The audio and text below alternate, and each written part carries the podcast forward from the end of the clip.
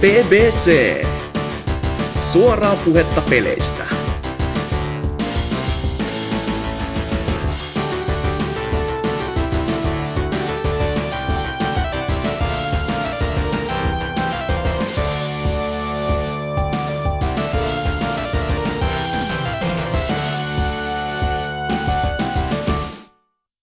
Uusi vuosi, ei niin uudet kujeet.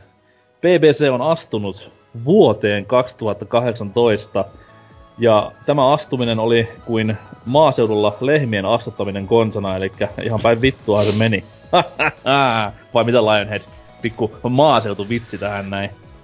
Itekin oot jalostuksen kukkanensa. Kyllä. Mutta tota noin, joo, kuten äänestä varmaan kuulitte, niin mihinkään ei ole homma muuttunut, vaikka vuosi vaihtuu ja ö, urpot jenkit myllyttää Japanissa. Täällä on jälleen Norsukampa hostinanne ja, ö, vieraanani tällä kertaa tässä ö, ajankohtaislähetyksessä on juurikin äsken äänessä ollut Leon Head. Mä olin jo äänessä.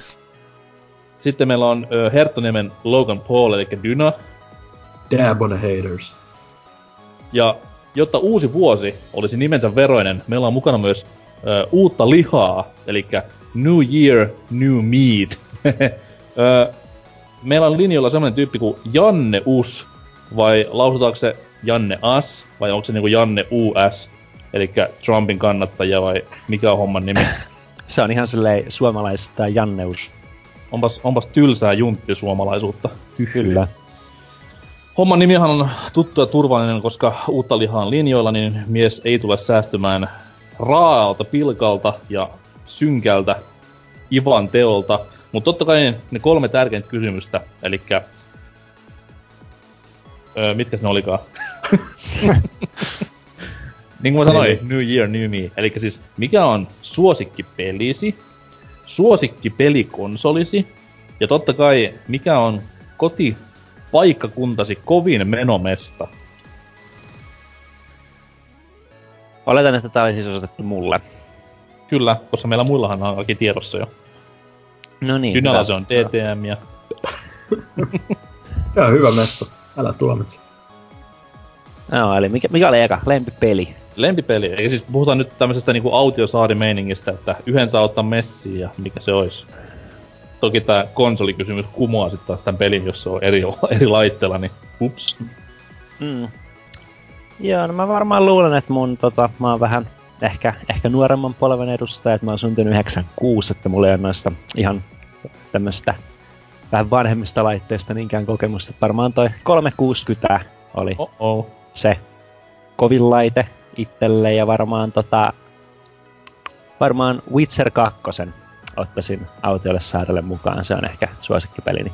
Jopa tämä 360 Enhanced Edition. No se on nyt se ainut, minkä mä olen pelannut, että tota, nimenomaan okay, se, mutta varmaan PCllä vielä parempi.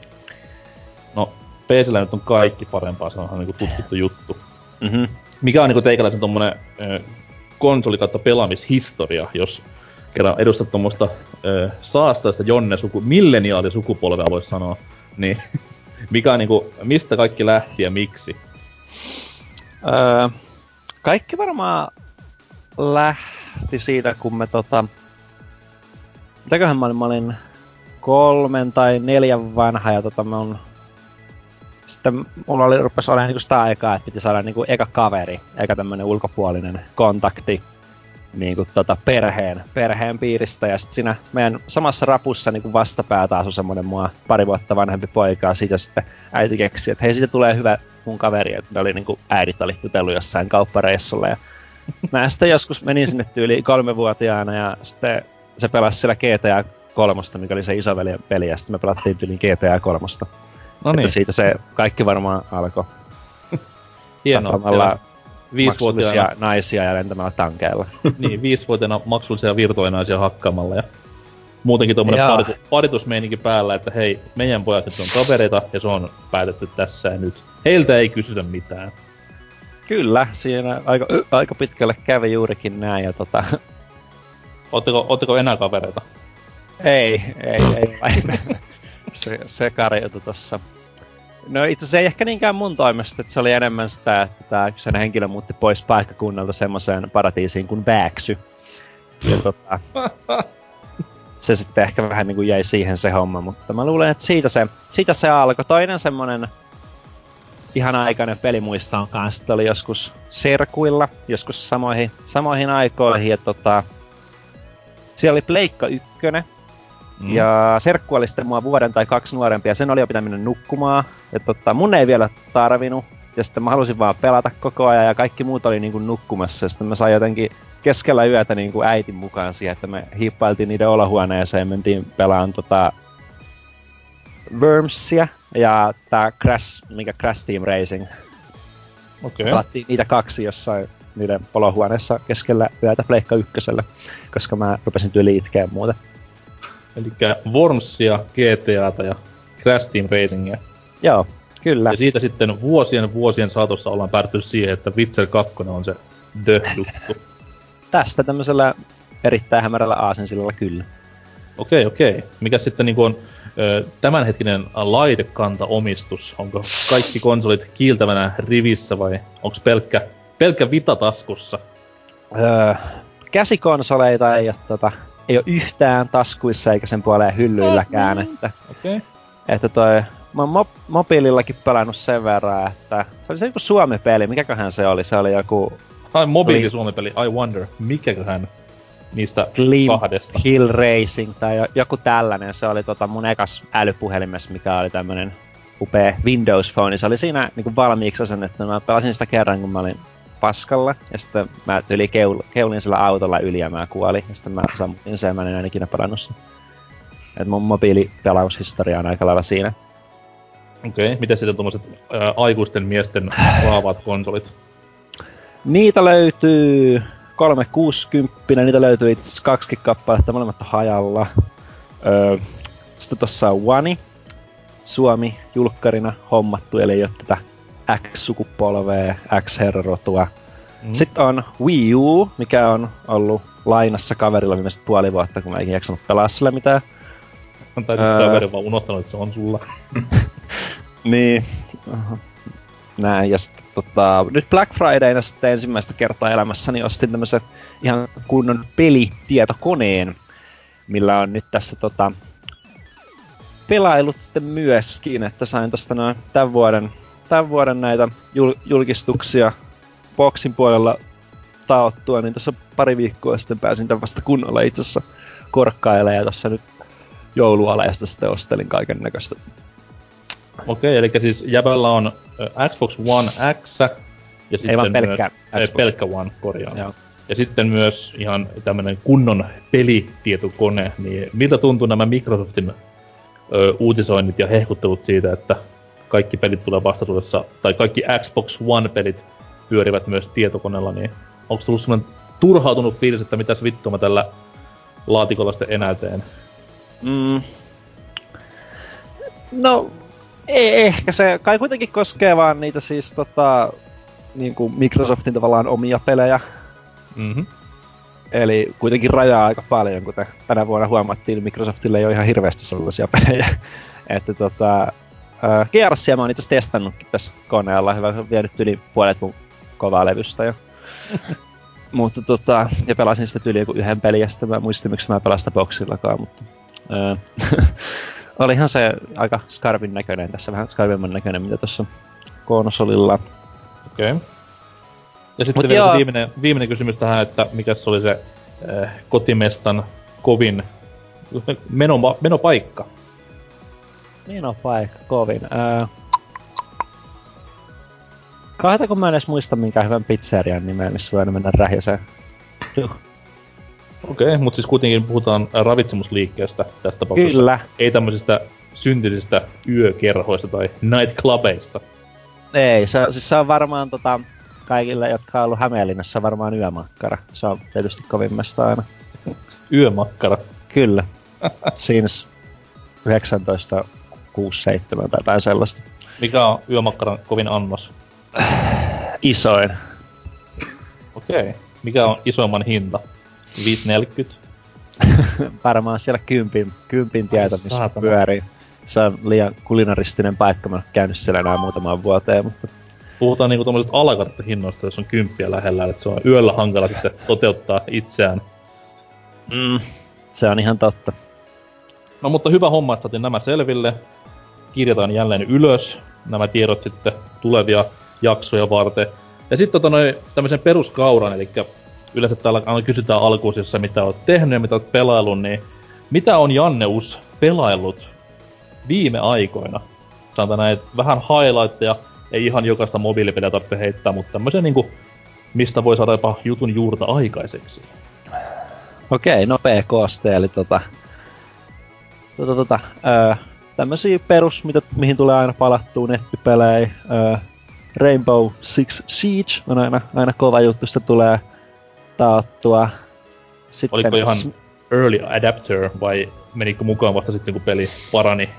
Öö, day one ostettu ja wow. tammikuun puolessa välissä ekan kerran alkanut oikeasti pelaa sitä, kun se yli rupesi toimii puolitoista kuukautta launchin jälkeen, mutta alfassa mukana ja petassa mukana ja... No niin.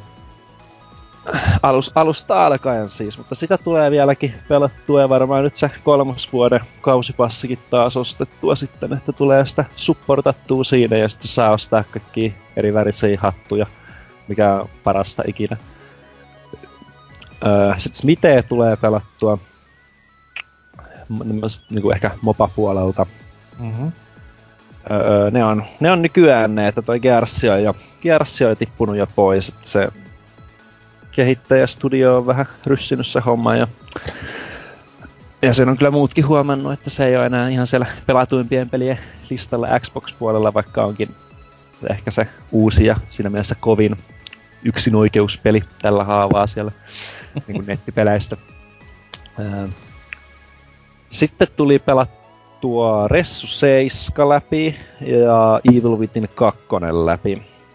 Okei. Okay. Ja Wolfenstein 2, mutta se oli enemmän silloin julkkarin aikoihin. Öö, no ne sain sitten taputeltua tosta, no sitten mä siirryinkin tähän itse koneelle pelaa, mikä olisi parempi tapa juhlista PC herradun ylivertaisuutta, kuin ostaa GTA IV, mikä on maailman paras PC-peli ja pyörii 12 freimiä vajaa autoa hienolla tehomyllyllä, koska en tiedä. Jotain PC-juttuja ilmeisesti. Joo, siis, se on yleisesti vaan tosi huonosti optimoitu peli, että se pitäisi lähinnä jotain modeja hankkia, että itelläkin... Joo, mä oon siis kyllä tietoinen tästä. Mä yritin katella niitä modeja, se ei ole ihan hirveän tuttu hommaa mulle, mutta en mä, en mä ainakaan kyennyt paikantamaan sellaista, ja mä yhdelle kaverille, joka näistä on niinku enemmän perilläni, pyysi häntä, että etis sä mulle viisaana, kun naurat siellä. Etipä mulle nyt semmonen modi, niin ei sekään kyllä sitä sitten löytänyt, että... Jep.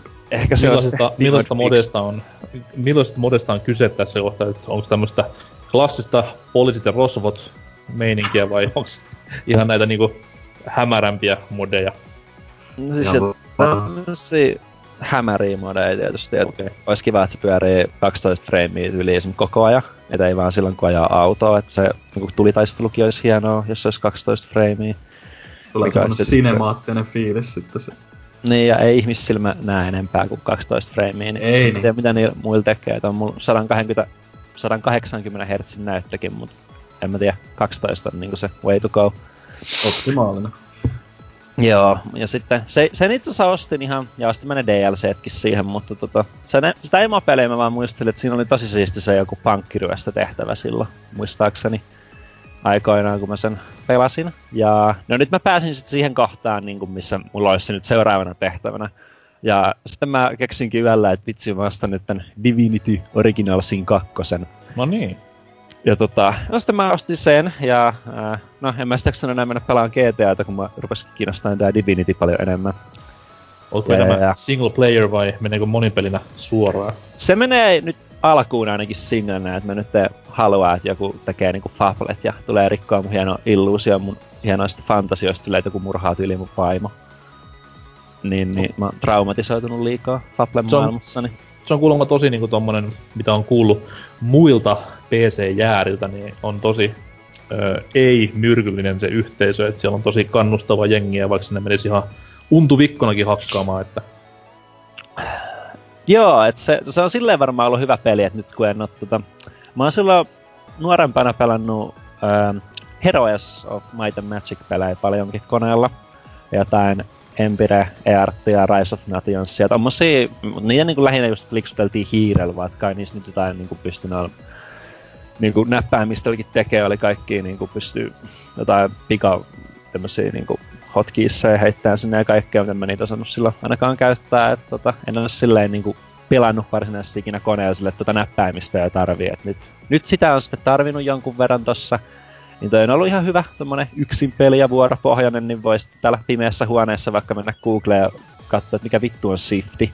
Että onnistuu, tota, onnistuu tietyt asiat siinä pelissä paremmin. Se itse asiassa toimii ihan hyvin konsolillakin, tai niinku siis ö, ohjaimella. Että se eka Divinityhän on myös konsoleille, ja mä oon sen itse boxille ostanut ja boxilla pelannut läpi, ja se toimii oikein hyvin siinäkin. Mä itse tykkään sitä niinku liikkumisesta ehkä enemmän konsolille, mutta on toi tommonen niinku valikoiden selaaminen ja varsinkin kun on aika paljon ja tämmönen niinku inventoryjärjestely ja kaikki tällainen, niin on kyllä kätsympää hiirelle. Tuota, toi on varmaan ihan, ihan hyvä peli muutenkin sitä nyt harjoitellaan. Että, tota, Okei. Okay. Se on tässä nyt työn alla ollut viimeiset 20 tuntia ja on varmaan vielä seuraavat noin 100 tuntia. Juu, se on kyllä laadukas tapaus ihan joka puolelta kuultua, että hienoa, että PCllekin on nykyään vielä tämmöisiä no voiko tätä nyt sanoa ison luokan yksin oikeudeksi, koska tuntuu, että kaikki hyvät PC yksin on katsottu nykyään niitä kellarissa duunattuja indie-tuotoksia, mitkä viihdyttää sen kaksi päivää. Tai sitten tämmöisiä Pupkin kaltaisia mega super super hittejä, mitkä ei koskaan, koskaan tuu valmiiksi, mutta kiva, että niinku Divinityn kaltaisia pelejä tulee vielä. Joo, siis se on, se on kyllä, että se on vähän tämmönen ehkä kuoleva genre meinaa olla, että se on siis, ja niin kuin mä tykkään sit kanssa, että me on sitten oikeasti tehnyt se ohjaintuen siihen peliin, että se koko se tavallaan kaikki, se koko valikko layoutti muuttuu, jos sä plugaat ohjaimen, että se täytyy käydä niin kuin menun kanssa kautta vaihtaa sitten, että se lataa sen pelin vähän erilaisena, mutta että se on, sekin on otettu huomioon, että jos joku on niin autisti, että haluaa pelaa ohjaimella, niin se onnistuu. Ei. Eikä tästä voidaan päätellä, että konsoliversio on horisontissa. Joo, mä oon ymmärtänyt, että ne silloin tota julkaisuaikoihin mä tätä seurasin paljonkin. Mä itse asiassa jopa luulin silloin day one, että se tulee konsolille jostain ihme syystä ja olin sitten tuolla vehjekädessä tuolla Xboxin paikalla ja sitten mä jouduin menemään itkemään jonnekin nettiin, kun ei sitä löytynytkään sieltä. Mutta tota, nyt sitten päästiin tämäkin, tämäkin paikkaamaan onneksi tämän PC-herrodun ansiosta, mihin hyppäsin mukaan. Joo, tässä on varmaan ehkä semmonen, että tässä saattaa olla se toinen Xbox Onein tämän vuoden excluista, että Sea of Thieves ja sitten Divinityn Xbox-porttaus, niin kyllä sillä taas pärjää monta monta monta vuotta. Mm, kyllä joo. Oliko mitään muuta tuommoista mainittemisen arvosta? Ei nyt ainakaan mainitaan sitten tässä edetessä, jos tulee mieleen. No niin, hieno homma. Ja hieno homma, että oot mukana hyvää rohkeutta. Tää on aina kuitenkin tämmönen iso, iso kynnyskysymys elämässä, että tuleeko mukaan PPCn podcasteihin, mutta tästä se niinku ura urkenee ja ovet aukeaa kohti valoisaa valoisaa tulevaisuutta. Joo, niin toi tota, kaveri eilen sano kanssa mulle, että nyt susta, nyt susta tulee jotain. Mä sanoin, että en tiedä mitä musta tulee, mutta jotain musta varmaan tulee. Alkoholisti. Niin siis tyyliin. Täytyy no. mennä tonne yömakkaraan rähiseen kohta. Ei se kyllä auki vielä, mutta... Ostamaan kympin ison annos. Kyllä. Jaksaa Miten sitten, Miten sitten Lionhead? Miten meni joulut ja uudet vuodet? Mitään särkynyt, mikä ei kuollut, että kaikki ihan ok. Okei, mitä oli miehen joulupöydässä? Oliko kinkku, rosolli? No, syöttiin sijaan etulapaa, kun se kinkku meni vähän vituralleen, kun Okay. Tarkoitus oli savustaa se, mutta savustimeen tuli joku häikkä, niin se perhana lykkäs tuleet sinne, missä ne muhat sijaitsee, niin siitä tuli niin sanotusti häkään makuuna siitä kaverista sen jälkeen. Mutta kinkkua oli pöydässä joka tapauksessa. Oliko ihan omasta farmista vai lähettikö naapurin varkaisiin? Kolme kesäpossua oli viime okay. kesä. Mites toi niinku teurastus, oliko nappi ottaan vai sähköllä? Ei, musta ei tai Suomen maassa saa käyttää sähköä. No, mitä vittu, ei, ei sitä nyt kukaan tiedä, jos se tekee omalla pihalla. No ei tiedä, mutta mä kuitenkin elektroniikkaa sen koulutuksen käynyt, niin mä tiedän senkin, että tota, siinä voi myös lähteä omaan henki, kun se tekee tosi näppärästi ja siinä juosten kuste. Tässä olisi niinku tuommoista pientä innovaatio tai porsan reikää jopa tuommoiselle pienelle kehitystehtaalle, joka voisi tuommoisen Tesla-painotteisen aseen kehittää, millä pystyy lahtamaan sikoja turvallisesti, ettei itseään satu. Niinkö se brittimies, että joku kauan kauan sitten oli se uutinen, kun ne ta- sehän tappoi niitä myyriä sillä hemmetin sähköansalle. Ja loppujen lopuksi ainahan siinä käy niin, että ne tappaa itsensä niillä loppujen lopuksi. Että... Mm-hmm. Mutta tuota, tuota, sitten Das Video Games. Hmm.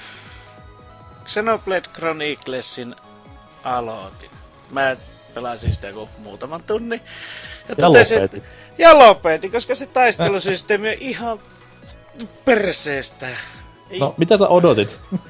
No kun en minä tiennyt, että se nyt on yksi Vovin kopio se koko peli, että sun tarvitsee vaan viiä, taluttaa se hahmo siihen ja laskee ohjan pöydälle ja lähde kahville. Niin, niin tuota mä ajattelin sitten, että no, että ehkä tänä vuonna tullut joku toinenkin tämmönen ihme pitkän linjan roolipeli, niin YS8 sitten PlayStation Store. Se ei ollut aleessa eikä missään. Ja ajattelin, että no perhana, että mä oon YS jonkun verran yrittänyt aina pelata, mutta ne on aina jäänyt vähän kesken. Että noita, noita ihan niitä alakuperäisiä. Ja Mulla on kanssa sama, että mä oon, niinku, mä oon vanhoja yssejä hakannut, mutta sit kun mentiin tämmöiseen 3D kautta HD graffoihin, niin se vähän jäi. Ja nyt haluaisin kovin mennä messiin, koska mulla on kuitenkin soundtrackit jokaisesta näistä uudestakin pelistä kuunneltu varmaan mm. tuhat kertaa läpi. Ne on kovinta paskaa ikinä. Mm. Niin tästä taas päästään tämmöiseen tilanteeseen, että on niin hyvä soundtrack, että haluaisin pelata peliä, mutta en tiedä pidänkö pelistä, niin vähän potsittaa. No kun mä itse, se ei ole niissä vanhoissa YSissähän on se, se kaavahan on sama tässä kasissakin, eli noin puoli tuntia puolesta tunnista tuntiin storia ja tota, tuota, tuota, sitä kentän tahkoamista tai luolastoa ja bossi. Se on aina se, se on bossitaistelu on suurin piirtein kerran tunnissa ainakin. Mm. Paitsi lopussa tietysti niitä tulee semmoisessa jonossa.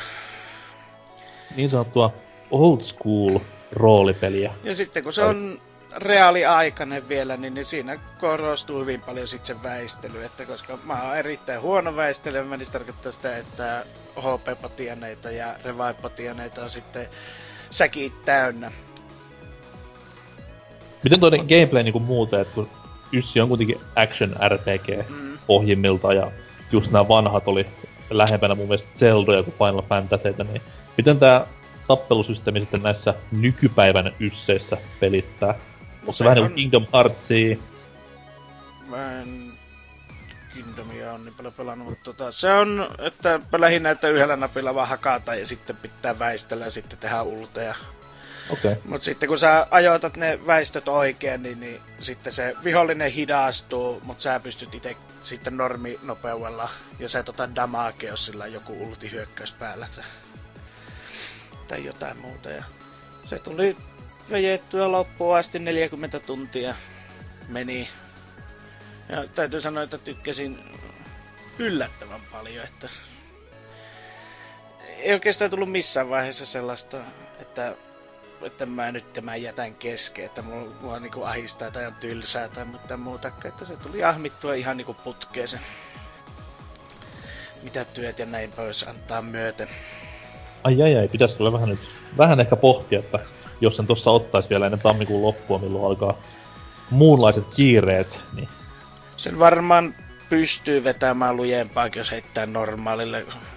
Itse tykkää siitä, että pelit rankassa ilman rasvaa, niin otin sitten vaikeamman, mikä siinä alussa on saatavilla, niin Grintiseinää ei tullut vastaan kuin ihan lopussa, ja sekin vaan sen takia, että mä halusin hoitaa myös ne viimeiset niin kuin ns. vapaaehtoiset bossit sitä pois, ennen kuin mä mm-hmm. se lopputaistelun käyn tekemässä. Ja storille oikein mainio. Toki tuli skipattu aika paljon, kun siinä on ns. menneisyyttä ja nykyisyyttä sekoitettuna ja näin poispäin. Siinä mielessä se on aika huono niin JRPG, että siinä on tosi vähän tissejä. Tai niin semmoisia, että ei ole semmoisia perinteisiä Dynaan tykkäämiä japsipelejä, että joka, päivä, joka paikalla herutellaan. Joo, Niinpä. Että, mm, älä on masentunut.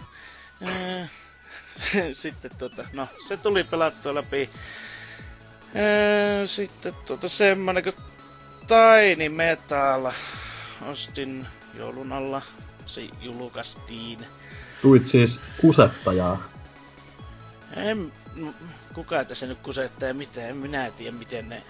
Siis sen, siitähän on ne kovat kohut, kun siis se, mikä sen nimi nyt onkaan, se Tiny Metalin duunaja, niin Joo. niillähän oli alun perin se Kickstarter-kampanja, jonka piti rahoittaa, niin kuin sai päälle miljoonan, niin kuin se oli yli tavoitteen reilusti ja niiden piti tehdä, tehdä tota joku roolipeli ja sitten myö, myöhästy ja myöhästy ja myöhästy. Sitten oli silleen, by the way, me tehdäänkin muuten uusi peli tässä nyt välissä, että saadaan jatkettua tämän, tämän kehitystä.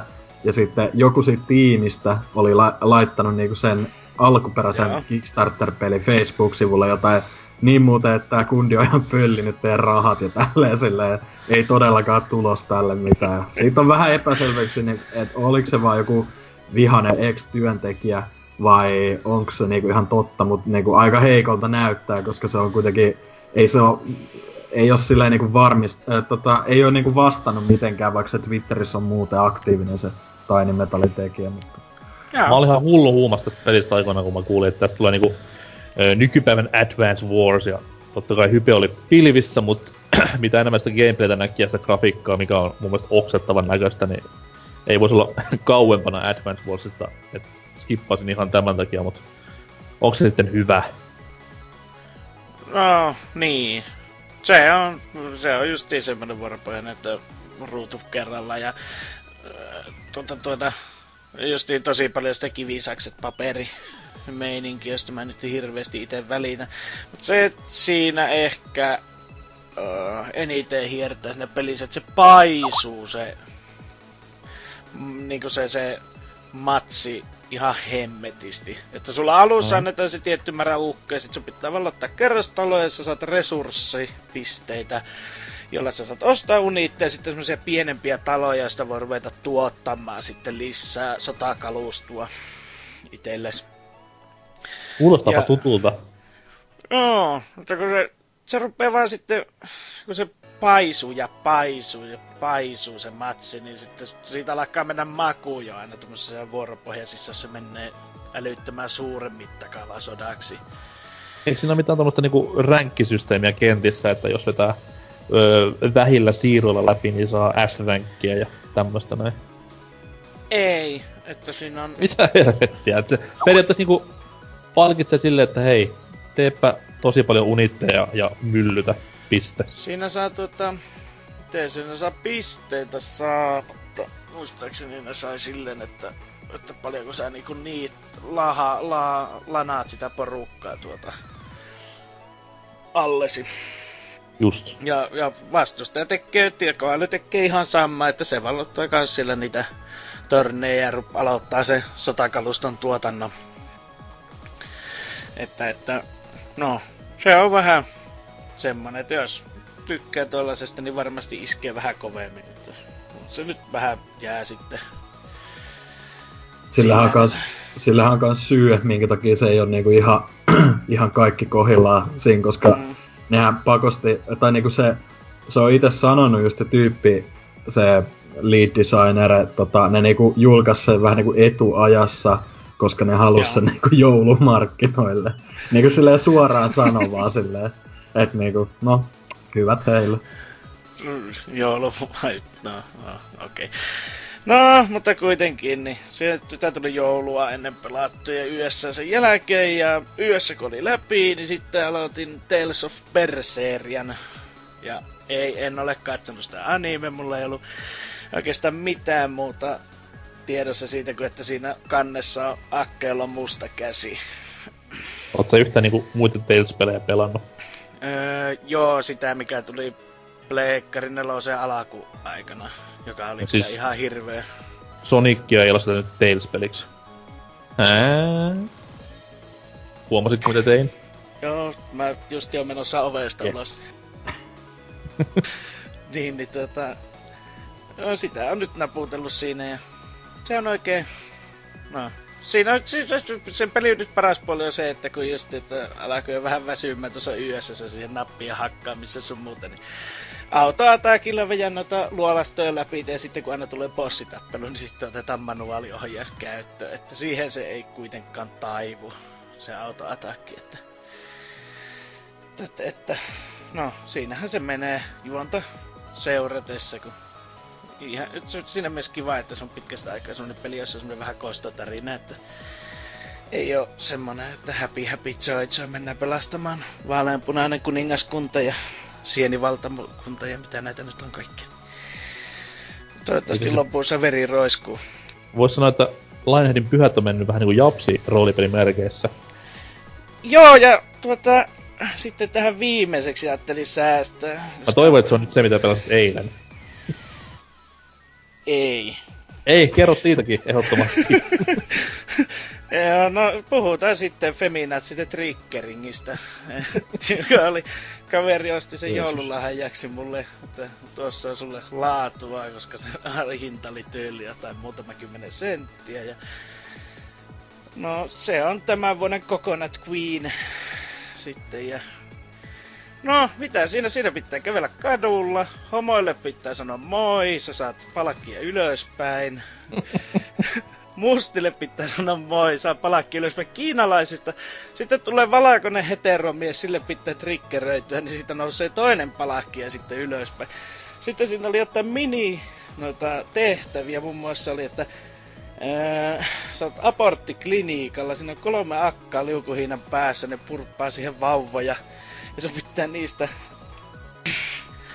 erotella sitten nuo valakoiset, tulevat valkoiset heteromiehet ja heittää ne roskiin. miten, miten tää siis, koska mä huomasin, että pelat tätä peliä ja mä sitten vähän meni äh, stalkkaamaan tuonne interwebsiin. Siis tällä on Steamissa, oli siellä niinku hyvät arvostelut ja tyyli 700 arvostelua. Onko tämä niinku, onko tämä oikeasti niinku hyvä peli? No ei se todellakaan oo niinku hyvää Mi- peli, että kyllä Mistä se... nämä arvostelut on tullut? no, saa sinne kirjoittaa mitä haluaa, että... kylläkään se jokainen, joka sen on ostanut tosissaan, niin kylläkään se enemmän tai vähemmän pitää olla tuota pilikettä silmäkulmassa. Ja euron makso.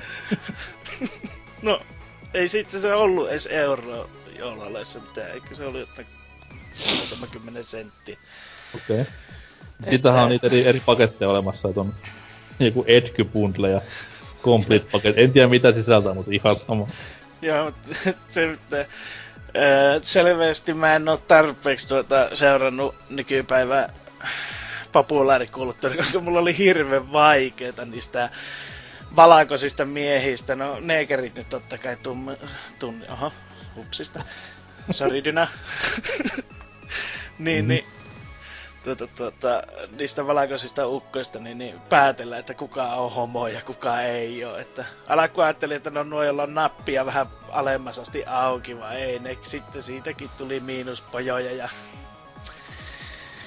Ei, se on ehkä, ah, se semmoinen, sehän näyttää ihan South Parkilta, että tota, suosittelen, jos tykkää South Parkilta tai sen graafisesta ilmeestä, niin näyttää ihan samalta.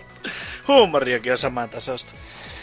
Siis on kyllä niinku loistavia pelivalintoja ollut täynnä sun loppuvuosi.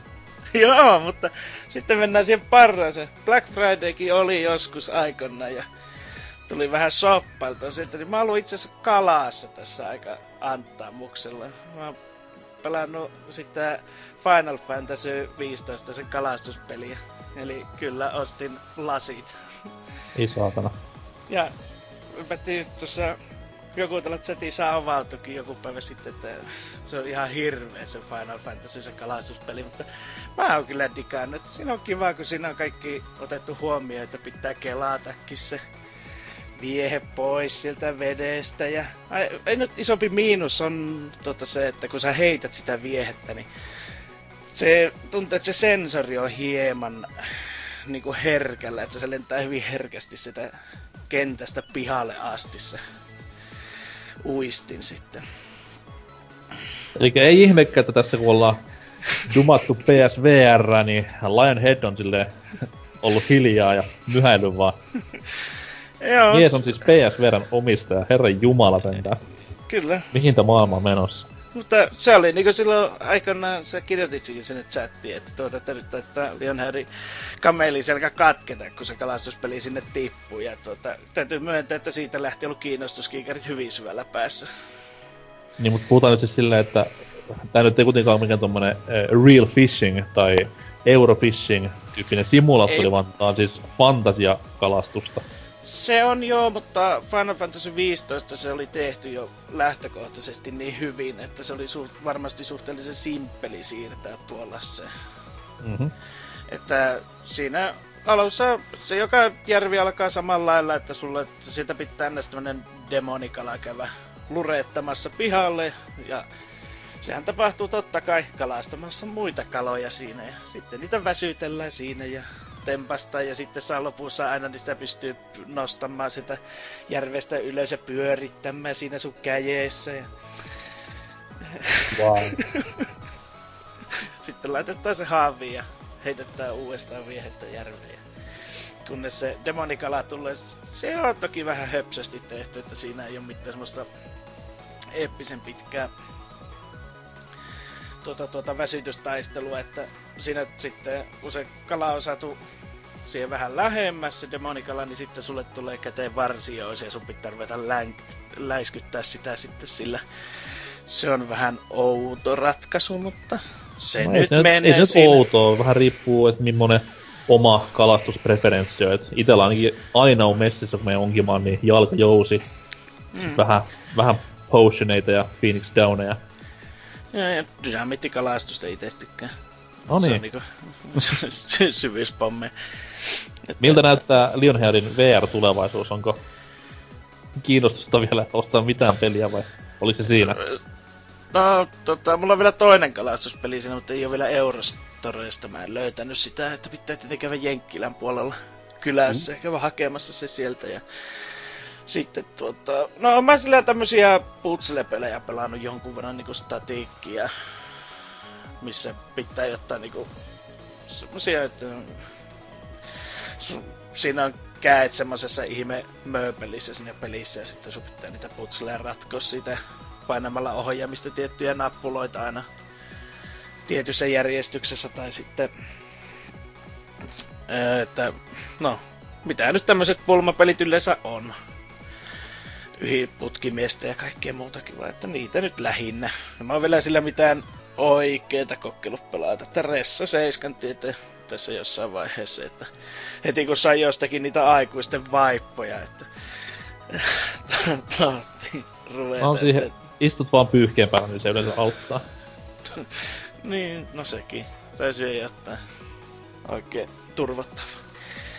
Mut siinäpä ne pelailut, että siinäpä se kivasti joulu ja uusi vuosi vai. Lionheadillä VR, ei saatana. Uhuh. Mitäs sitten Dyna? Mitäs uusi vuosi? Onko silmät vielä päässä? Oliko suolasit tallessa? Öö, no ei tullut ammuttaa raketteja, että oh, man. tarvettakaan silleen, mutta... Mihin sä käytit on... sun joululahjan rahat, jos raketteihin? Öö, Steamin alennuksia siinä meni jonkin verran.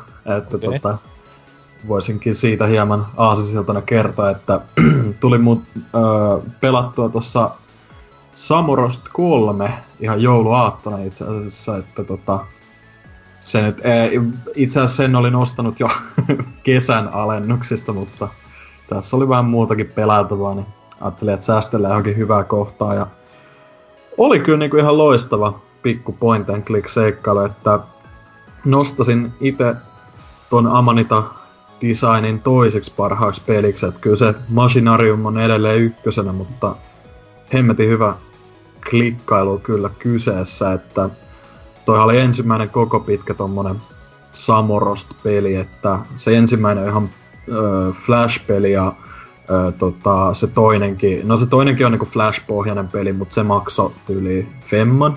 Ja, siinä, ja senkin pelailin, niin siinä menee semmonen alle kaksi tuntia kuitenkin mennä läpi, niin aika pieniä tapauksia ne on ollut, mutta toi oli kyllä jo tosi kiva, että ö, vajaa viisi tuntia mun meni mennä läpi, että ei se käy pituudella pila, pilattu silleen, mutta siinä on vähän niinku plussaa, tai niinku et, sellaista ekstraa sen pelin jälkeenkin, että pystyy käydä juttelemaan niille otuksille ja keräilemään vielä tota, keräiltäviä, mitä sinne nyt on saattanut jäädäkään ja näin poispäin.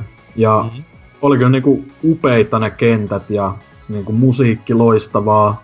Siinä on toi Thomas Dvorak, joka on tota, tehnyt moneen muukin. Tai siis Machinariumiin ja sitten tyyliin ne ekat Samorostit ja olisiko siellä bot- se ei ehkä siihen Botanikulaan tehnyt musiikkia, mutta kuitenkin niinku ollut hyvää pataa noille Amanitan tyyppien kanssa, niin tehnyt sen soundtrackin ja äänisuunnittelu ja näin poispäin tuohon äänimaailman, niin loistavaa jälkeä jälleen kerran. Tosi semmoista niinku kosmista, niin kuin se Samorostin maailma on semmoinen tosi omituinen ja hurmaava, niin se sopii kyllä täydellisesti siihen. Ja niin kuin, ehdottomasti niin kuin toi Amanitan parhaamman näköinen peli tähän mennessä. Että tosi, tosi sellaista teräväpiirtoa ja värikästä ja tosi, tosi semmoinen niin kuin, kutsuva maailma siinä, niin kuin, vaikka se on tosi omituinen ja niin kuin, paljon kaikkea ihmeellistä, ihmeellisiä otuksia ja kaikkea outoutta, niin silti semmoinen, niin kuin, että olisi tosi siisti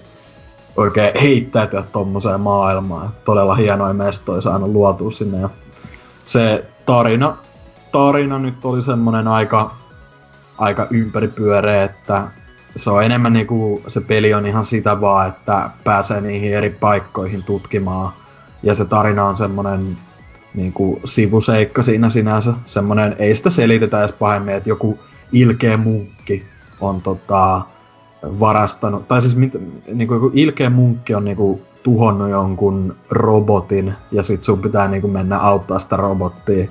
Ää, mutta tota, ei siinä niinku se, se on ihan hauska vaan sen, näki, sen takia just, että näkee mitä siinä lopussa tapahtuu, mutta kyllä mä niinku enemmän dikkasin ihan siitä yleisestä, yleisestä niinku positiivisesta fiiliksestä, että oli kyllä niinku ilo pelata tota ehdottomasti, että todella mielenkiintoinen peli kyseessä. Ja siis ihan tarkennuksena, että puhuit alussa, että se on point and click, niin puhutaan me just niinku klassisesta point and clickista vai tästä nykyajan roskasta? Siis se on niinku, no sillä tavalla point and click, mitä Amanita muutkin pelit, että Machinariumissahan on no niin, just ihan...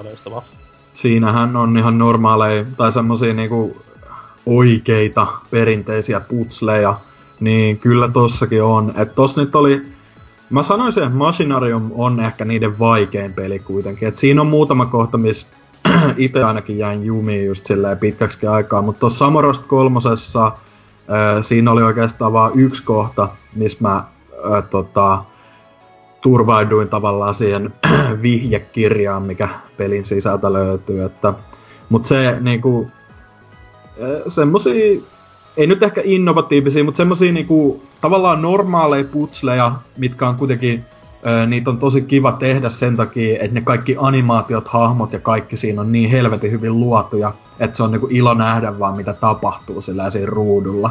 Et tosi, niinku, kyllä joo, voin ehdottomasti suositella, että ei, ei ole mitään semmoista itsestään itseään pelaavaa kamaa, vaan siis kyllä sun pitää klikkailla ja silleen tajua, että okei, toi toho ja näin poispäin. Ja kyllä siinä niinku, välittyy semmonen point and click fiilis kuitenkin. Helvetin hyvä. Ja toi on niinku, se on PClle ja sit se löytyy kai niinku ihan mobiililtakin, että pystyy vaikka iPadilla pelailemaan, jos niin haluaa. Että... Helvetin hyvä. Kyllä, mutta tota... Vähän niinku mun Civi 5 iPad pelailut tässä. Sa- äh, Samorost kolmosen jälkeen pelasin tossa, tuli ostettua, äh, tää tuli ihan ostettuakin nyt tuolta alennuksista, niin tota, äh, Little Nightmares niminen peli, joka ilmestyi viime vuonna ja taisi olla toi Obossumi silloin puhu siitä vähän sen kästissä, mutta se ei vissi ollut lämmennyt sille oikein, mutta ää, itse oli kyllä jonkin aikaa jo kiinnostanut toi. Mä muistan, tuosta tuli silloin aikoja aikoja sitten jotain tiisereitä, ja mä kattelin niitä silleen, okei, okay, ihan jännän näköinen, mutta sitten kun se peli itsessään ilmestyi, niin vähän unohtui. Mutta tota, nyt se oli vaan alle kympillä, niin mä ajattelin, että okei, okay, otetaan testiä kuitenkin ja katsotaan mistä kotosi. Ja oli kyllä tosi, mitä nyt sanois, ei niinku loistava, mutta semmonen tosi jännä tai semmonen mielenkiintoinen pikkupeli. Et mulla tuli hyvin vahvasti toi 2016 ilmestynyt Inside mieleen, mikä no olikin mun niinku sen vuoden top kolmoseen sijoittu, niin, tota, hyvin, hyvin samanlaista fiilistä silleen, että liikutaan siis se on tosi semmonen niin kuin epärealistisen iso maailma tavallaan, vaikka ne öö, niin kuin paikat, missä sä liikut, niin ne jotenkin, tai siis se, se tuntuu ihan älyttömän isolta se peli, koska sä oot niinku semmonen tosi tosi pienen kokonen pikkulapsi, joka liikkuu sit siellä koittaa välttää niitä vaaroja. Se on vähän semmonen niinku, niinku ehkä hyvä tapa kuvailla sitä olisi semmonen tosi aikuisten iltasatu, tai semmonen tosi karu. Ää, vähän semmonen ää, toi American McGee's Alice fiilis siinä. Tai toi Alice Madness Returns fiilis, että sun pitää niinku selviytyä siellä, piiloutua ää, semmosilta helvetin rumilta, lihavilta, isoilta aikuisilta, jotka koittaa syödä sut. Et mä, niinku, mä, mä eka vähän mietin, että öö, käsitelläänkö tästä niinku semmoista jotain ihmiska... tai niinku öö, lapsi... Öö, tai sellaista ihme kidnappausmeininkiä tai jotain pedofilia-teemoja, mutta se on enemmän enemmän ne ei ihan niinku uskalla lähteä sille linjalle, että se on enemmän semmoinen niinku yleinen ö, kuumottelujuttu, että ne niinku haluu syödä niitä lapsia tai jotain. Että se niinku, ei se nyt sinänsä ollut pettymys, että se ei niinku mennyt ihan ääripäihin, mutta tota, oli se silti niinku suht pelottavaa niinku paeta niitä ö, erinäisiä tyyppejä, ketä sieltä nyt löytyykään niistä mestoista, mutta, mutta, mutta tota, juoni on, tai niinku sen, tako, sen takia sanoin, että muistuttaa Insidea etenkin, kun se juoni on aika semmonen, että sulle ei niinku kerrota oikein mitään, että sä hyvin, hyvin samalla tavalla kuin Inside alkaa, että sä vaan yhtäkkiä tuut jostain vasemmalta oikealle niinku uuteen paikkaan sillä tytöllä, ja sit sun pitää päästä niinku aina seuraavalle alueelle vältelle vaaroja tolla, ja se, niin kuin sanoin, mielenkiintoinen peli, ja tota, näin poispäin, mutta aika lyhyt se oli, et, äh, vähän, vähän harmitti, että se jäi niin kuin, no ei nyt ehkä kesken, mutta semmoiseen kohtaan, että toisin kuin mun mielestä Insideissa se kaikki vähän niin kuin huipentuu siihen loppuun, mutta sitten tossa Little Nightmaresissa niin se loppuu mun mielestä vähän silleen, että okei, okay, että mä en nyt niinku oikeesti äh, saanut selville tavallaan, että mikä se juttu tos oli. Mut no, en mä tiedä, siis, öö, ja noin kolme puoli tuntia, kol, öö, niin, kolme puoli tuntia mun meni about ton läpäisy, ja mä mokailin kuitenkin jonkun verran, että... Sulla ei niitä lisäreitä ollut siinä? En oo ostanut, mutta siis sehän, no. eikö se on niinku niitä samoja kenttiä, mut eri hahmolla tai jotain tämmöstä? Joo, ei mulla mitään kärryä, kun mä ajattelin että se jää kesken, niin olisiko sitten ollut siinä niin joo, joo. jatkuu, että... Mut siinä on ilmeisesti vielä niinku ihan nyt tammikuussa ilmestyy se viimeinen lisäosa. Et voi olla, että siinä niinku avataan enemmän sitä, mutta en mä tiedä, ei nekään kalliita ne lisäosat ole, että ne on jotain neljä euroa kappale, mutta mä ajattelin, että ehkä mä nyt en vielä osta niitä kuitenkaan. Mä oon ihan tyytyväinen päästön pääpeliä. Kuka tämän pelin teki? Se Namcohan julkaisi sen, mutta kuka sen se, takana? Se on Tarsier Games-niminen studio muistaakseni, mutta mä en, siitä mä en ole varma. Tehnyt, että... Ne on tehnyt noita noit, noit, noit. Mun mielestä on LPPn kanssa ainakin tosi paljon ollut tekemisissä. Nimi on siis tuttu, mutta mitä Joo, nyt, nyt, nyt kun mainitsit, niin ne, ö, siinä on hyvin paljon semmoista fysiikka, tai niinku tuommoista physics-meininkiä, että tartutaan just esineisiin, esineet menee hajalle ja tollain, niin mulla tuli vahvasti mieleen semmonen, että niillä on varmaan jotain taustaa kyllä tommosessa. Et voi hyvinkin olla, että just jotain Little Big Planet meidänkin on ollut tossa, just, mutta juuri tarkasti lähteistä, että Little Big Planet ja sitten äh, li, tuo, tuo TRV Unfolded, jonka kanssa niitä ah, okei. Okay. Joo, no siinä siis oli vähän just... kokonaan heidän tekemään, mutta varmaan avustava, mutta niin. pistetään kuitenkin ylös muistiinpanoja, että älä ikinä pelaa, koska LPP-kytkökset. Noin, joo, Dyna, jatka vaan. Mut joo, niinku, voisin tuota kyllä suositella, että jos haluaa semmoista öö, niin kuin vähän pelottavaa, mutta ehkä enemmän semmoista mystistä, öö, miksi tota nyt sanoisi. Se, no se on tavallaan tasoloikkaa ja semmoista hiiviskelyä, mutta tota... Ja hei, niin. mikä parasta, niin vähän pelottavaa, mutta myös pelin keston tietäen vähän pelattavaa. Hassu. No, on siinä, on siinä sentään, on siinä sentään tota, niinku uudelleen peluarvoa kuitenkin, että siinä on, okay. Löytyy keräiltävää ja kaikkea tollasta, mutta... Anyways, öö, viimeinen peli, mistä mä haluan puhua on tota, tämmönen, mistä duunasinkin tonne öö, BBC YouTube-kanavalle pienen e, ensi fiiliksiä videon, niin tota, Darkwood niminen PC-peli. Ja tota, siis tää on tämmönen top-down kuvakulmasta kuvattu roolipeli, öö, selviytymiskauhu semmonen, että tota, se on kyllä, niin kuin mä oon 24 tuntia nyt upottanut siihen ihan aika lyhyen ajan. Putkeen. No joo, joo, putkea tässä pelatu, joo. ei, mutta siis tota, lyhyen ajanjakson sisään, niin on kyllä koukuttanut tosi hyvin, että mutta se on vähän semmonen niinku, että sitä ei ehkä siitä päälle päin jotenkin näkis tai olettais, koska se on niinku vaan niinku heittomerkeissä vaan top-down kuvakulmasta katsottu peli.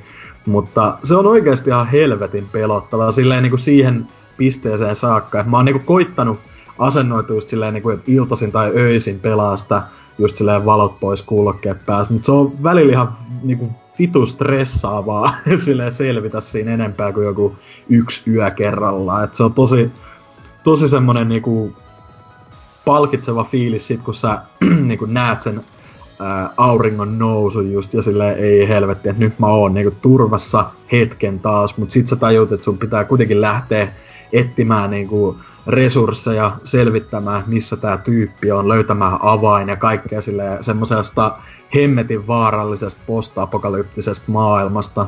Tai ei niinku post-apokalyptinen, mutta semmonen niinku, että rutto vallitsee ja kaikki on seonnut ja se on niinku tosi semmonen iljettävä Lovecraft-mainen paikka, se, sen pelin maailma, just ne metsät ja kaikki, niin se on kyllä niinku, äh, toi ole, no NK ainakin just tuomitsi heti tuolla meidän Discordissa, että oo tämmönen early access kauhupaska, bla bla bla, mut silleen, mäkin olin eka vähän sillä asenteella, mutta kyllä mä oon niinku todellakin niinku ylittänyt kaikki mun odotukset, että se on helvetin hyvä peli vaan niinku kaiken kaikkiaan tähän mennessä ollut, että mulla on nyt, niin kuin sanoin, 24 tuntia pelattu ja nyt on niinku chapter 2 alkamassa.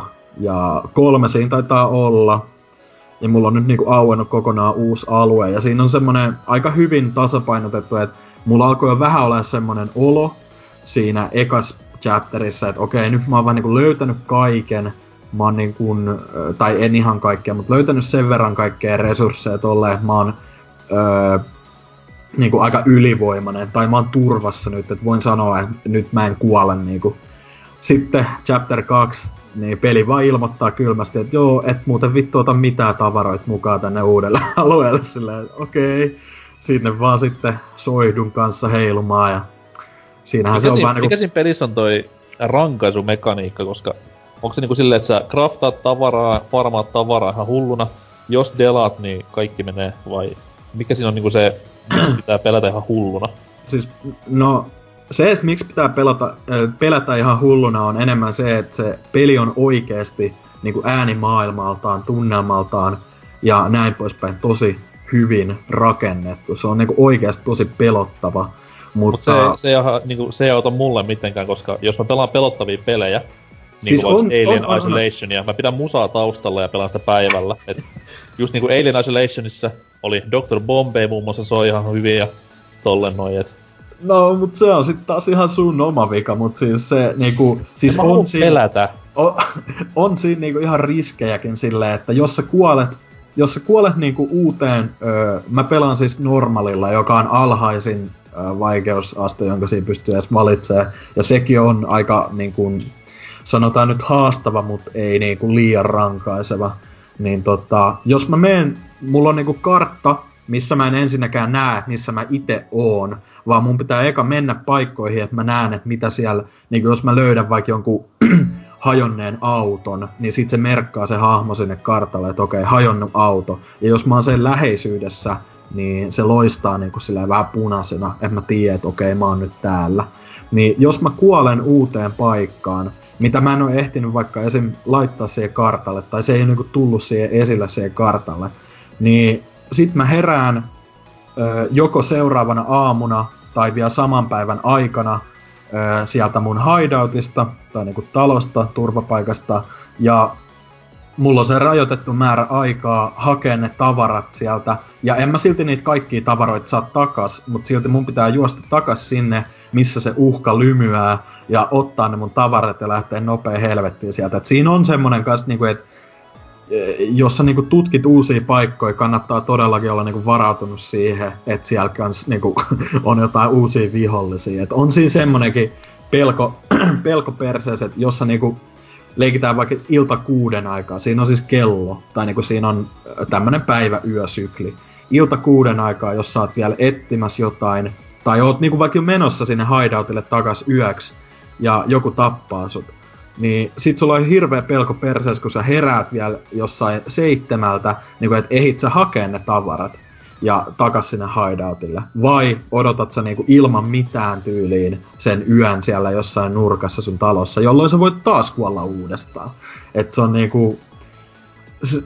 Se, on, se on hyvin semmoinen peli, mikä niinku kannustaa ottamaan asiat suht hitaasti. Et se niinku lat, äh, siinä kun se peli lataa, siinä latausruudussa jo alussa lukee, niinku, että äh, tota, niinku, et, jo, kyllä, loading. Mutta sitten siinä on myös niinku, että this is a challenging game, take your time, bla bla bla. Sillä niinku, ne on just silleen, että älä hosu, että niinku, sulla ei oikeasti ole mikään kiire, vaan niinku, silleen, ota ihan rauhassa, opi ne alueet eka, ja sit selvitä, että mihin nyt kannattaisi mennä. Et se on niinku, se tavallaan vähän taistelee jopa sitä peliä vastaan se päivä- ja yösykli, koska se välillä tuntuu tosi nopeasti menevän se aika. Et se on minuutis menee niinku tunti, ja se tarkoittaa yleensä sitä, että sä et yleensä ehdi päivän aikana tutkia kuin yhden tai maks kaksi paikkaa. Et se on niinku, Mä en sano, että se on huono puoli, mutta se on vähän just semmonen, että välillä haluaisi vaan edetä siinä juonessa, mutta sä et vaan niinku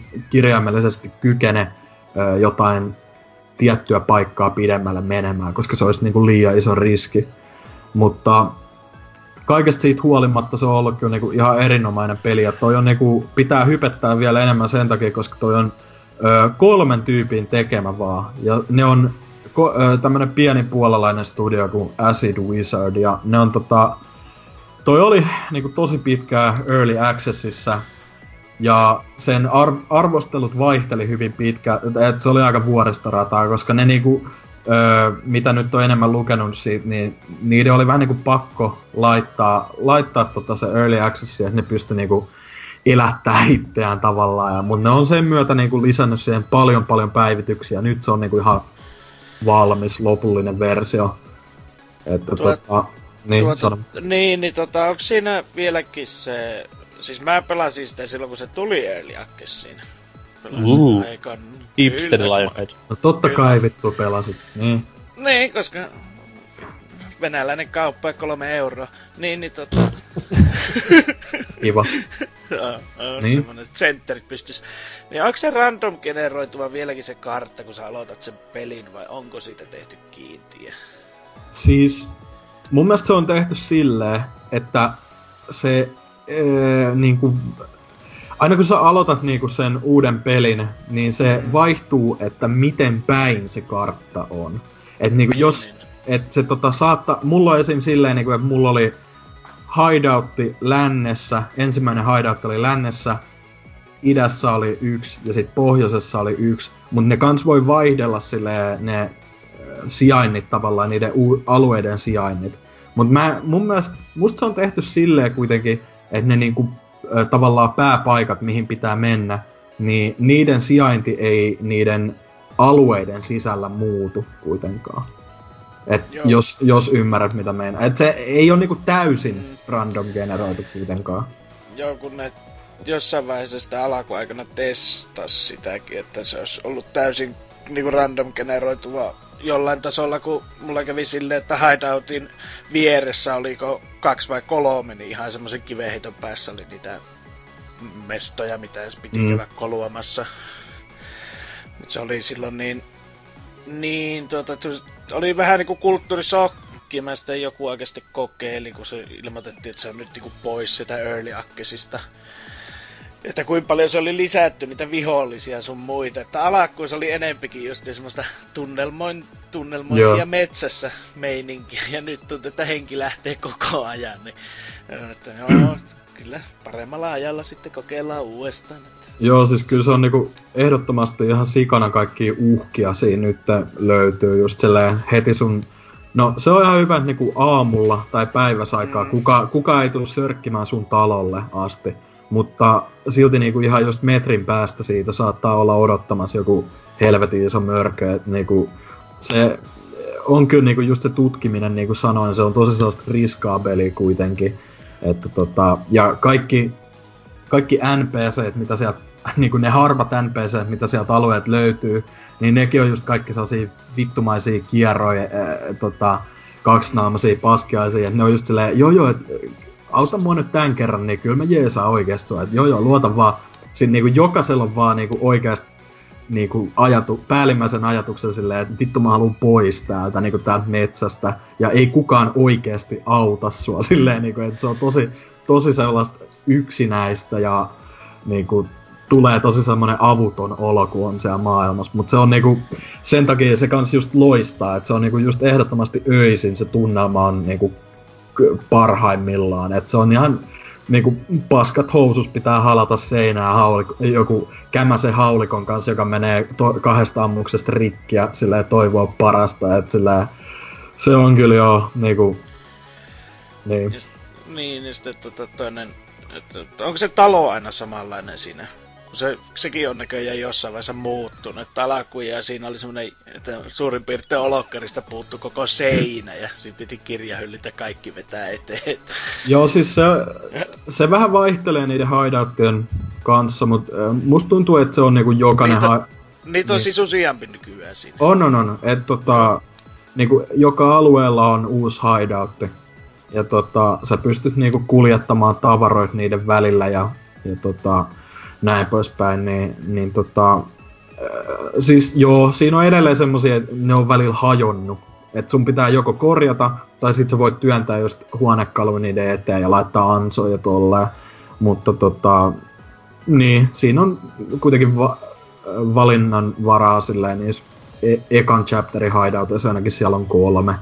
Että tota, näin poispäin, mutta en mä tiedä, haluuks mä nyt enempää tässä jaaritella siitä, mutta ehdottomasti vaan pakko kehua, että kuitenkin niinku, kuten sanoin, kolmen tyypin duunama, duunama peliä. Kaikilla vielä, mitä mä luin, niin kaikilla on niinku taustat jossain animaatiopuolella, joka on jännää, koska ne on saanut niinku ihan vitun kuumottavaa äänimaailmaa luotua kuitenkin siihen. Mä en tiedä, miten ne on onnistunut siinä, mutta se on myös, ei, ei kannata antaa sen niinku semmoisen pikselimäisen grafiikan hämätä, koska se on oikeasti tosi hyvän näköinen, semmoinen hyvän karun näköinen ja niinku, valaistus on hoidettu helvetin hyvin, animaatiot on helvetin hyviä.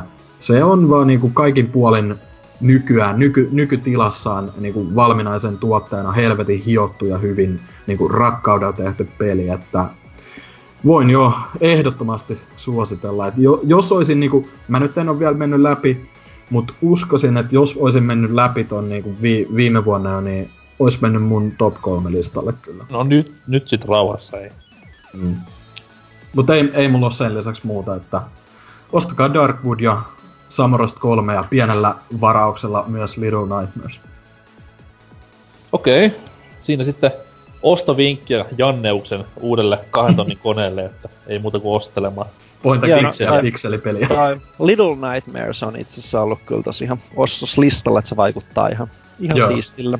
Toi on noista kauhupeleistä tuli nyt, kun tuossa tota, mainittiin toi Alien mm. Isolationikin, niin se on, se on tota, kauhupelit on itsellä ollut aina vähän semmonen, että elo, elokuvista mä en oikeastaan tykkää, ne, ne, ei, ne ei vaan ikinä oikeastaan ole niinku pelottavia, tai sit niinku, niissä on semmosia jotain tyhmiä jumpscareja ja that's about it, että se on peleissä ehkä vielä vaikeampi silleen tavallaan tasapainotella sen välillä, että yleensä sit, jos sinä lähdetään tekemään tosi, tosi, tosi, tosi pelottavaa, niin sit se helposti se itse gameplay kärsii siitä, että nyt just pelasin ton Resso 7 ja Evil Within 2, jotka molemmat yrittää niin kuin olla vähän tämmöisessä kauhugenressä, tai aika paljonkin, mm. niin esimerkiksi tämä Ressu 7, niin siis oli hyvin lähellä, etten katkaisu sitä levyä aika moneen kertaan, mutta en ainakin niin leipoa kiinni sen aivan, aivan huolella, että se itse gameplay, se ampuminen, se miten ne viholliset liikkuu, se miten perseestä niitä vastaan on niinku tapella, kaikki se oli niinku,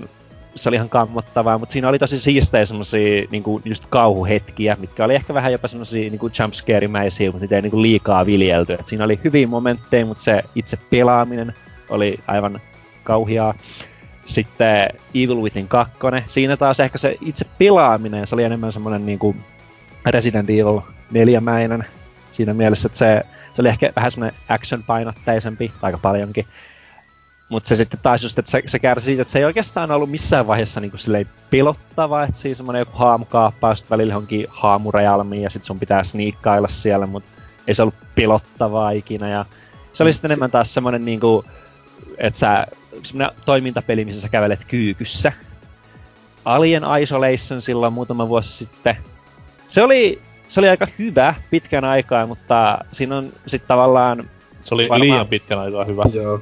Joo, se oli, se oli liian pitkä se peli, ja sitten tämmöisissä peleissä, missä sua jahtaa tämmönen joku paha voima, mitä ei voi tappaa. Esim. Ressu Seiskassakin oli tää Bakerin perhe, mikä... Mm. Niin se on varmaan ehkä osa syy Ressu Seiskassakin, miksi niitä ei tavallaan ollut siinä niin paljon, koska se huomasi siinä Alienissa, että sitten kun sä kuolet sille 47 kertaa ja sä vaan oot siellä sitä 20 tuntia pelaat, niin se lakkaa olemasta pelottava, koska sä et voi kuitenkin... Sitten tavallaan, että jos, jos siinä tapahtuu jotain, niin sä helposti vaan niin lasket ohjaimen pöydälle. No niin, tapaan mut, että mä aloitan vaan alusta, että mä jaksaisi yrittää josta sua karkuun. Tai sitten mikä niinku pahempaa, mikä esim. tapahtui tässä Alienin tapauksessa, niin sä, sä pelaat sitä vaan niin kauan, että sä huomaat tavallaan, miten se tekoäly toimii.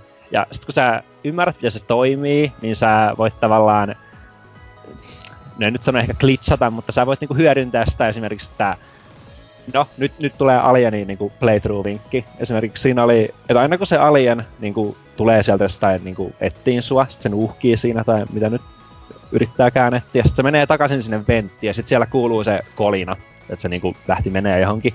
Niin siinä on semmonen 10 sekunnin ikkuna, että se ei tee mitään. Sä voit vaikka niinku huutaa siellä ihan täysillä ja ampu jokasta ja juosta, niin se ei tuu sieltä. Niin sit se oikeastaan meni siihen, että kun mä tajusin se, niin sit mä aina vaan juoksen ihan täysillä sen aikaa, että se rupeaa taas tulee. Sitten että sä pysähdyt jonkun pöydän taakke, sitten se tulee sieltä, sitten se taas kattelee mihin mä meni, sitten se menee takaisin, sitten mä taas juoksen ihan täysillä vähän aikaa.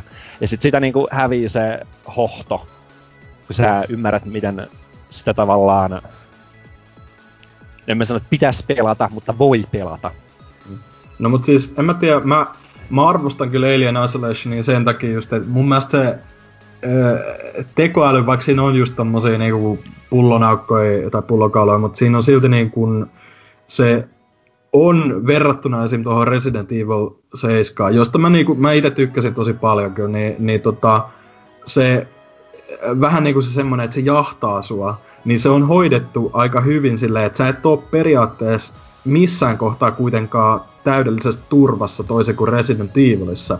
Että jos sä, mä muistan ainakin siellä jossain loppupuolella peliä, kun niinku meni, öö, siinä on niitä ihmeen tallennuspisteitä, mihin pitää se ihmeen kortti sujauttaa. Niin kun mä, mä niinku ajattelin, että okei, nyt mä voin niinku kävellä nopea tohon tallentaa, vaikka se alien on lähettävillä, niin ei, se silti lävisti mut niinku siinä tallentaessa niinku selän läpi just silleen, että se ei periaatteessa öö, niin kun, mikä, mikään ei niinku triggeröisi sitä pakenemaan yhtäkkiä paikalta, paitsi se öö, liekin heitin, mutta tota, se nyt onkin niinku enemmän gameplay mut, juttu, mutta... Mut siis toi nimenomaan ainakin itellään se, että mä en itse tykkää hirveästi kahupeleistä, mutta öö, just toi aspekti, toi, voiko sanoa randomiydeksi, oli just nimenomaan Alien Isolationissa se, että sä et ole missään vaiheessa turvassa ja sua jahtaa tekoäly, ja niiden kahden yhdistelmä. Ja jos vaikka vertaa Dyna on pelannut zombipeliä, niin Joo. siinäkin nimenomaan se isoin kuumottaminen ei todellakaan ollut ne zombit, mitkä nyt oli näytetylin PS2-ajan jäänteeltä, vaan nimenomaan se, että koko ajan sun pitää olla varpaillas. Jopa silloin, kun sä tallennat peliä tai luuttaat pelissä, mikä yleensä on niinku muissa peleissä semmonen, että okei, nyt mun tuli valikko tähän eteen, mä ihan rauhassa, mä voin tässä vaikka käydä kahvilla tai jotain muuta. Mut se, että peli niinku jatkuvasti elää ja uhkaa mm, sua, niin joo. se on semmoinen niinku siisti aspekti kauhupeleissä. Mut sit tosta, äh, siitä Resident Evilista vielä, tai niinku Alien Isolationiin, verratta, Isolationiin verrattaessa, niin siinähän oli kuitenkin, aina kun sä pääset semmoiseen safe houseen, niin siinähän näkyy, kun ne viholle, viholliset niinku, ne, ne sit vaan katoaa, ne niinku sulautuu siihen lattiaan. Ja, ja, ja sitten ne ba- siis Bakerin, Bakerin perheen jäsenet, niin nehän ei just pääse myöskään niihin. Et se on, mun mielestä se oli vähän harmi just silleen, että niinku periaatteessa kuulee, että se Jack, Jack on vaikka siinä oven takana huutaa jotain, että niinku, et, et voi olla aina sieltä jotain tollasta. Niinku, et, se on vittu teidän talo, tuu vaan sisään. Niinku, että se loisi enemmän sellaista kuumottelua siellä. Niin, mut, siis nimenomaan. Mut, et, mut et musta, tuntuu, olla... musta tuntuu, että siinä on enemmän se, että se on niinku Resident Evil, ja ne tavallaan halus palata niinku, no, sarjan juurille just silleen, ja se on niinku aina ollut sarjalle sellainen olennainen juttu, että niinku safe houseit on se niinku pelin ainut turvallinen paikka ja siellä soi se kiva musiikki ja näin poispäin. Et se, en mä tiedä, se on ehkä enemmän vaan just silleen, että ne on halunnut tehdä sit se Resident Evil-maisen samalla olla, tai niinku, mut samalla olla niinku jotain uutta myös silleen, että... Joo, mutta itse asiassa näihin äh, tähän safe, safe-huoneeseen menemiseen ja sit varsinkin siis oviin, niin siis Herran Jumala ovet, niin ne oli niiden molded vihollisten kyllä niinku pahin niinku kompastuskivi, että siis ne ei saa niitä ovia auki. Niin mä tapoin niin, yhdessä, mulla ei ollut panoksia, mulla oli vaan veitsi, mä tapoin kolme molderia silleen, että mä menin oven taakke. Sitten kaikki niinku bukaa silleen, että niiden välillä raajat tulee oven läpi. No siitä ei voinut lyödä, mutta sä niinku avaat sitä ovea aina silleen 30 senttiä, ja sit sä huidot siihen niinku avautuneeseen rakoon, sit sieltä aina pilkisti jonkun pää tai jotain, ja sit siinä 15 minuuttia kun runkkas niinku puukkoa, niin sit on saanut kaikki tapettu. Et, onhan, onhan noissakin niinku, joo, kummassakin Isolation ja toi ja totto, mitä nyt joku Outlast ja tämmöset, niin kyllä niissä on niinku semmosia, että voi, voi jo hyödyntää tai käyttää sitä tekoälyä hyväkseen, mutta silti kyllä mä sanoisin, että niinku päällimmin, päällimmin puolin toi Isolation esim. onnistui tosi hyvin tunnelmassa ja näin poispäin. Et se enemmän kompastuu just siihen pituuteen. Et se oikeasti käy vaan silleen, niinku, mun mielestä se menee siinä loppupuolella ihan liian semmoiseksi niin kuin että niin kuin nyt, nyt sulla on hirveä määrä kaikkia aseita ja silleen, vaikka niin kuin mun mielestä se liekin heiti oli ainut, mitä tarvittaisi oikeasti, niin kuin silleen, ja sitäkään ei paljon. Et se, me, se, ja siinä on niitä vitu androideja ja kaikkea, mutta silleen, en mä tiedä. Se jotenkin niin kuin, hyviä pelejä, mutta niin kuin kummatkin kompastuu. Jep, että kummatkin kompastuu vähän siihen just tommoseen rytmitykseen. Ja no Resident Evil nyt ei niinku kestoon, että se on niinku hyvä semmonen 90 tunnin paketti, mutta sekin siinä loppupuolella menee tosi semmoiseksi tota, vanhan Resident Evilin kaltaiseksi actioniksi, niinku ei kovin hyvällä tavalla mun mielestä. Mutta tota, mm. hienoja hetkiä kuitenkin kummassakin pelissä ja tällään. Joo, allekirjoitan vielä ton Alienin on pituusongelman siinäkin mielessä, että jos se olisi esimerkiksi tullut lyhyempi se peli, niin se, se tekoälyn se tavallaan haavoittavaisuus ei olisi välttämättä niinku korostunut. Sulla ei olisi ollut niin paljon aikaa sitten jäädä analysoimaan sitä, että okei, tää oli mun niinku 79 kertaa, kun mä kuolin. Hei, mitä toi muuten tekee toi alieni tai silleen. Ja sit se haluaisin myös huomauttaa, että se, että siinä on semmoinen tavallaan random elementti, että sä et ole ikinä missään turvassa, niin se on sitten toisaalta sen gameplayn kannalta myös aika, aika ärsyttävää voi olla. Joo. Niin sanoin, että se on aina esimerkiksi, että mä loadaan peli ja mä lähden etenemään. Okei, okay, alien tulee, mä menen kaappiin. Ei mitään, mä etenen vähän aikaa, mä kuolen. No okei, okay, loadataan.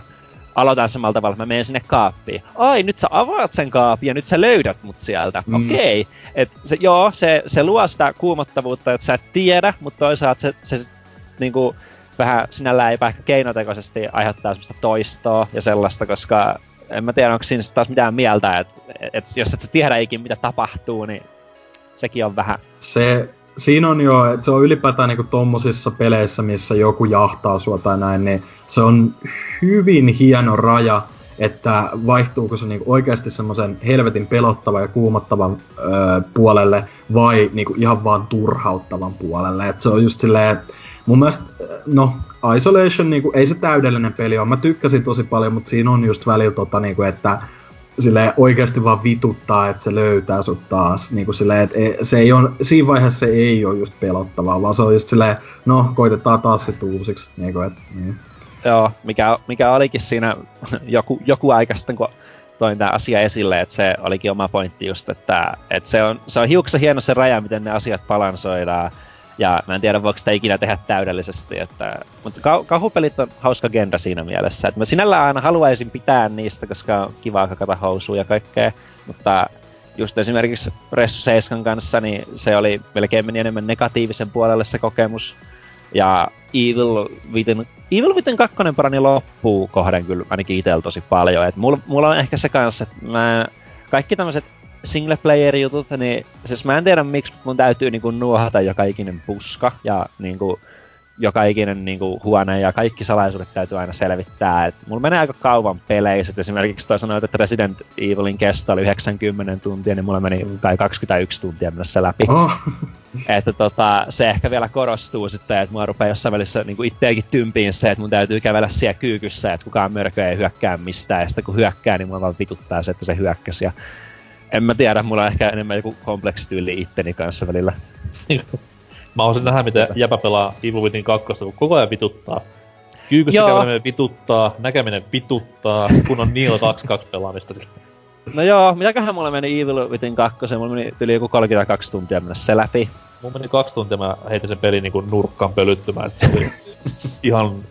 Kam- mut siis jälleen kerran mä en oo mikään kauhupelien ison fani enkä ystävä, niin sekin Jaa. vähän siinä painoi. Et jos kauhupeli ei jotenkin pelota mua silleen hyvällä tavalla, ja mä nyt en puhu siitä, että jumpscare-pelko on päällänsä, mutta just tommonen niinku, niinku Alienin tai Zombiuun tyylinen epäonnistumisen pelko jatkuvasti päällä, niin sit se on mulle ei-kauhupeli.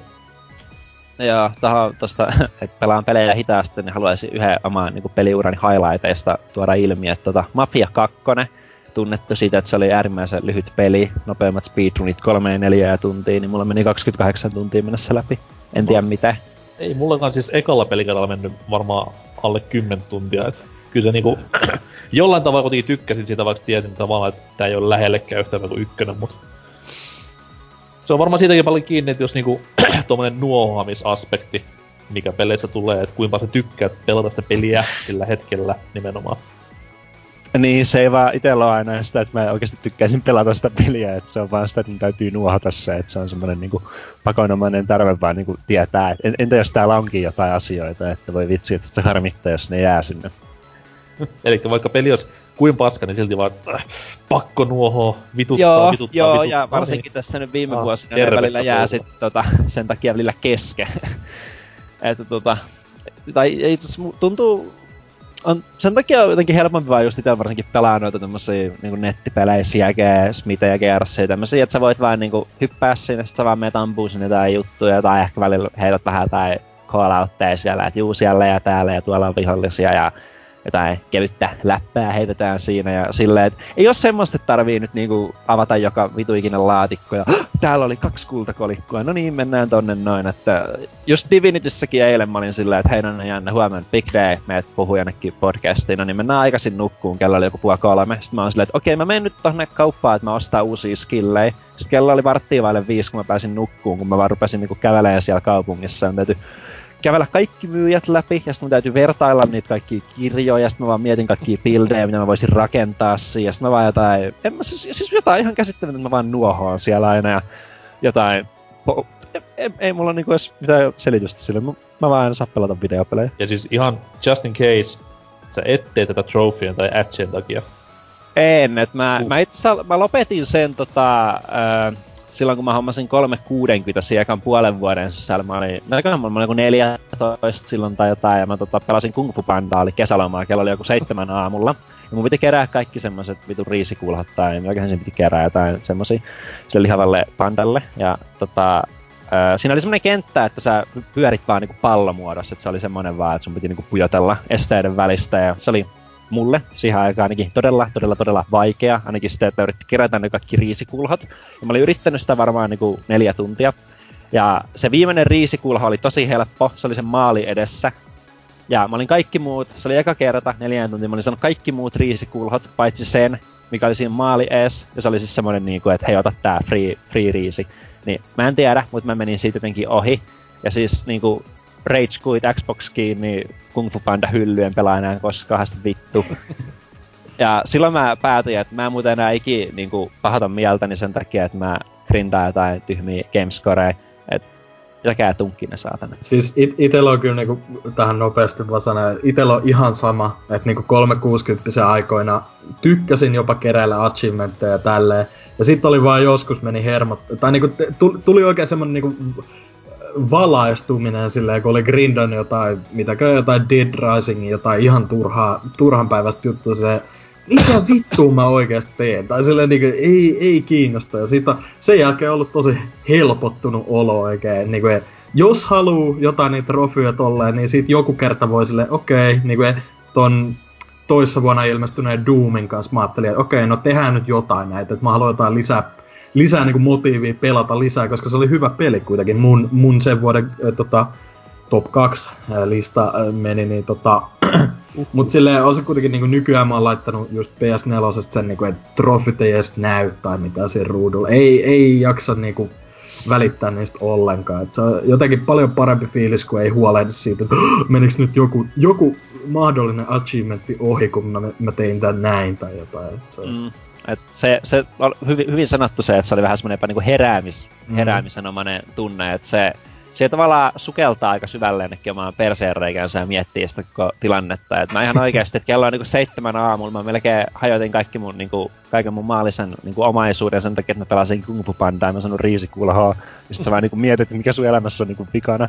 Ja sit sä, sit sä vaan niinku joko jäät sinne sun perseen reikään tai sit sä tuut niinku pois sieltä, että se on joko tää Valitettavan moni on jäänyt sinne Niin on, niin on niitä, niitä, niitä, niitä tapaa aina välillä. Ja tosta vielä, että ei, ei edes kato niitä atseja, niin ainakin siis ihan niinku, ja siitä niinku, mun eka peli 360 oli Far Cry 2. Helvetin hyvä peli aikanaan, ei ole vanhentunut kauhean kivasti.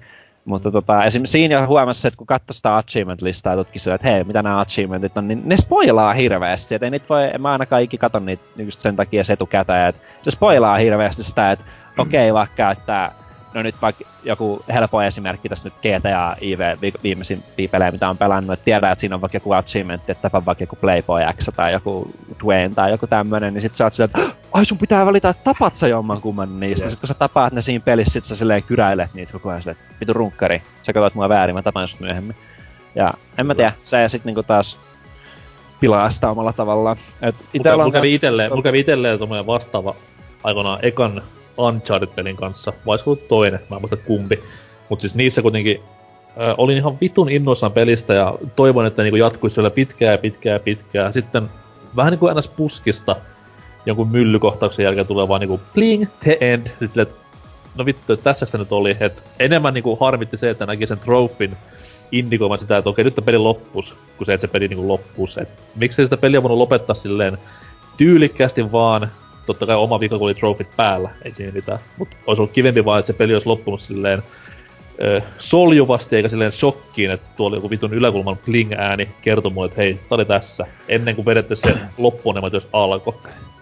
Joo, toi, toi on muuten itelläkin aika usein just mikäköhän mulla viimeksi oli, minkä mä pelasin läpi semmonen joku tosi pitkä, pitkä peli, mistä mä muistun, että varmaan toi uusin, uusin Dragon Age oli, oli sellainen, niin sit siinä kun sä olit jossain loppupätlessä ja menit se, niin sit sä oot se, että okei, loppuukohan tää, tuleekohan tässä joku uusi vaihe, tuleekohan tuolle joku uusi pää tolle jättilopparille ja tuleeko tässä joku stage 2, sit siinä vaan bling, peli läpi, sit sä oot silleen niinku, ah okei, ei tää taas loppuukin, mä menen paskalle, että niin, Hyvä peli. En mä, en mä ja... katso loppudemoa enää, että se oli niinku niin, siinä. Niin, se oli nimenomaan se, että okei, okay, tää päättyykin. No en mä, ei mua enää itse asiassa kiinnosta, että tää oli tässä, että tota, olisikin vaikka se achievementti vaikka tulisi, kun oot kattonut ne tekstit tai jotain, että se jää saamatta muuten tai jotain.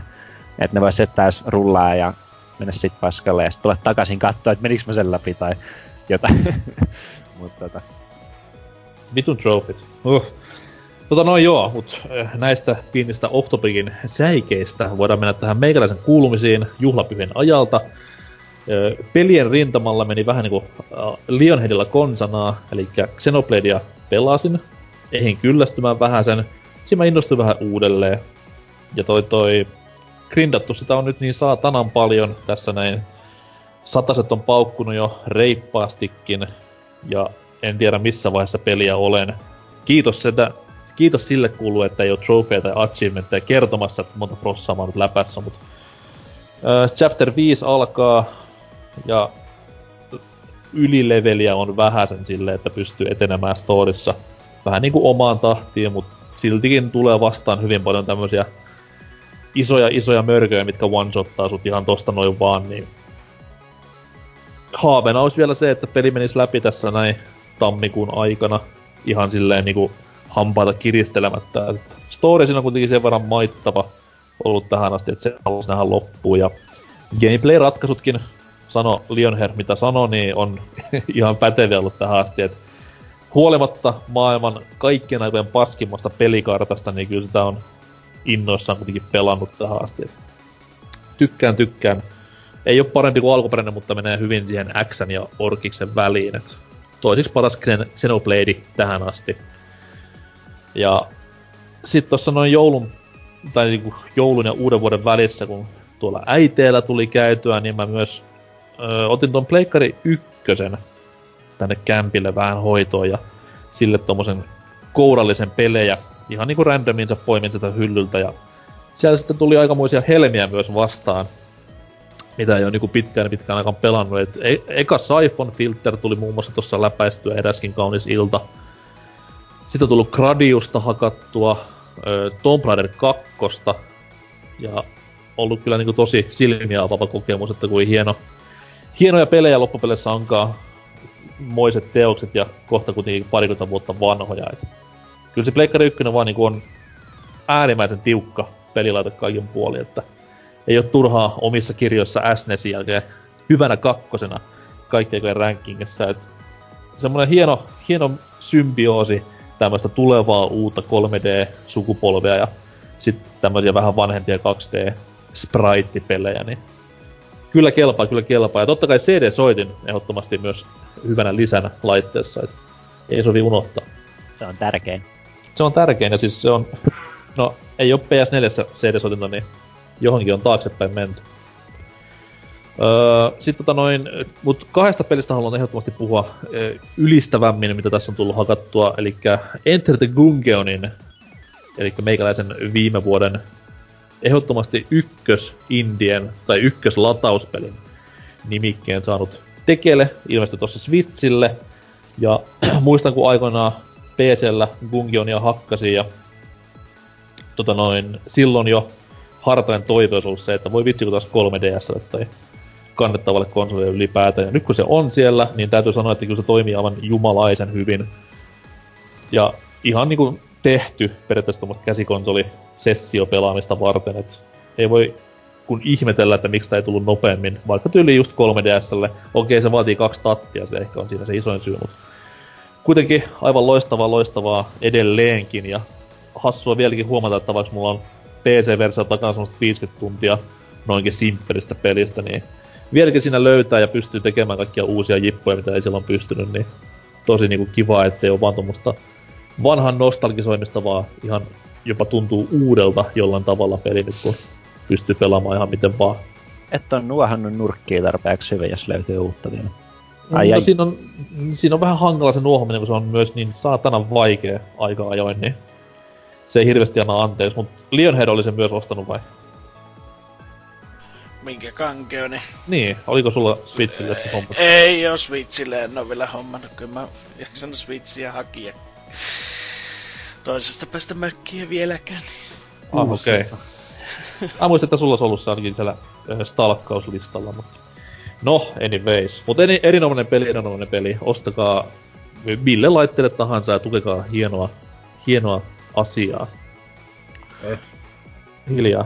Sitten tota viimeinen, viimeinen peli, mistä ehdottomasti haluan puhua ja varmaan saadaan aikaan pari tuntiakin hienoa keskustelua, niin uh, Beavis and Butthead Virtual Stupidity. Tuli, uh, mä jotain YouTubesta katsoin tossa noin, olisi ollut Tapanin päivänä vai milloin. Ei, se oli jopa ennen joulua. Niin Mike Judgein haastattelua, mies, joka on siis on luonut Beavis ja Buttheadin ja myös King of the Hillin ja Daria-sarjan, niin sitten tota noin kattelin mun DOS-boksia ja siellä se peli kuumotteli ja ajattelin, että no mikä ettei. Ja se oli sitten hieno yhden juttu. Aivan mainio point and click seikkailu. Point and clickin kuulta ajolta voisi sanoa, niin ehdottomasti suositus kaikille Beavis Butthead faneille. Ja seuraavaksi on sitten Darian oma point and click seikkailu tuossa odottamassa pelailua. Et en tiedä mikä nyt puraisi tämmönen DOSBox-kärpänen, mut erittäin kivoja tämmösiä lisenssi point and clickejä aina kiva hakkailla, et yksi hienoimmista genreistä on point and click ja hienoimmista alalajikeista on nimenomaan lisenssi point and clickit, just Indiana Jonesit ja nämä näin, niin hienoa, että löysin nämä uudelleen. Mä muistan vaan se, mä en tiedä, onko se Nessi vai Nessi, joku Beavis and Butthead-peli, mitä mä oon emulaattorin pelannut, mutta ihan vitun vaikee. Siis siinä oltiin just siellä, mentiin tota... Koulun, kou- käytävillä. koulun käytävillä. joo, joo, se on, se on SNESin Beavis and Butthead. Ja myös Megapiven. Mut ei ollut, siis niinku sen lisäksi, että se oli helvetin vaikea, niin se ei kyllä oikeasti ollut kovin hyvä peli. ei, se on, se on nimenomaan vaikea sen takia, se on niinku paska kontrollilta ja kaikkea muidenkin takia. Tuli vähän mieleen se, mikä Bart, Bart's Nightmare tai joku tämmönen. Siinä on mm. vähän, vähän samaa hyvää. Juu, juu, siis mä en ihan tarkkaan muista, että oliko jopa... Ei se varmaan sama pelitalo ollut, herra jumala, ei. En mä tiedä, mutta hyvin samannäköiset ja tolleen kontrolloi samalla. Joo, siis se oli siihen aikaan just muotia, että kaikki mikä oli vähänkään pinnalla, niin se tehtiin ihan tommonen niinku ö, lisenssipeli, joka oli vaikea sen takia, että se oli paska. Jep. Et ei ole todellakaan mikään ihmeellisyys. Mut joo, ö, se ehkä Beavis Buttheadista tämän saatanan pitkän alkuosion jälkeen voidaan mennä vuoden ensimmäisen uutisosioon ja siellä onkin luvassa sitten vaikka mitä, koska uutisvuosien, ei kun korjaan, uutiset on ollut vilkkaimmillaan tässä välipäivänä, että piti kaivaa vähän arkun pohjalta oikein. Mut mennään sinne musiikkikappaleen jälkeen.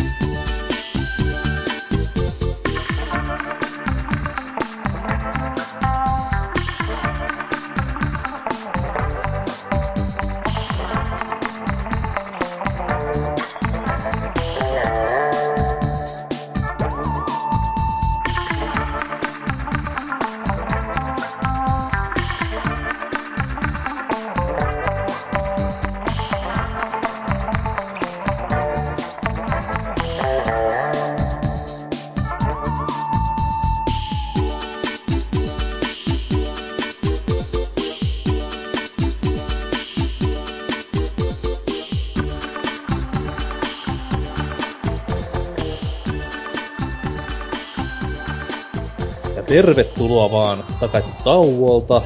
Sitten olisikin vuorossa vuoden 2018 ensimmäinen uutisosio. Ja voi pojat sentään, kun oli hankala löytää mitään tuommoista pätevää, mistä voisi vähän keskustella, mutta kyllä sitä kuitenkin jotain ilmesty. Ja jos vaikka ö, Leon Heard kertoisi omasta uutisestaan ensin. Ja aloitetaan vuosi positiivisilla. Nintendo Switch on nyt Yhdysvaltojen nopeimmin myynyt kotikonsoli. Ja yhtiön mukaan... Kaikkien aikojen vai? Mm, koti... Siis nopeimmin kaupaksi käynyt kotikonsoli. En minä siitä tiedä. Ei tää sit... En mä tiedä, onko joku Nessi myynyt enempää, mutta... Nintendo hei... Eikö niin... Wii oli aikaisemmin record holder ja nyt tää sitten meni ohi. Joo, tätä hehkuttaa todella lehdistötiedotteella. Nyt mukaan laitetta myöten maassa sen 10 kuukauden aika 4,8 miljoonaa kappaletta, mikä asettaa sen edelleen viin alkuperäistä myyntitahtia. Uh. Ja samassa ajassa niin viite heitettiin kartanon 4 miljoonaa kappaletta. Ja, ja suurpelit on pärjänneet ihan kivasti, 60 pinnaa. Jenkeistä omistaa Odysseon ja 55 pinnaa Breath of the Wildin ja Mario Kartti 8 Deluxe remasteri puolelta laitteen omistajista. Splatoon 2 vain 20. Että, että, no, hyvin myy kaiken, mitä ne saa kauppoihin asti tuotettua, niin kai silläkin jonot on jo ost... Tuota, tuota... Jonoahan, jonoahan on vielä Japseissa ja Jenkeissä. Et mm. Euroopassa on tilanne kuitenkin sen verran hyvä, että saa ihan kaupasta haettua. Ranska on ehkä ainoa kulma, missä sakkaa pahemman kerran, mutta Britit ja Saksa ja mm. täällä totta kai härmässä on helppoa hakea vaan kaupasta vehjä, jos sille päälle sattuu. Et tuolla PPCn Discordissahan, mä muistan, että kuka se oli, kun hehkutti just, menkää sinne, niin näette, niin oli hyvän diilin löytynyt, että 420 euroa, ei vaan se hinta 420 on siistiä, ja se numero, vaan se, että siinä oli mukana myös kaksi Pro-ohjainta ja kolme peliä, niin se on aika, aika bargain jo. Onhan se, ja on se ihan kiva konsoli, että vielä kun mäkin saisin sille jotain pelattavaa, semmoista, josta mä itse tikkäisin. Jos tänä vuonna vihdoin viimein natsais enempi. Että, kyllä, että... kyllä. Mut nyt tähän niinku periaatteessa vasta, nämä on kivoja lukuja, joo, whoopi fucking mm. do, mutta tota noin, nyt tähän tämä toinen vuosihan on vasta se, että mikä niinku määrittelee sen konsolin, että niin. aina niinku, eka vuosi menee vähän tämmöisessä early adapter huumassa ja muussakin vitun huumassa, mutta sitten toka vuosi, kun pitäisi ruveta tekemään sitä strategiaa eteenpäin, niin se on yleensä semmoinen vähän vedenjakaja.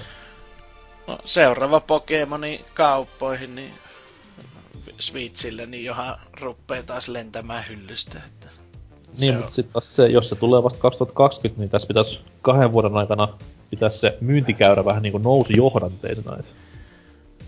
Niin, mutta no, mä en oikeastaan edes tiedä, onko siellä mitään muuta semmoista peliä, joka saisi aikaan semmoisen massahysterian muu kuin Pokemoni. Että... Mm, no lännessä nyt ehkä Animal Crossing menisi kaupaksi tälleen näin, mutta toki niinku onhan tuolla nyt Jenkessä ja Japsassa kuitenkin jengiä, kenellä sitä konsolia ei vielä ole, niin niillä nyt varmaan niin heidän, heidän myynneillä varmaan pitää sitä käyrä nousua varmaan te eka ja kuartteri. Ta- niin, ja ensimmäinen hinnan puotos, kun ainahan on niitä, jotka ottaa sitä, että ja jotkut ottaa sitä toista versiotakin siltä, mutta sitä tuskin nähdä ennen vuotta 2020. Se on totta. Ja pikkuinen knoppi vielä tähän niin näistä myynneistä, että tänä na- jakson nauhoituspäivän aamunahan Japseista kuului kummia, että siellähän Switch on nyt myynyt enemmän ekan yhdeksän kuukauden aikana, mitä Wii U möi koko sen elinkaaren aikana. Et sellainen, sellainen määrä, että en tiedä kumpaa sitä mairittelee tässä tapauksessa, mutta kovia, kovia numeroita on. Mutta odotellaan tässä näin vielä tämä kalenterivuosi ja katsellaan sitten vasta, että mikä menestys on kyseessä. Et menee ja tiedä. Entä sitten Dynan uutinen? Joo, tällä kertaa olisi Eurogamerin puolelta tämmöstä, että Fumito Uedan uudesta pelistä on saatettu nähdä nyt pientä teaser-kuvaa. Ja tota, tähän ö, pohjustuu siihen, että tuolla Gen Designin, eli entinen Team Ico, tai mä en, mä en ole ihan varma koostuuko se oikeasti niin kuin Team Icosta, mutta kuitenkin se Gen Design on se nykyinen studio, mikä, mikä tuossa Last Guardianinkin laatikossa lukee tota, po, ö, siellä alhaalla, niin, niin niiden sivustolla on tämmönen ö, Happy New Year-kuva, ja sitten siellä alhaalla tai niin kuin toivotetaan uusia vuosia, ja kun selaa sitä sivustoa alas, siinä näkyy semmoinen valo ja lintuja sen ympärillä, ja sitten siellä alhaalla on semmoisella kivialttarilla makaa vaalea neito, ja ö, va, ö, oikealla kauempana näkyy tämmöinen jättimäinen käsi. Ja jotkut oli tehnyt sen verran tota, taustatutkimusta, että sivuston lähdekoodista löytyi tämmöinen teksti kuin Beauty and the Beast 2018, joka, no, toi on niinku, mä, mä itse en ole kovin toiveikas nyt tämän suhteen, vaikka mä haluaisin totta kai niinku, että taas niinku jotain kiusoittelua tulevasta, mutta, ja Ueda on kyllä sanonut, että on tulossa uutta projektia, mutta niinku, että milloin niin kuin mille alustalle, se on ihan avoin kysymys, mutta mä itse lähinnä veikkaan, että tämä on niin kuin jonkinlainen, jonkinlainen muistutus siitä, että nyt toi Shadow of the Colossushan on ilmestymässä Pleikka neloselle, koska siinä jos on peliä pelannut, niin saattaa muistaa, että semmonen kivi, kivitemppelihän siellä on, jossa neitosen päällä on ja saattaa olla joku jättiläinenkin, mutta tota... Kerro nyt ihmeessä vielä, kuka se jättiläinen on tähän. Kaikki varmaan innostuu pelaamaan peliä loppuun. Kyllä, sehän on se hevonen, eikö? Aa, niin. Mutta, joo. Mä veikkaan itse, että tää on niinku Happy New Year, tää on vaan niinku kuva firman uuden vuoden juhlista. niin se ueda sammunut vittu. Kivellä makaa kuin joku, joku jättiläinen. no, normipäivä Japsi-studiolla. Mutta tota, tossa oli vielä tossa uutisessa hieman enemmän, että toi Eurogamerin jätkä, joka tämä artikkeli duunasta, niin oli haastattelu hieman Uedaa tuossa vuosi taaksepäin ja Ueda oli kommentoinut sen verran, niin kuin, ei tosta kuvasta, mutta kuitenkin niin kuin sillä, että yleisesti vaan, että niin kuin, uusi projekti on tekeillä ja niin kuin, koittaa hahmotella just sitä, niin kuin, että visuaalista puolta nyt ensiksi ja katsotaan, mitä siitä sitten tulee. Mutta tuossa myös mainitaan toki, että Last Guardian ihan äh, alun perin kiusoteltiin ennen sitä äh, 2009 traileria, eikö se silloin ollut, niin mm. äh, 2008 vuonna niiden sivustolla oli myös kuva, taisi olla just uuden vuoden aikoihin just tämmönen, missä näkyi se, näkyi tota, ö, sen pelin a- aloitusalueen se semmonen ketju, missä Triko oli kiinni, niin hieman, hieman ne on aikaisemminkin kiusotellut jotain, mutta saa nyt nähdä, että paljastuuko toi ihan uudeksi jutuksi vai onko se vaan tuommoista mystistä promoa tota Pleikka 4 Shadow of the Colossusta varten, mutta... Miksi, miksi ne promois mitenkään sitä Pleikka 4 versiota no, siis... koska eihän niillä ole silleen mitään tekemistä sen pelin kanssa, vaikka se onkin loppupeleissä niinku heidän grande hefensä tekemä peli. Kyllä mä uskoisin, että niillä on jotain sanomista ollut siihen niinku siellä studiollakin, vaikka se ei, vaikka ne on tota, vähän niinku muodostunut vasta viimikon jälkeen, että en mä tiedä, tai niinku toi, kuitenkin sen verran samalta toi kuva näyttää niinku Shadow of the Colossuksen teemojen kanssa, että mä en itse menisi varmuuteen vielä, että toi olisi ihan uusi juttu, mutta, mutta toivotaan kuitenkin, että niinku ihan uutta peliä olisi tulossakin, että eihän toi nyt tarkoita sinänsä mitään, että si- niillä on joku tommonen, voi toi olla ihan vaan joku tommonen, niinku, että ne on uutta vuotta varten duunannut tommosen kuvan sinne, mutta... Mikä, mikä sattuu sopimaan vaan heidän peleinsä jollain niin. tavalla. No, ei sitten tiedä. Ehkä, ehkä E3 äh, tuleekin Uedan lavalla silleen, oh, Hedo. Siinä on vaan yhtäkkiä vaan silleen 2019 Q1 uusi peli. Fuck you. Ja se, ja se uusi peli on äh, Shadow of the Colossus 2 silleen niinku liekehtivällä kakkoskirjaimella. Niin. Colossus Harder. niin. Shadow War of the Colossus.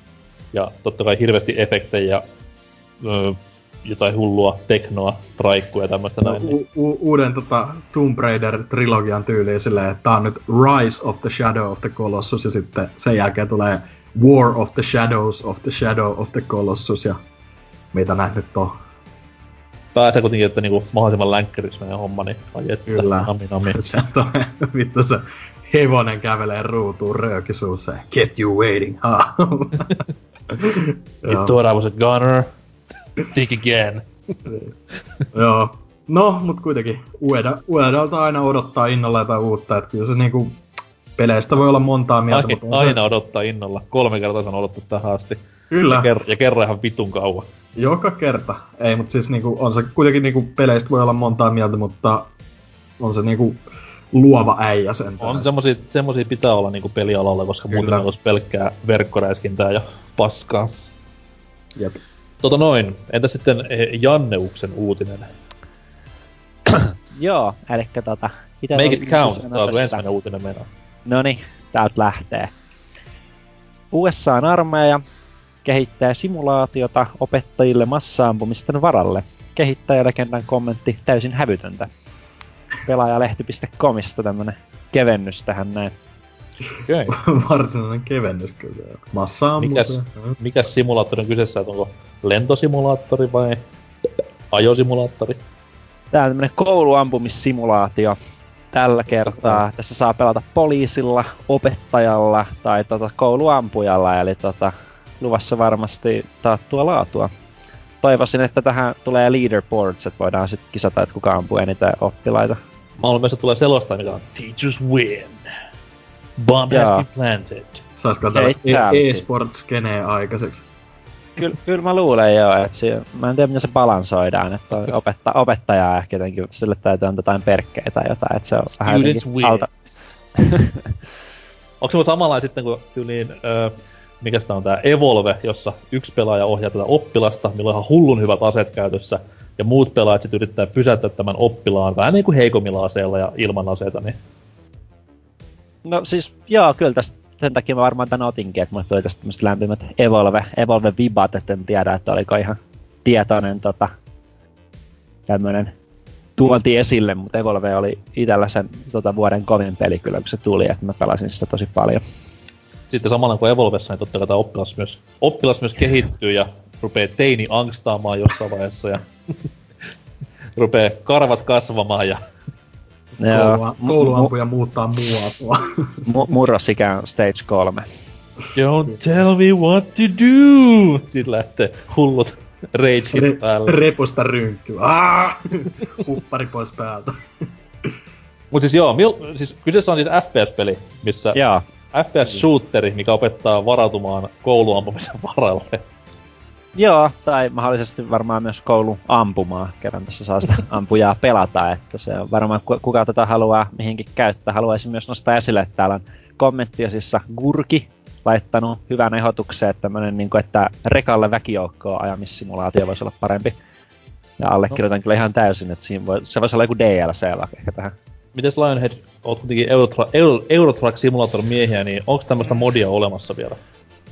Mä en oo niitä modeja käyttänyt, kun mä käytän ns näitä mit, mitkä lisää sinne kaikki puolalaiset ajamaan mun kanssa, että se riittää. Okei, okay, okei, okay, joo. Mokomat eivät halvemmalla.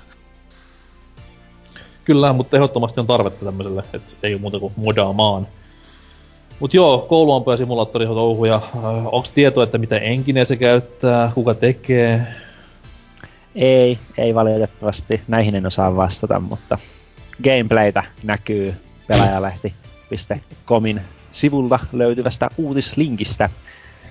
Eli sieltä kaikki halukkaat sitten tsekkailee vähän monta hertsiä pyörii sekunnissa ja onks 4K. Joo, tärkeitä juttuja tämmöisessä vakavassa simulaatiopelissä. Kyllä, ne on ne tärkeimmät. Jos ei ole 4, 4K 180 Hz, niin en mä osta sitä. Itse toivon, että olisi tämmönen Frostbite 3, että kyllä hajoavat ympäristöt pitää olla kouluampumissimulaattorissa. Tämmönen joku Source, se, se on niin vanha jo, että ei jaksa. Näinpä. Tai oikeastaan ehkä kyllä paras olisi, että se olisi 12 fps, että se olisi semmoinen sinemaattinen kokemus. Mm.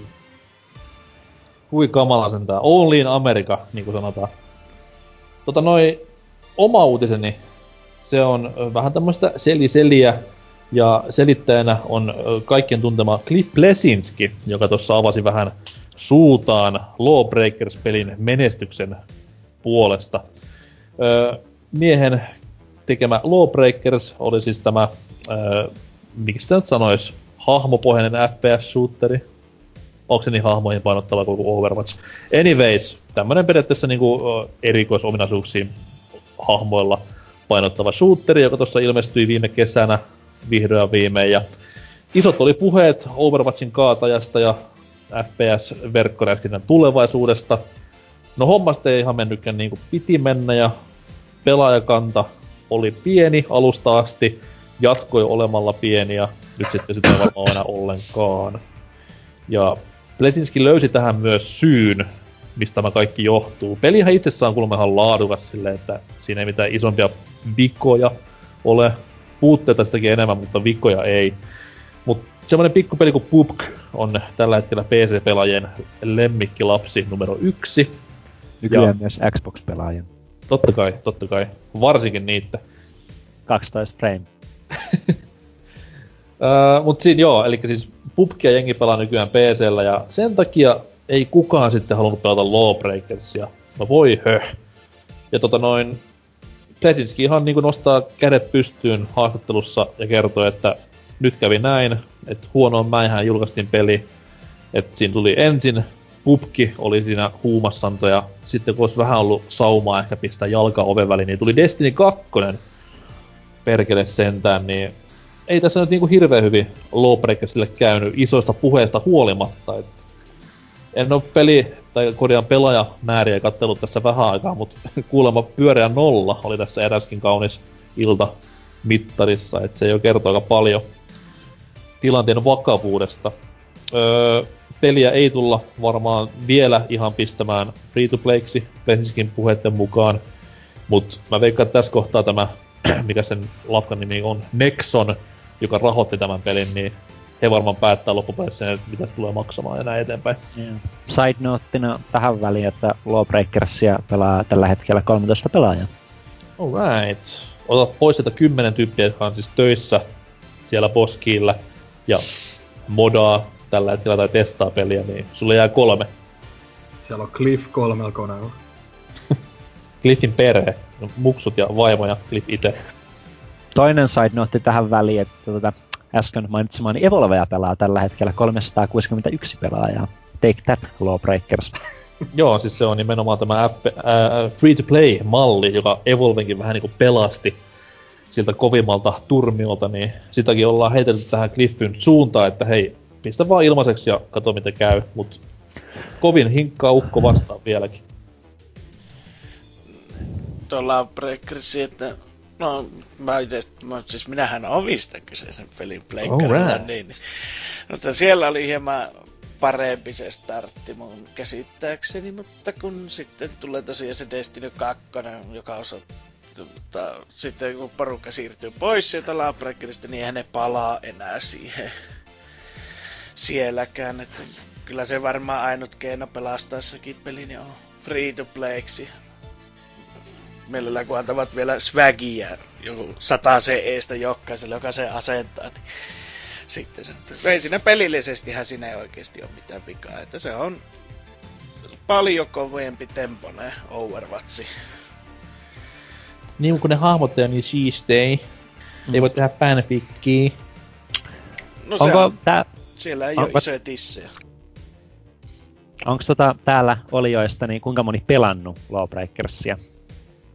Lionhead? Uh, Lionhead totta kai meidän FPS-kurko, eli Tootsihan on pelin jo ehtinyt haukkumaan aivan syvään suohon, niin Mä, mä itse kokeilin, mä ite kokeilin, kun se oli mun mielestä joku free weekend, tai sit se oli joku beta, mutta mä en tiedä, se ei, se ei jotenkin napannut oikein. Et musta tuntuu, että tommosissa peleissä se, siinä on jonkin verran kynnystä niin kuin päästä siihen, jos ei ole hirveästi verkkoräiskintää pelannut. Ja mä en itse ole hetkeen kuitenkaan niin kuin, tyyliin mitään pelannut semmoisia räiskintöjä, että mä en jotenkin päässyt siihen, oli kaikki ihme kykyjä ja hahmoja ja klasseja, ja mä jotenkin vaan sillä oh, mä olin ihan eksyksissä koko ajan siellä, mutta se on ehkä ihan enemmän meikästä kiinni, mutta sillä en mä nyt dumaakaan sitä, mutta sillä ei ole mitään suurempaa kiinnostustakaan ostaa sitä tai sillä.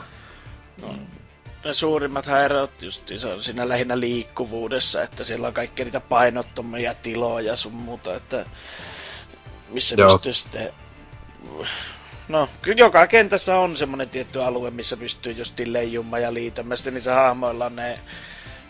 Se, minkä takia se itsellekin sitten jäi vähän sen, niin se pitäisi hirveästi käyttää aikaa, että oppis ees ne hahmojen liikkumiset, että yksi on semmoinen, joka on käytännössä ihmishävittäjä ja sitten toisella hahmolla niin se on tankkipuolen tankki, niin, niin tota, sillä ei ole sitten mitään muuta erikoisempaa siinä liikkumisessa kuin että se pystyy hyppäämään semmoisia tsarkeloikkia, mutta sillä ei ole sitten mitään semmoisia liito-ominaisuuksia kuin joita puolella hahmoista on. Niin se on, no, sille kävi näin, ei vaan mitään. Joo, joo, eihän se taru vielä kuitenkaan loppua, koska Boskiltähän on tullut tiedote, että he harkitsevat Xbox One ja jopa Switch-versiota. Että onhan sekin nyt tavallaan jonkinlainen tapa kasvattaa pelaajamääriä, että kai sieltä tulee pari pelaajaa per konsoli sitten lisää. Saa Nexoni aika paljon pumpata rahaa siihen vielä ennen kuin ne on ulkona, että niiden kauan korealaisilla riittää innostus rahoittaa sitä rääväsuuta siellä firmassa. Niin. Se on totta, se on totta. No joo. Mut... Mä tässä tota, itekin on nyt tota nimittäin pelannut silloin kesällä, siitä oli joku beta tai tämmönen hipsin tonne kaverin, kaverin tykö ja siellä pelasin tota vein Xboxin eliittiohjaimen mukana ja olin jopa muutaman kerran paras pelaajamasta kanssa siellä testailin. Mä kyllä tykkäsin siitä tosi paljon, mutta tota, kuten tossa Dyna sanokin, niin se on, se on kyllä mun mielestä vähän mark- tai se, se, se, se, markkinointi oli semmoista, että sitä annettiin hyvin niinku, öö, erilaisia kuvia, että ne, se CGI-traikot, mitä tuli, ne oli vähän semmosia niinku Overwatch niinku kuuleille tyypeille meininkiä, mutta sitten se jos sit katsoi niinku näitä gameplay-juttuja, missä haastateltiin niitä, jotka oli pelannut, niin se oli enemmän tosi semmonen niinku, tosi skill-based, tosi taitopohjainen ja vaati nopeita reaktioita ja ehkä tämmöistä e-sports-kamaa vähän yritti sitten niin kuin gameplayn puolesta kuitenkin taas enemmän olla. Että se kyllä siis muuhun vetos, mutta mä, mä ymmärrän toisaalta sen, että se ei, siinä oli aika niin kuin korkea oppimiskäyrä ja vaati, vaati sillä tavalla ehkä sitä tiimiäkin jonkun verran. Ei, ei niin paljon toisaalta, toisaalta mitä niinku Overwatchissa, että siinä niinku ei just ollut semmosia niinku healer-luokkia tai semmosia, jotka ei sitten voisi tehdä mitään. Että kaikilla, kaikilla hahmoilla pystyy vetämään kyllä hyvin, hyvin tappoja koko ajan. Et se, se, oli varma, itse silloin... varmaan just se, että kun se on, se olisi pitänyt julkaista myöhemmin, kun Overwatch olisi, jos se nyt koskaan tulee niin laskemaan sen suosio. Koska nyt niin. se kuitenkin, Overwatch on niin, niin iso juttu vieläkin, jopa niin näin kohta kaksi vuotta julkaisun jälkeen, että kaikki mikä yrittää vähänkään olla A, samaa genreä, A, B, saman näköistä, C, ö, iskee niin näihin samoihin juttuihin, mihin Overwatch, eli värikkäisiin hahmoihin ja ei perinteiseen FPS-räiskintään, niin ne tulee kaatumaan ihan vaan sen takia, koska jengi ihmettelee, että miksi mun pitäisi pistää rahani tohon, kun mulla on tää pari vuotta sitten ostama peli, mikä päivittää itseään ilmaiseksi joka kuukausi. Joo, nä, näinhän se on, mutta se vaan on just se, että kun monet teistä just niinku tietysti päässyt pelaamaan sitä ja näin, mutta se ei, se ei niinku pelaa yhtään niinku Overwatch. Omistan myös Overwatchin mestariratu Xboxille ja se ei, se ei pelaa yhtään niinku Overwatchia, että se on ihan erilainen se tempo ja just se, että siinä ei ihan, ihan niin paljon ole se niinku semmoinen team-komppi ratkaisemassa sitä, sitä taistelua. Ja, mutta mä en kyllä ihan sit tiedä tosta, että kuinka paljon joku Destiny 2 verotti sitä niinku, semmoista pelaajakuntaa, joka oikeasti olisi halunnut pelaa sitä, koska Destiny 2 on kuitenkin mun käsityksen mukaan aika semmoinen niinku casual painotteinen tai semmoinen, että se suuri, suurin pelaajamäärä ei kai niinku pelaa siinä sitä PvP-aspektia niinku lähestulkoon yhtään, että se vedetään niitä raideja enemmän ja keräillään kivoja hattuja ja kaikkea tällaista, että mä en niinku tiedä kuinka paljon näistä niinku oikeasti taistelee samoista pelaajista. No mä veikkaan, että se menee, tai veikkaan, että Cliff on silleen laskenut tämän asian, että ne, jotka ei pelannut PUBGia tai ei pelannut Overwatchia PCllä, niin. niin ne odotti, että tulee Destiny 2 ja ne olisi ehkä siinä odotusaikana pelannut sitten tätä hienoa, hienoa Cliffy Ben räiskintää, mutta ei se nyt ihan näinkään mennyt.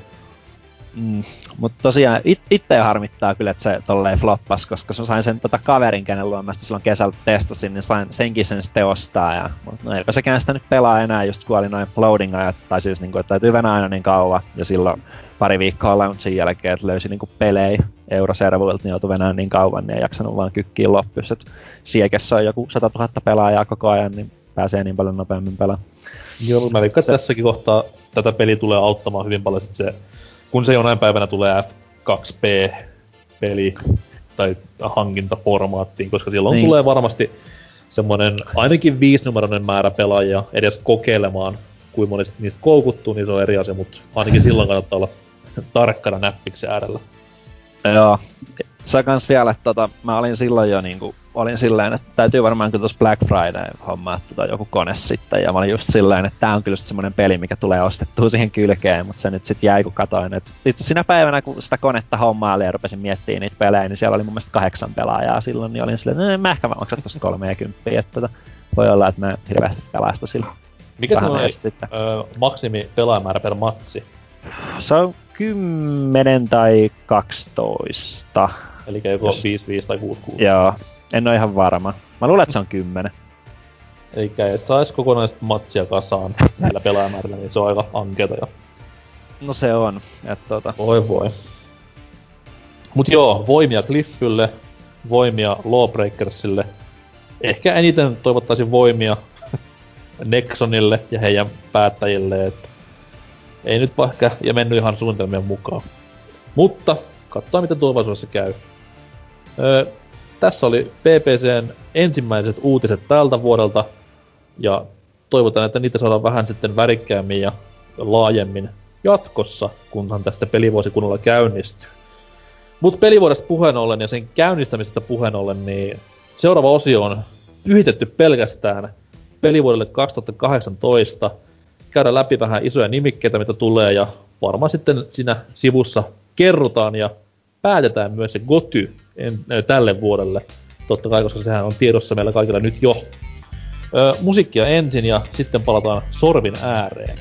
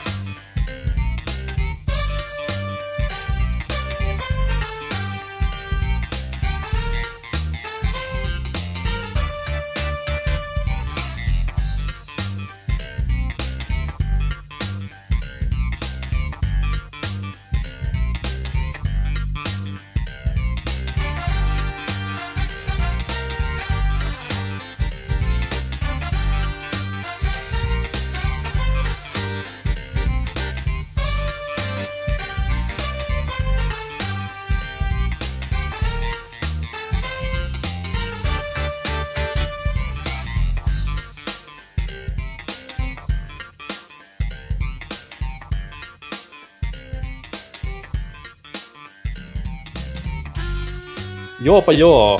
Homma nimi on sitten semmonen, että 2018 pelivuotta pitäisi ruveta käymään läpi. Ja pitää nyt jo ilmoittaa, että se on huonompi mitä viime vuoden pelivuosi, koska viime vuoden pelivuosi kuitenkin yksi kovimmista koskaan, ellei jopa se kovin.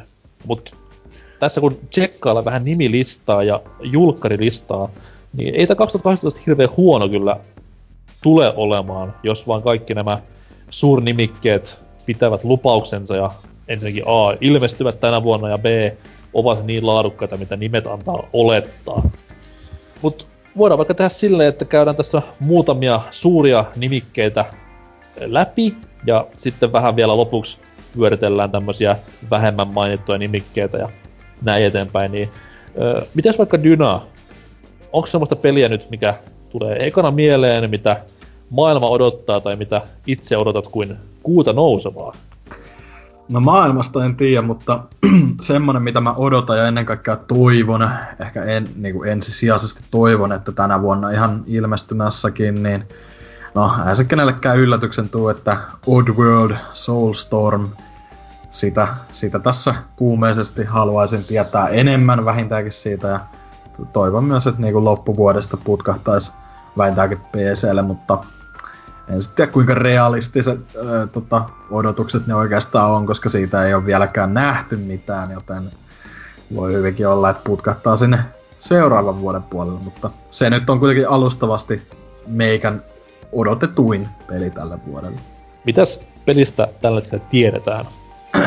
No siitähän tiedetään muun muassa, kuunnelkaa Oddworldcast viime vuodelta, mm. siitä tiedetään, että tota, Apes Exoduksen pohjalle rakennettu eräänlainen, ö, ei niinkään remake, mutta semmonen uudelleen mm, kertomus Exoduksen tarinasta, ö, johon lisätään ö, tota, uusia tarinaelementtejä kuin myös peli gameplay-elementtejä.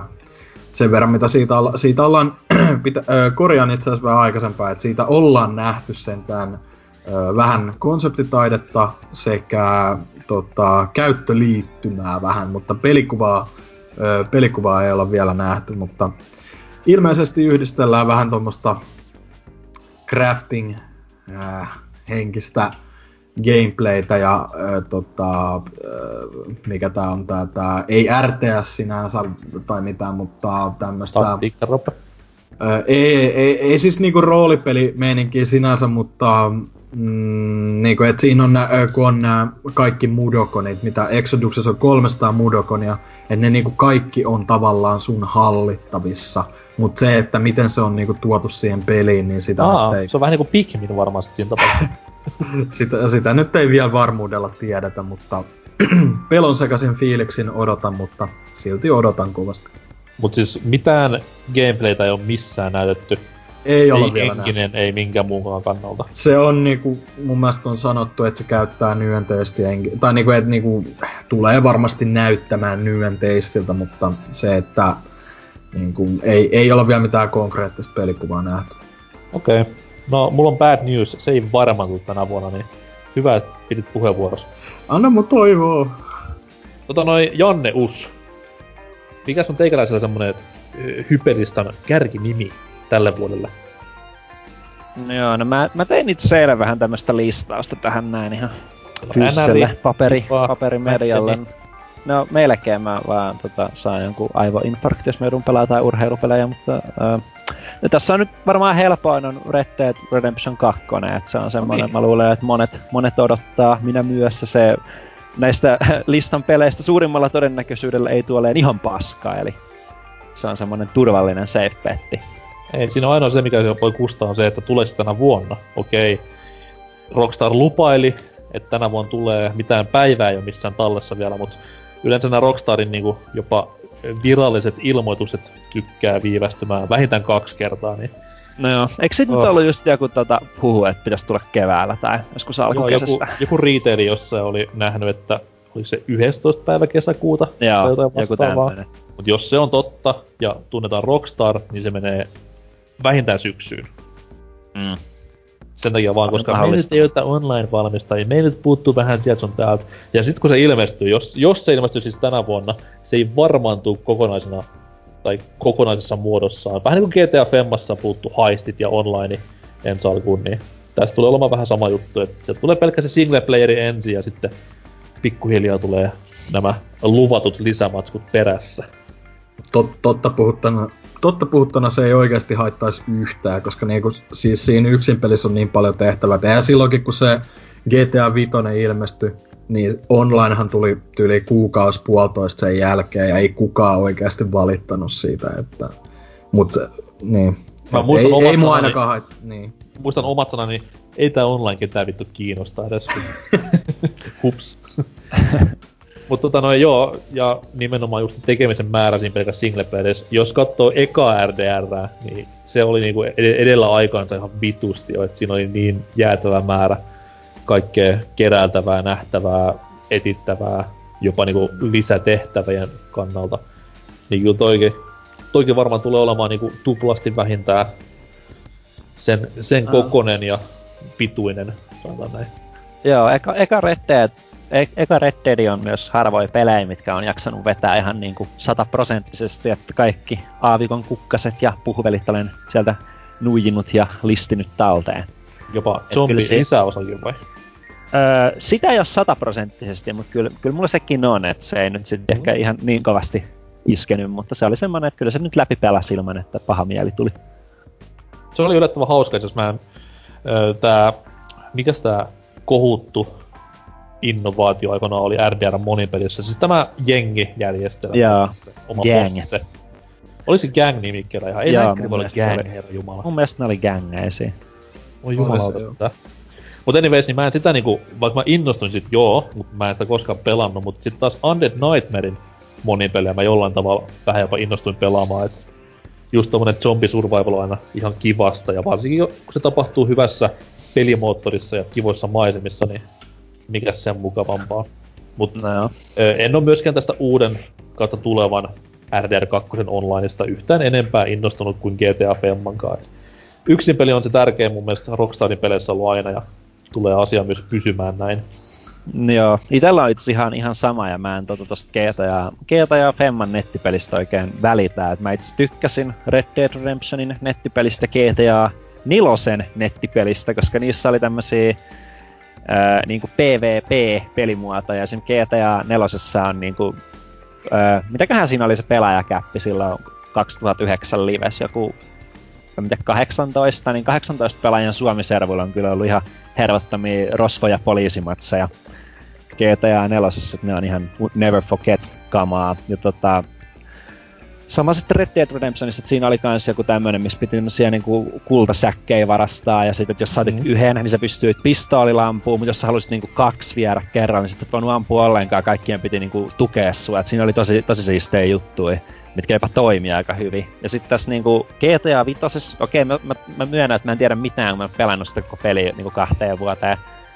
Mutta tota, sillä ainakin kun se tuli, niin ne, ei, siinä ei edes ollut semmoista, että sä niinku hakea niitä matseja silleen niinku itekseen, tai kai siinä oli, mutta se ei ainakaan toiminut yhtään, että sun piti niinku mennä seisoon sieltä World Mapissa johonkin semmoiseen niinku rinkulaa, että haluatko pelaa vaikka jotain, en mä tiedä, jotain pelityyppiä, missä ammutaan, ja sitten niinku muiden pelaajien siinä servulla piti halukkai tulla sinne tai jotain tosi outoa, ja se toimi ihan surkeasti. Ja tota, mä en itse tykkää tästä niinku heist-jutuista niinku monin pelinä, koska mä en niinku vaan niinku tämmöiset PV, PvE-jutut, että mä niinku halua, että siellä joku mun hyvä ystäväni auttaa mua siinä niinku ryöstössä. Et ne on vähän tylsiä ampua tämmöisiä tekoälypahveja, jotka kävelee kohden. Et niinku, mm-hmm. se, pitää, se pitää olla aina niinku toisen ihmisen päänahka, että se niinku merkkaa mulle mitään. Kyllä, kyllä. Mutta RDR2 ehdottomasti niinku, se oli omassakin listassa, niin vedetään nyt vaikka itseltäkin yli, tai tuotte joku muu sitten stunttaamaan siihen tilalle, mutta ehdottomasti niinku yksi ehkä jopa odotetun nimike itselläkin tänä vuonna, ja just nimenomaan sen takia, koska aikaisempi peli oli niin vallankumouksellisen hyvä ja mainio, niin eihän, eihän voi tätä kusta. Mut joo, Leon Head. Ja no, ottakaa tuoli alle. Täältä voi tulla mitä vaan. Joo, tota, no, hei, mä otan tätä mainstreamilla. Tai ainakin luulisi olevan mainstreamia, koska boksin pelailla paljon valittamista. Niin State of Decay 2. Edelleenkin odottelen. Että... Okay. Lionheadin mainstream on semmonen jatkoosa Xbox Live Arcade-pelille, mistä kukaan ei oikeasti kiinnostanut. Oli sillä se tota, tiivis panikuntansa silloin jo aikana. Niin sinä. No. joo, joo. Kuulepas nyt hipsteri. Mutta Sano sinä. Niin. Mutta se oli... No, se teki kaikki oikeastaan tommosessa Zombie Survivorissa semmoset, mitä olisi itse halunnut, että monessa pelissä olisi ollut, että pystyy rakentamaan sitä beissiä ja keräämään sinne niitä selviytyneitä ja...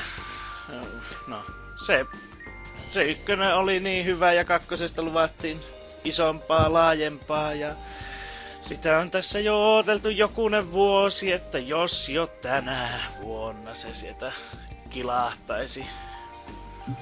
Eikö se ollut tämän, tämän vuoden kesälle, eikö se ollut varmistettu? Ei ole vielä varmaa. Tota, Ai ja. että se on sanottu, että Q, Q1, Q2 on sanottu, okay. että ehkä tulee, mutta alkaa Mikkiksellä on jo niin kiire ja toivottavasti... Ja sitten siinä pitäisi tulla nyt se monin peli, mitä ykkössä haikailtiin kovasti, että... Oliko tässä kakkosessakin maksimimäärä neljä? Koopissa siis. Ei, State of ykkösessä ei ollut ollenkaan monin peli.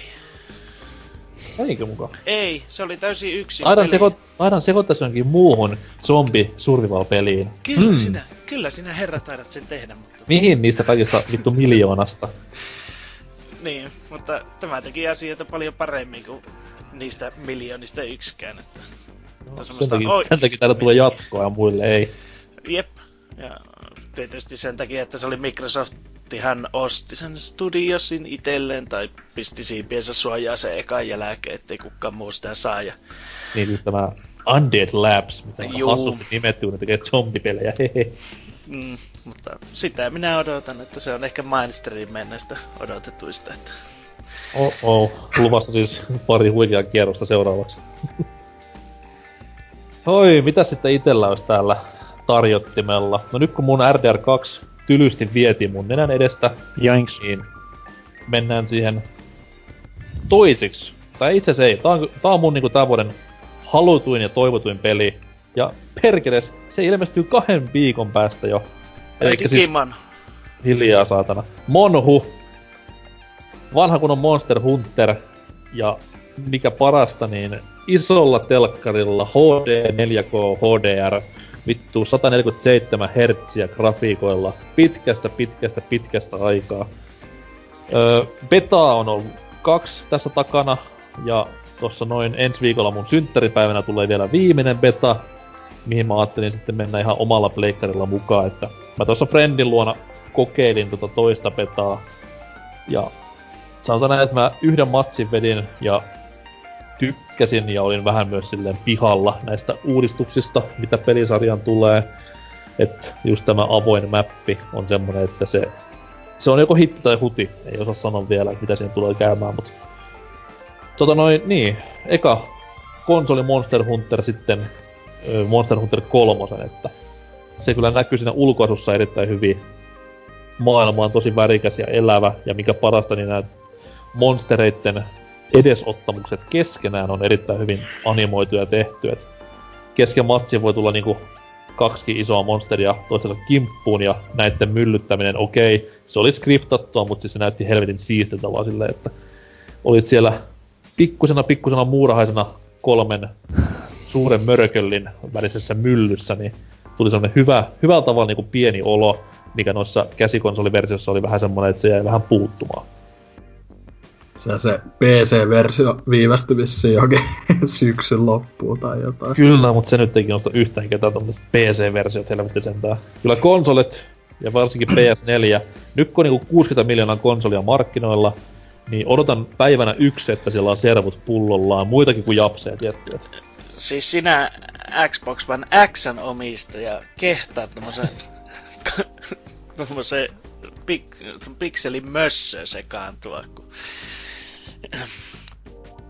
Mä tein sen päätöksen, että mä en mun...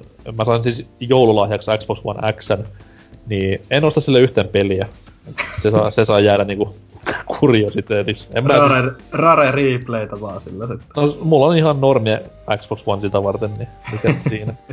Mut anyways, joo, Monhu Worldi 26. tammikuuta on ehdottomasti mun tämän vuoden hypetetyin ja odotetuin peli. Ja siinä on semmoinen, että joko mä tuun rakastumaan siihen niin paljon, että mikään ei merkkaa elämässä yhtään mitään, tai sitten se pettää kaikilla mahdollisilla tavoilla. Et mä oon kuullut niin paljon tuommoista ristiriitaista juttua siitä tämmöiseltä niinku kovan luokan monhu-pelaajilta, että vähän jännittää itsekin, että kumpaa sitten, kumpaan veneeseen kallistuu, mutta se nähdään onneksi ihan kohta pian jo. Että se on paljon kivempi odottaa jotain ja pettyä sitten loppupuolella, jos kun odottaa jotain vaikka kesää ja pettyä sitten sinne asti. Seuraava kierros. Dyna. Joo, no mulla on vähän toistuva teema nyt tää, että ei ole edes varmuutta tuleeko oikeasti tänä vuonna, mutta no, mä nyt luotan, että tää on oikeasti tänä vuonna tulossa, mutta tota, toi Ori and the Will of the Wisps, mikä julkistettiin viime, viime E3.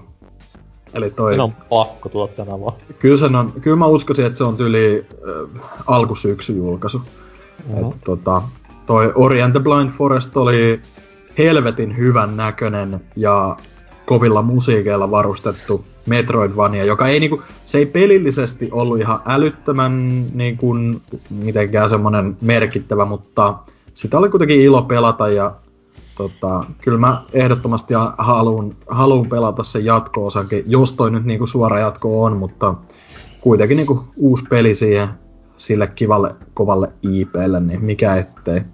Et PCllä kuitenkin en, en ole mitään Xbox One ostamaan. Ja siis tää oli myös ihan latauspeli ja tulee olemaan tommonen ns. halvan hinta. Joo, kyllä mä uskoisin, että se on edelleen latauspeli. En, en mä usko, siis se näytti, vaikka se näytti vähän paremmat, niin se näytti kuitenkin tavallaan sa, äh, hyvin pitkälti samanlaiselta kuin toi tota, se ensimmäinen, se trailerin perusteella, niin en mä usko, että ne tekee hyppyä niinku mihinkään isoa fyysiseen julkaisuun. Mähän haaveilin silloin ekan Orin aikoihin nimenomaan, että seuraava Ori on sitten tämmönen ihan täyshintainen ja äh, en mä saa sanoa täyspituinen, mutta kuitenkin pidempi ja laajempi.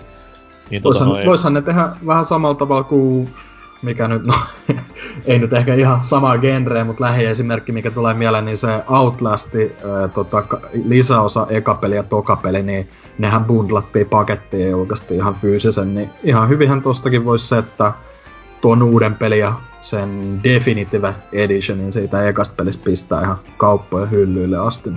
Niin, niin. Mikäpä siinä. No, pidetään peukkaa, mutta kuitenkin laatua tulossa joka tapauksessa uskoisin näin. Ja mm. jos pitäisi jotain lottoa heittää, niin sanoisin, että lokakuu 2018 on aika kova. Mä itse veikkaan ihan elokuuta, että vähän, vähän optimistisemmin, mutta okay. katsotaan nyt näin. Mitä sitten Janneuksen seuraava valinta? No joo, no se olisi mahdollisesti ehkä ollut toi äskeinen, mutta vedettiin se kanssa täältä omasta, omasta listasta yli. Oma lääke. Tota, no niin, se maistuu, maistuu suolaiselle. Öö, tarviiks tän olla semmonen peli siis, mitä mä voin niin kuin pilata? Et voiko tää tulla tavallaan semmoiselle alustalle, mitä mä en omista, jos se vaan vaikuttaa niin kuin kaikin siis, puolin hyvälle pelille? Totta kai voi. Okei, okay, joo. No tota sit varmaan toi Pleikka neloselle tuleva Spider-Man-peli voisi olla aika kova. Toisen kerran jo veit mun, saatana. Okei, okay, kerro lisää. Joo, eli tota, se näyttää vähän sellainen niin Batman teemaselle näille Arkham-sarjan peleille, mutta siinä on Spider-Man, mikä toimii tämmöisessä no. Open Cities varmaan paremmin mitä tämmönen niin Batman. Öö, joskus Pleikka 2 on pelannut jotain Spider-Man-peliä, ja se oli mun mielestä hyvä, ja näin niin kuin jälkeenpäin mä oon kuullut, että on olemassa ainakin joku yksi hyvä Spider-Man-peli, ja musta tuntuu, että mä oon pelannut just sitä. Ja se... Eikä siis Spider-Man 2? Mahdollisesti kyllä. En, Kolmonen en, ei ollut hyvä. Joo, en, en tiedä, en, en ole nähnyt sitä koteloa, että on mennyt kaverille ja mulla löytyi ohjaan käteen ja mä oon vaan niinku pelannut, että hei, toi on joku hämispeli. Mutta tota, se, oli, se oli helvetin kova. Uskoisin, että se on se kakkonen. Öö, en mä tiedä, siitä on näytetty gameplay, sekin näytti ihan jeesille, toki aika skriptattu, mutta en mä tiedä, siinä on vain jotain maagista viehätystä mennä open worldissa seitillä. Just oli tähän silloin... piti puuttua silleen, että onko se gameplay näyttänyt sun mielestä hyvältä, vaikka se on ollut niinku niin skripti painotteista. Ää... Ja to, nehän on toki luvannut silleen, että ei tää kaikki ole tämmöistä, että kyllä tässä pääsee ihan vapaastikin menemään, mutta... No siis tota, kyllä se, kyllä se näytti niinku ihan toimivalle, vaikka se tietysti on scriptattu, että se täytyy vähän silleen niinku miettiä, että mitä se sitten tulee olemaan, mutta tota, siinä oli muistaakseni joku ihan, oliko siinä Imsoniakki vai kuka sitä oli tekemässä? Joo. Et sinällään ihan semmoista, ihan ok pelejä tehnyt, et kyllä mä, kyllä mä uskon, että tästä voi tulla jotain. Okay. Haluan uskoa. Joo, tää oli itelläänkin, tää oli itse mun viime vuoden to- toivotuin peli, koska jostain syystä uskon, että ne sais sen 2017 ulos, mutta no, nyt kävi näin. Ja ehkä ihan hyvä vaan, ei tullut viime vuonna, koska niin saatanan paljon muitakin hyviä pelejä tuli, niin taisi voinut jäädä semmoinen vähän paitsioon, koska mä nyt en vakavissaan usko, että tästä tulee mikään 10 kautta 10 uusi Arkham ylijumala, vaan tommonen ihan siis pätevä toimintapeli Insomniakin tyyliin. Toivon myös sitä, että niinku siinä olisi, no ensinnäkin A, fanservice olisi kiva olla olemassa, että se, mikä Arkham pelistä teki niin saatanan kovia, oli just nimenomaan se Rocksteadin osaaminen tässä niinku tuotteen itsensä saralla. Et vähän jännittää se, että onko Insomniakin pojat lukenut siellä hämislehtensä hyvin, vai tehdäänkö vaan sille lisenssia. Se on siinä. Tehkää mitä teette. Joo. Arkham Asylum on itse asiassa ö, toinen peli, minkä olen ikinä pelannut sataprosenttisesti läpi, ja se oli tosi, tosi kova. Olin myös... Mun... O- ei, ei Cityä tai Nightia, missä Riddler Trophyt, kaikki miljoona. Niin, lopeta. Okei. Okay. Se, se, oli, se oli just oikeassa balanssissa siinä ekas, ekas kaikki. Mun mielestä se ei siis... Mulla, mulla ei ole Originsia, mutta siis mullahan... Mä itse asiassa ostin sen viime, viime vuoden jouluna sen Arkham Knightin, ja siis se oli aivan vitun abominaatio, siis en mä tiedä, jos se olisi ollut fyysinen levy, niin mä olisin varmaan katkaissut sitä. Mä, se, on, siis... se on ihan hirveä peli kaikin puolin. Mikä siis on hassua, kun siis se on niin sama, miten kaikki, niin sama kuin City, mutta sitten taas niin huono kuin se on, niin niin siis siitä niinku katsoo netistä tai arvosanoja, niin siis se on saanut ihan hyviä arvosanoja. Siis se, en, en mä niinku taju, et eikö kukaan niinku pelannut niitä aikaisemmin? Ettekö te niinku taju, mikä tässä oli siistiä? Että tässä pelissä ei ole mitään, mikä oli niinku siistiä Batmaneissa. Tää on, tää on pilalla. All is ruined. Kyllä, mut eipä Batmanissa niinkään pahemmin näkynyt, niin ehkä, ehkä ihan hyvä, että tuli tauko tähän väliin. Joo, se season passi oli kyllä niinku... Kiitos oh, teille siitä. Mä, mä ostin sen edition. Ja... No siis se maksaa, siis silloin viime vuoden joulualessa oli, koko paska oli 17,5 euroa ja mä vaan niinku mietin, että et, et, niinku oikeasti mä niinku säälin ihmisiä, ketkä on maksanut näistä DLC-jutuista jotain rahaa. Mä muistan itse asiassa silloin pelaaja niin lehen sivuilla foorumit oli vielä voimissaan, kun se tuli, ja siellä oli puolustelua tästä DLCstä. Ja mä vaan mietin silloin, että mitä vittua. Ja nyt mä mietin niin uudestaan, kun mä pelasin sitä, että mitä vittua, ehkä silleen niin potenssiin kaksi. Mutta tota, ei mitään, jatkakaa. Varmasti. Uhuh. Mut joo, Hämis, ehdottomasti ihanaa Nam. Öö, ketä vuorossa? Lionhead. Joo. Tota, Darksiders 3. No, tää oli ihan hyvä itse asiassa. Mä, mä oon yllättynyt jopa. Joo, mä nyt, se tulee todennäköisesti ihan ok hack and slash, mutta minkä takia mä ootan sitä, niin mä haluaisin, että se saaga viha viimein saisi joskus sen päätöksensä, minkä ne aloitti ykkösen aikaan THQlle. Että, no siinä oli edelleenkin ykkönen niistä se paras tähän asti ja näyttää, että kolmonen on vähän se mikä pikkunen gameplay-plätkä ollut, että mentäis vähän semmoisen raskaampaan meininkiin, että ei sen ihan niin notkee kuin se kakkosen päähahmo.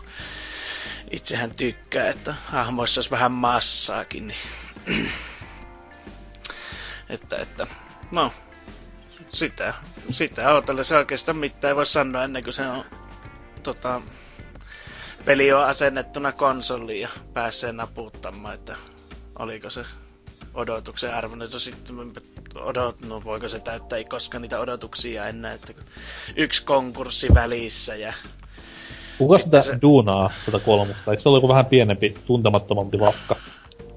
Gunfire Games. Tämä on THQ. No, todennäköisesti THQ Nordicin itse pistämä pulju.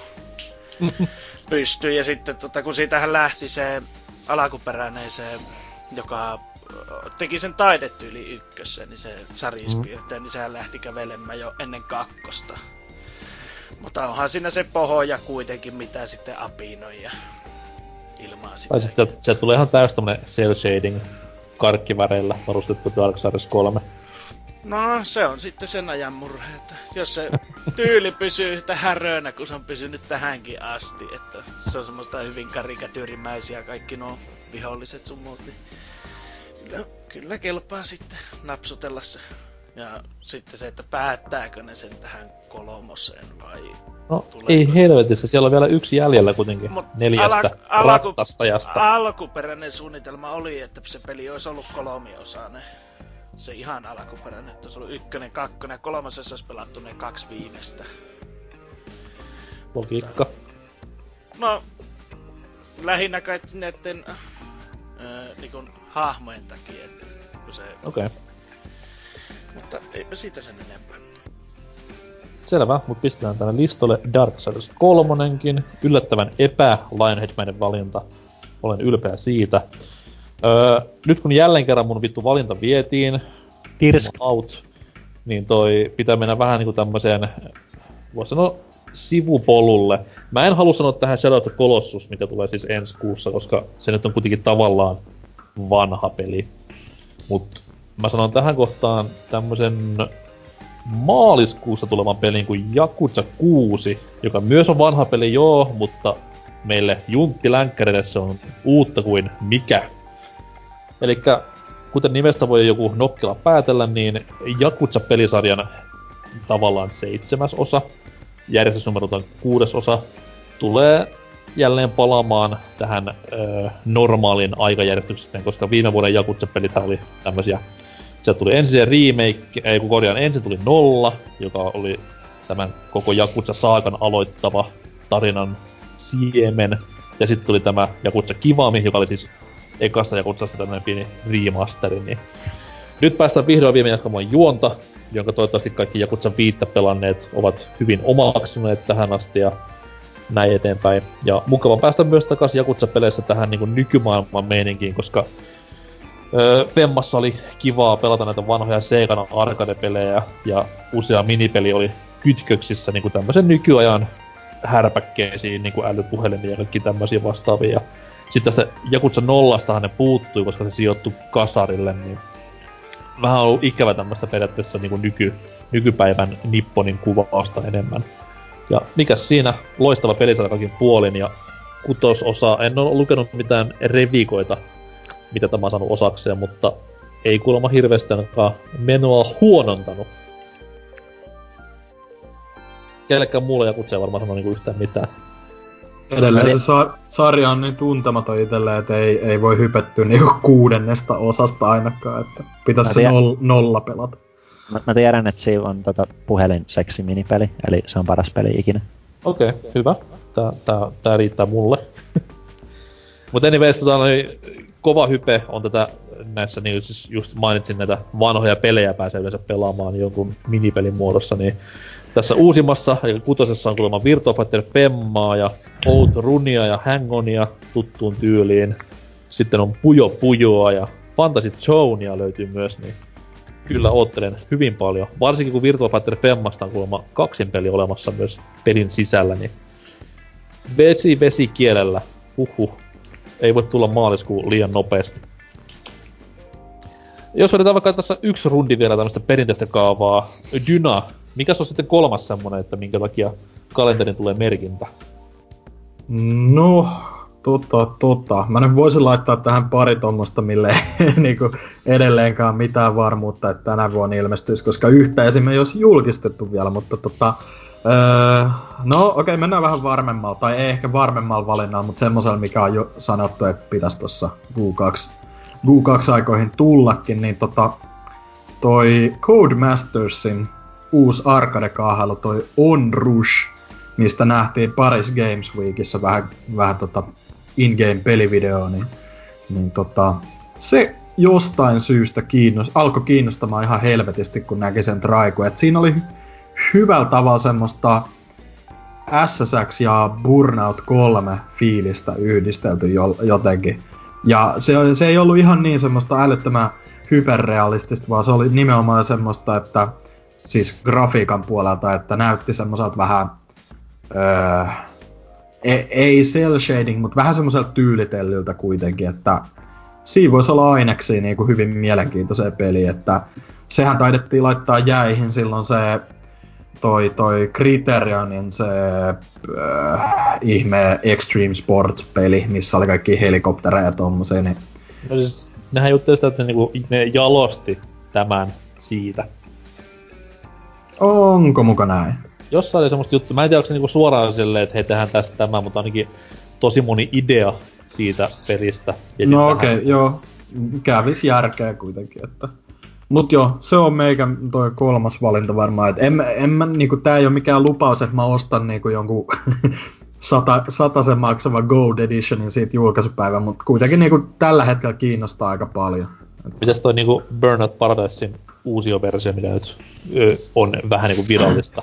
No siis, mä, mä pitkään pidin tota, tossa Steam-alennusta aikoihin ostoskorissa sitä ihan Burnout Paradisea, kun edelleen, no onhan se hemmetin hyvän näköinen peli ja tälleen, mutta en mä tiedä, se ei... Mä niinku paljon mieluummin ottaisin joku Burnout 3 tai se Burnout, onko se Revenge, mikä tuli sen jälkeen, kun niissä oli mun mielestä niinku parhaimmillaan hiottu kaikki ne Takedown ja Crash-jutut, niin en mä tiedä. Ei se, ei se Paradise niin paljon nappaa nyt, mutta okay. ois, ois sekin niinku ihan positiivinen juttu. Et tekisi jotain siihen sarjaa, koska se, se niinku vähän niinku vaan kuoli vaan. Tai silleen tosi semmonen pienellä kipinä lähti vaan pois koko juttu. Et siitähän tuli se joku ihme Kinect-hassuttelupeli silloin joskus ja sit se vaan kuoli. Joo, ja sitten nämä samat tekijät hän teki viime vuonna tämän. Oliko se viime vuonna vai kaksi vuotta sitten tämän? Siis Eikö se tuli, se tuli ihan viime vuonna, mutta se tota... Niin jos sä meinaat sitä ihmeä, mikä vitu Total... Eiku, öö, siis tämä Crash moodi, mutta peli. Crash, joo joo joo. Mutta en mä tiedä, se kuulemma ei ole kovin kummonen. Et se, on, se on vähän niinku semmonen outo idea ylipäätään. Ne ei oikein ymmärtänyt, että minkä takia jengi tykkäs Burnout ja Crash modeista, ja sitten ne, ne jotenkin niinku oletti silleen, että okei, no tehdään vaan tämmönen sitten, ja et kyllä tää myy, mutta ei se, en mä tiedä, nä, se jotenkin ei kovin häppäseltä näytä. No siis se viihdyttää sen kaksi sekuntia, sit muistaa silleen, että hei, Burnout on paljon paljon enemmän juttuja, niin miksi? Mutta anyways, merkataan ylös tänne näin. Dynan outo ajopeli. Ja niin. Sitten vielä Lionheadin kolmas, jota pelolla odotan. Joo, Dragon Quest Builder 2. Mm, okei. Okay. Menee ihan niin välimaastoon. Joo, ja tota, Switch-versio tulee kohta. Hype. Sinä pääsee Oliko Switch-versio ykkösestä vai kakkosesta? Ykkösestä. Niin, Sinne, mutta sä, sin... sä sanoit kakkonen. Kyllä, mutta kak- kakkosesta otellaan sitten, että jos se loppuvuodeksi vaikka tulisi. Että saattaisi olla kyllä, että lähtis, jos se kuitenkin ne mekaniikat sen verran yksinkertaisesti Japanissa tulisi, niin varmaan importtaisi sitten se. Mä en jaksa uskoa, että Switch tulisi saman vuoden aikana kolme Dragon Quest-peliä. Ei, mutta se kato Pleikkari 4 tulee myös, että... Ah, niin, joo. Että on se, sehän, äh, me tehdään Japsi kansalle, eli Switch PS4. Mutta toivottavasti enempi kaikkea ja sitten se, että se äh, sitä oli jossakin, että mahdollisesti, että sitten kun se kakkonen tulee, niin siinä sitten se linnake olisi isompi, koska tämä alkuperäinen oli tehty Vitalle alun perin. Niin, niin siinä oli sitten semmoisia teknisiä rajoitteita, että sitä linnaa ei pystynyt siirtämään niin kuin alueelta toiselle, että se tulisi siihen ja sitten monipuolisemmat boss fightit ja lisää rakennettavaa ja näin, näin, näin, näin, näin. Se... Mä itse asiassa hommasin sen Dragon Quest Buildersin Pleikka neloselle, kun se oli 20 jossain, mutta en, mä en oo uskanut, uskaltanut ottaa niitä muoveja, kun mä muistan mä pois siitä, kun mä testasin sitä demoa ja jotenkin se tuntui niin pahalta, kun hetken rakentelun jälkeen se jotenkin resetoi sen jutun tai jotain. se ei ole niinku, eikö siinä ole jotakin, että se ei ole pysyvää, se mitä sä teet? Ei, tota, Poldersissahan nimenomaan se, että sä rakennat jonkun, sä siirtelet objektit siihen, niin sit sitä pamahtaa se huone. Ei se resetoi muuta kuin maailmojen välissä. Eli kun okay. se alue loppu... No, ehkä, mä oon, joo, ehkä mä oon ymmärtänyt jotain väärin, mutta siis sitten en, ne... en oo vielä koittanut. Tuleehan mm. sinne niitä monstereita sitten, jotka yrittää paskoa sen, jota sun pitää sitten hakata palasiksi, mutta... Joo. Sitten kun se kylä lähtee kasvamaan ja sä saat sinne niitä muitakin Ai että. Tuli hirveä hinku pelata, tulispa jo se versio. Pääsis uudestaan aloittamaan se. Sinäpä sä ratsastaa tota, kyllä, kyllä Gepardilla, mikäli olikaan. Sitä ei ollut alkuperäisessä versiossa. Kyllä. Uh, kunnon niinku system seller.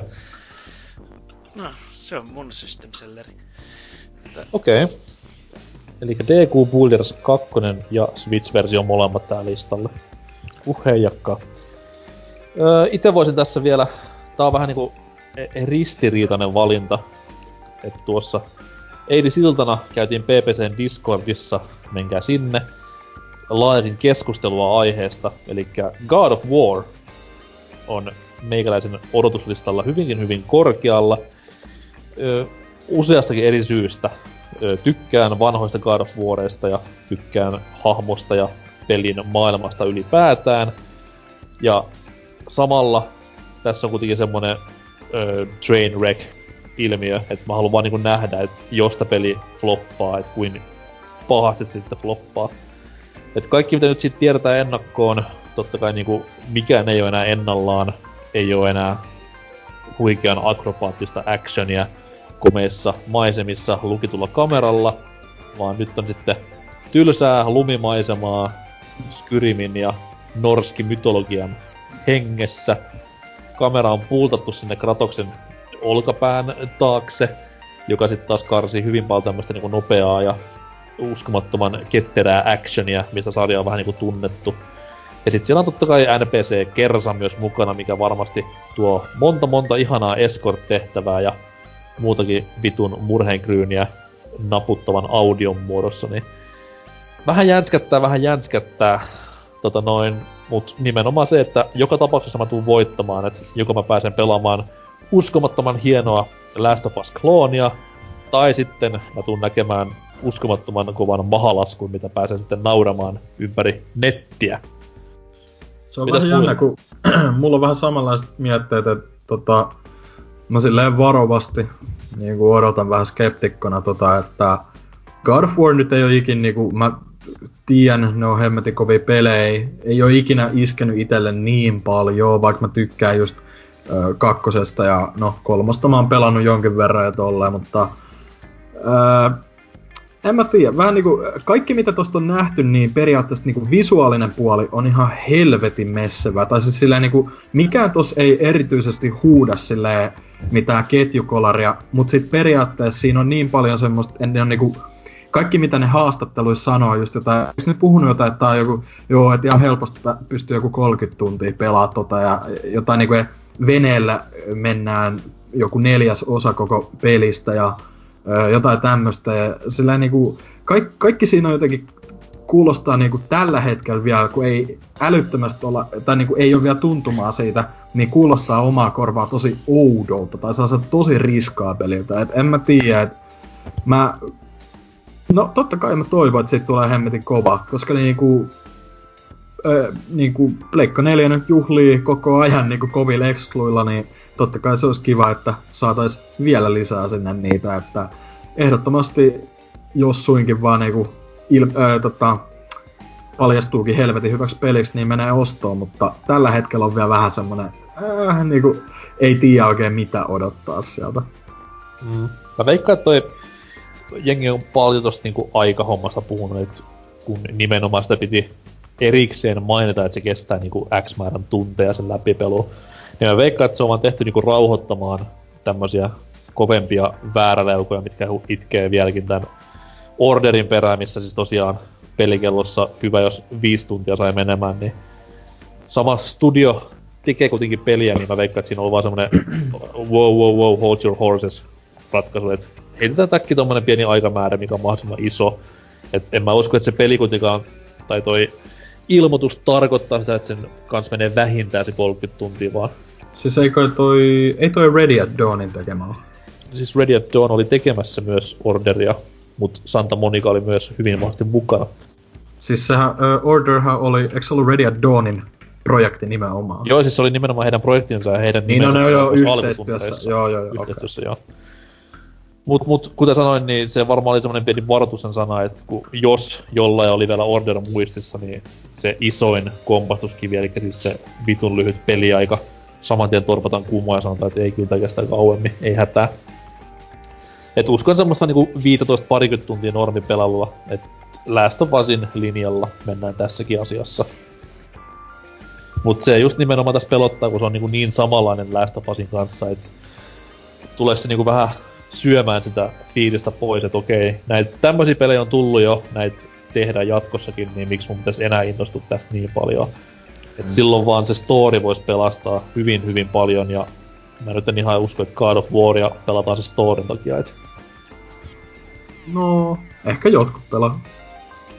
No, mutta jos siihen story liittyy pikkulapsi, niin se ei yleensä tarkoittaa sitä, että vittu se on kamalit paska ikinä. Et. Mut joo, kuten sanoin, niin itse ainakin tuun voittamaan joka tapauksessa, että joko saan vitun hyvän pelin, minkä ostaa ja pelata, tai sitten pääsen vaan sanomaan, että hahaa, miksi teitte näin. Kukin tyylillä, kukin tyylillä.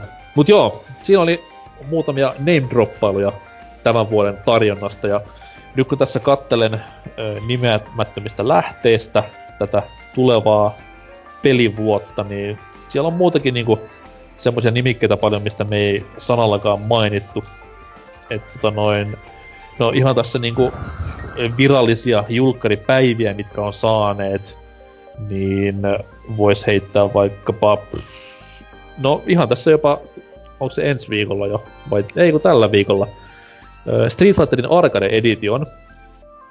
Mä kuulen joku preeriapallot pyörii ja jengi poistuu linjoilta. Mut siis äh, Street Fighter Femmasta tämmönen parannettu versio, missä on kaikkia lisää ehdottomasti itselläni hankinta harkinnassa. Täytyy katsoa sitä hintaa vielä loppupeleissä, mutta... Tuota, semmonen, että tuosta Street Fighter Arcade Edition, siis toimiiko se siis perus vitosen ristiin? Vai onko toi ihan oma versionsa täysin? Sa, jos sulla ei ole vitosta, no, niin sä voit... on vitonen. No, mut sitten sä voit latailla näitä kontentteja, mitä tähän Arcade Editioniin tulee, niin ilmaiseksi tai pikkurahaa vastaan. Okay. jos sulla ei ole vitosta, sä voit ostaa tämän suoraan ja olet voittaja. No, häviää. Taitaa tulla joka tapauksessa. Hiljaa! tota noin, sitten myös tappelupeli rintamalla kuuluu kummia tässä kuussa, eli Dragon Ball Fighter Zeta, jota jotkut hullut kehuu ihan saatanasti, ja itekin pääsin peliä koittamaan tuolla Kame Expo-messuilla. Voitin Hasukin by the way ihan satanolla, älkää kysykö enempää Hasukilta, se valettelee teille, mä en todellakaan hävinny. Mut se on myös semmonen, että totta kai tappelupelin ystävänä odotan, mut aihealue on vähän semmonen, että ei kauheasti nappais, mutta se näyttää kuitenkin jumalaisen näköiseltä se peli, että se kiinnostaa jollain tavalla ainakin itseäni. Sitten tosiaan just ensi kuussa, niin kuin mainitsin, niin Shadow of the Colossusen tämä uusio, uusio versio ilmestyy. En aio ostaa, koska ei varmasti tuo mitään niin uutta siihen vanhaan klassikkoon, että pitäisi rahaa tai aikaa siihen kuluttaa, mutta tosi hyvä niille, jotka ei ole vielä päässyt tätä legendaarista peliä pelaamaan. Mä ajattelin kyllä itse, mä voisin ostaa ton, koska öö, vaikka mä pelasin 2016 kesällä pelasin Ikon ja, tai siis no, pelasin ne kaikki kolme silloin, kun ne ilmestyi siinä vuonna, niin, niin tota, mä olin jotenkin niinku No, niin kuin siitä on kästilläkin todiste, todistusmateriaali taust, äh, tota, on äh, nauhalla, niin mä olin jotenkin nihkeen fiiliksi siitä loppupeleissä siitä Shadow of the Colossuksesta. Mun mielestä se on niin kuin tällä hetkellä ainakin sen pohja, mitä mä oon nyt sen kerran pelannut ja aikoinaan silloin jonkin verran pelannusta, niin äh, mun mielestä se on Team Icon huonoin peli.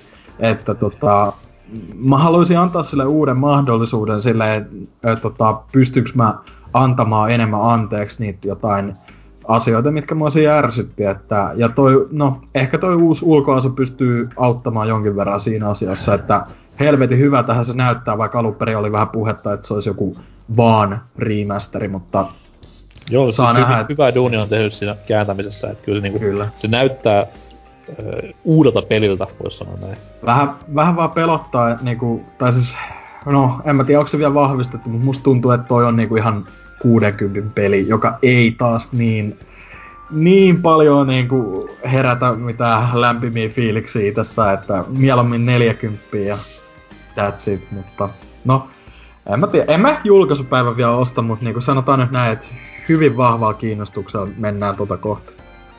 Okei. Okay.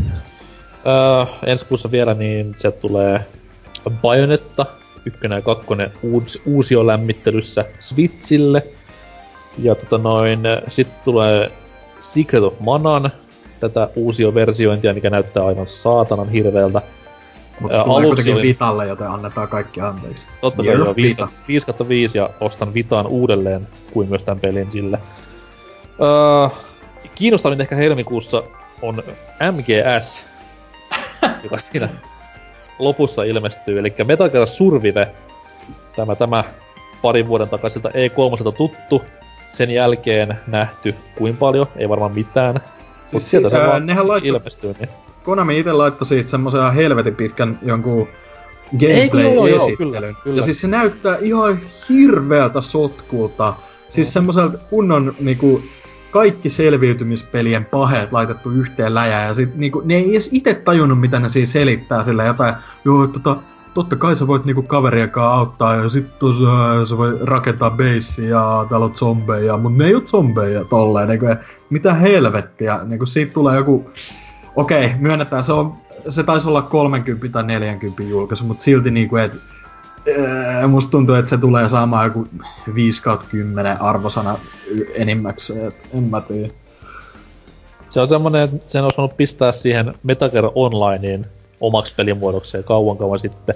Mutta mm. ne nyt päätti ostaa, että hei, meidän on pakko vähän nyhtää rahaa kuluttajilta, mitkä vieläkin luulee, että Kojomaa meillä duunissa ja tekee pelit, niin Mutta toi, toisaalta se engine, mikä niillä on käytössä, niin sehän on kuitenkin helvetin hyvä. Et on se jotain plussaakin silleen, ei se nyt niinku pelillisesti varmaan tuu mikään ihan täys paska olemaan, mutta se on vaan just semmonen eräänlainen läpsäsy niinku kaikille, ei nyt ehkä kaikille faneille, mutta etenkin niinku Kojimalle itselleen naamalle silleen, että en mä tiedä.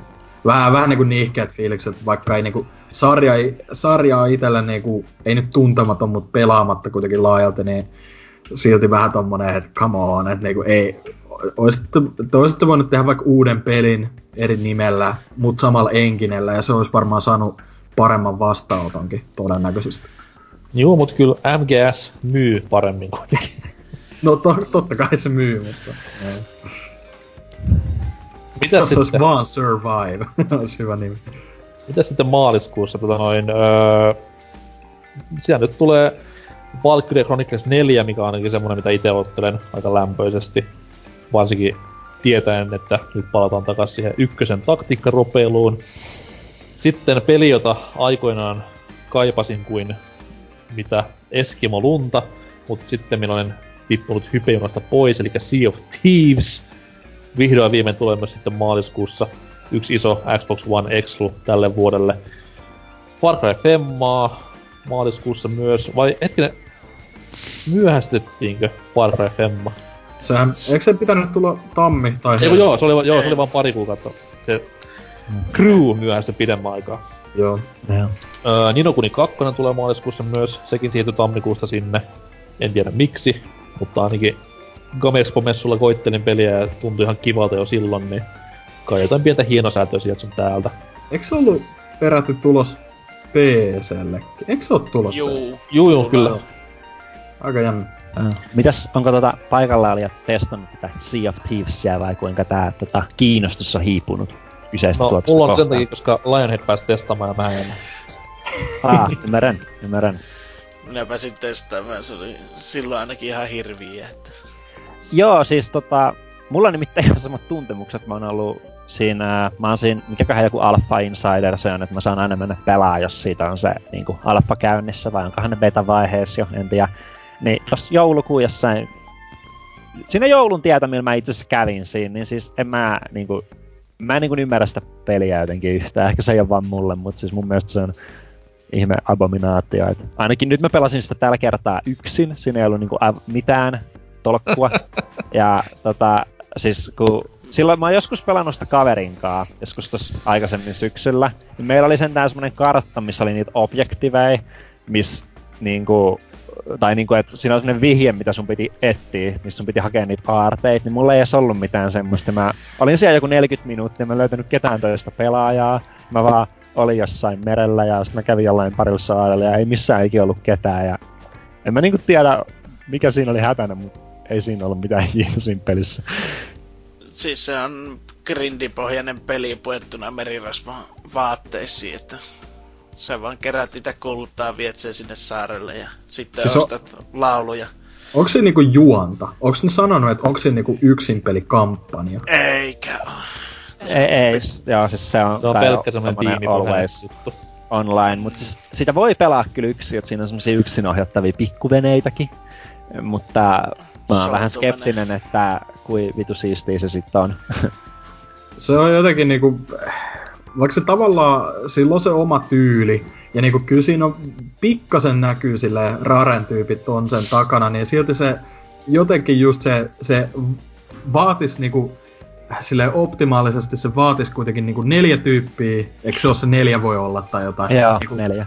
Niinku neljä tyyppiä, jotka koko ajan haluaisi pelaa sun kanssa sitä just silleen, ja niin kuin pitäisi koko ajan kommunikoida, että okei, nyt mennään tänne ja tänne. Mutta sitten jos se sisältö on vaan sitä, että tapetaan luurankoja ja haetaan aarre, ja se on niin kuin se, niin kuin ei muuta, niin en mä, millä ne niin kuin sit myy sitä? Onko siinä niin kuin jotain, öö, pystytkö menemään... Siihen tulee, siihen tulee varmaan tämmöisiä niin kuin season, seasonin niin tapaisia tehtäviä, että mm. tänä viikonloppuna on tämmönen ja tämmönen tehtävä, siitä saa tämmöistä No mut siis ei, ei, se kannattele tuollaista peliä mun mielestä. Kyllä se kannattelee niin, Monster Hunteriakin monta monta saatana vuotta. Joo, mutta mo- Sinne tulee näitä viikonlopputeemoja ja tämmöisiä näin. Niin. Siis onhan Monhussa nyt niinku, siinä on, siinä on se tänne monsterit ja kaikki, siinä on niinku, sä, siinä on niitä kyliä, sä voit ostaa upgradea varusteita, mutta onks tos, siis mä en oo itse nähnyt tosta Sea of Thievesista mitään muuta kuin, että mennään luolaa, ka- ö, kaivetaan aarre, mennään takas laivalle, tapetaan joku luuranko ja ehkä toisia pelaajia. Mutta onko siinä niinku mitään muuta sen ulkopuolella? Ja, no iso osa ainakin omaa pelikokemusta on se, mitä tästä ei ole näytetty. Eli sitä sun laivan nelihenkisestä miehistöstä, niin siellä on yksi joku asennevammainen ääliö, joka tiputtelee ankkuria koko ajan. Ja sitten sun laiva silleen niin kuin tip- pysähtyy seinään aina avomerellä. Se on ihan varmaan Lionhead. no siis tyyli.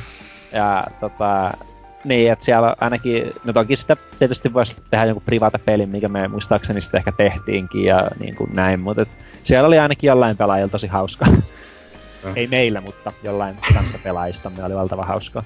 Jos siitä siellä... peli, mm. pelistä koskaan tulee, tota, vaikka mä aina naureskelen LP-levylle, niin mä voisin ostaa sen, koska siinä on yllättävän hyvää musiikkia soittaa niillä soittimilla. Että Joo, ja itse asiassa toi äänimaailma on ollut siinä kyllä aika, aika jees, että siis se, kun sä oot siellä merellä ja kaikki purjeet silleen kiristyy ja se siitä niinku aallot iskee siihen laivaan. Siinä on ollut siis, ihan hyvät soundit, mitä mä viimeksi mi- pelasin mis, sitä. Missä välissä siinä muka kuulee niitä ääniä, kun heti kun menee laivalle, niin joku ottaa luutuun di, di, di, di, öö, no, si- Siinä vaiheessa, kun mä pelasin sitä 40 minuuttia yksinä, siinä vaiheessa oli paljon aikaa kuunnella ääniä. Aavelaiva. Joo, Tähän, toi, toi, on vaan niinku kaikki, kaikki puolin vaan silleen, en mä nyt halua sanoa, että niinku paska, tai siis vähän niinku harmillinen juttu just, että Rare kuitenkin varmasti oikeasti panostanut toi, ja en mä usko, että toi tulee olemaan niiden mikään comeback sinänsä. Että toi nyt tulee olemaan peli, mutta ei niinku semmonen, että wow, että Rare is back, ja ei varmana tuu mitään uutta Conqueria ja Banjoa tämän jälkeen.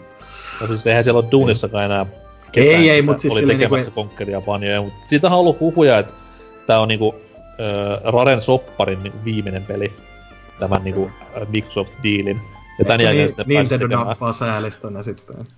tämän jälkeen jää kun hao, laivan näköinen hautakivi sen firman ove eteen. No, Tähän väliin voisi huikata tota, että koska illan isäntä kyrpiintyi muhun, kun mä varastin sen kaksi top kolme pikkiä, niin tota, en saanut sitä kolmatta sanoakaan, niin voisin tähän väliin sen vielä heittää. Anteeksi niin. hirveästi. Eli tota, äh, se olisi varmaan itellä toi Crackdown kolmonen. Oho. Ja siinä on ehkä vähän tämmöiset tota, samanlaiset perustelut, mitä kuultiin ton God Warin kanssa jo. Eli mä itse asiassa sitä on näytetty sitä, niin kuin miten nettipelissä se ympäristö tuhoutuisi. Siinä käytetään valtavaa Xbox One, Microsoft, jotain serveri, pilvilaskentaa, tehoa, jotain tekniikkahömpötystä ja se on vastaa jotain 7000 euron tietsikkaa ja kaikkea. Ja tota, Mä en usko mitään siitä, ja mä oon ihan varma, että siitä tulee hirveä epic fail, mutta mä tykkäsin kyllä ekasta Crackdownista tosi paljon. Se oli mun mielestä silloin aikanaan tosi hyvä, ja öö, en, en mä oikein kyllä usko, että tässä niinku, että tässä tavallaan voidaan päästä sille tasolle, että se kakkonenhan oli ihan fiasko, kun ne ajatteli, että zombit tekee siitä hyvä. Ei tehnyt.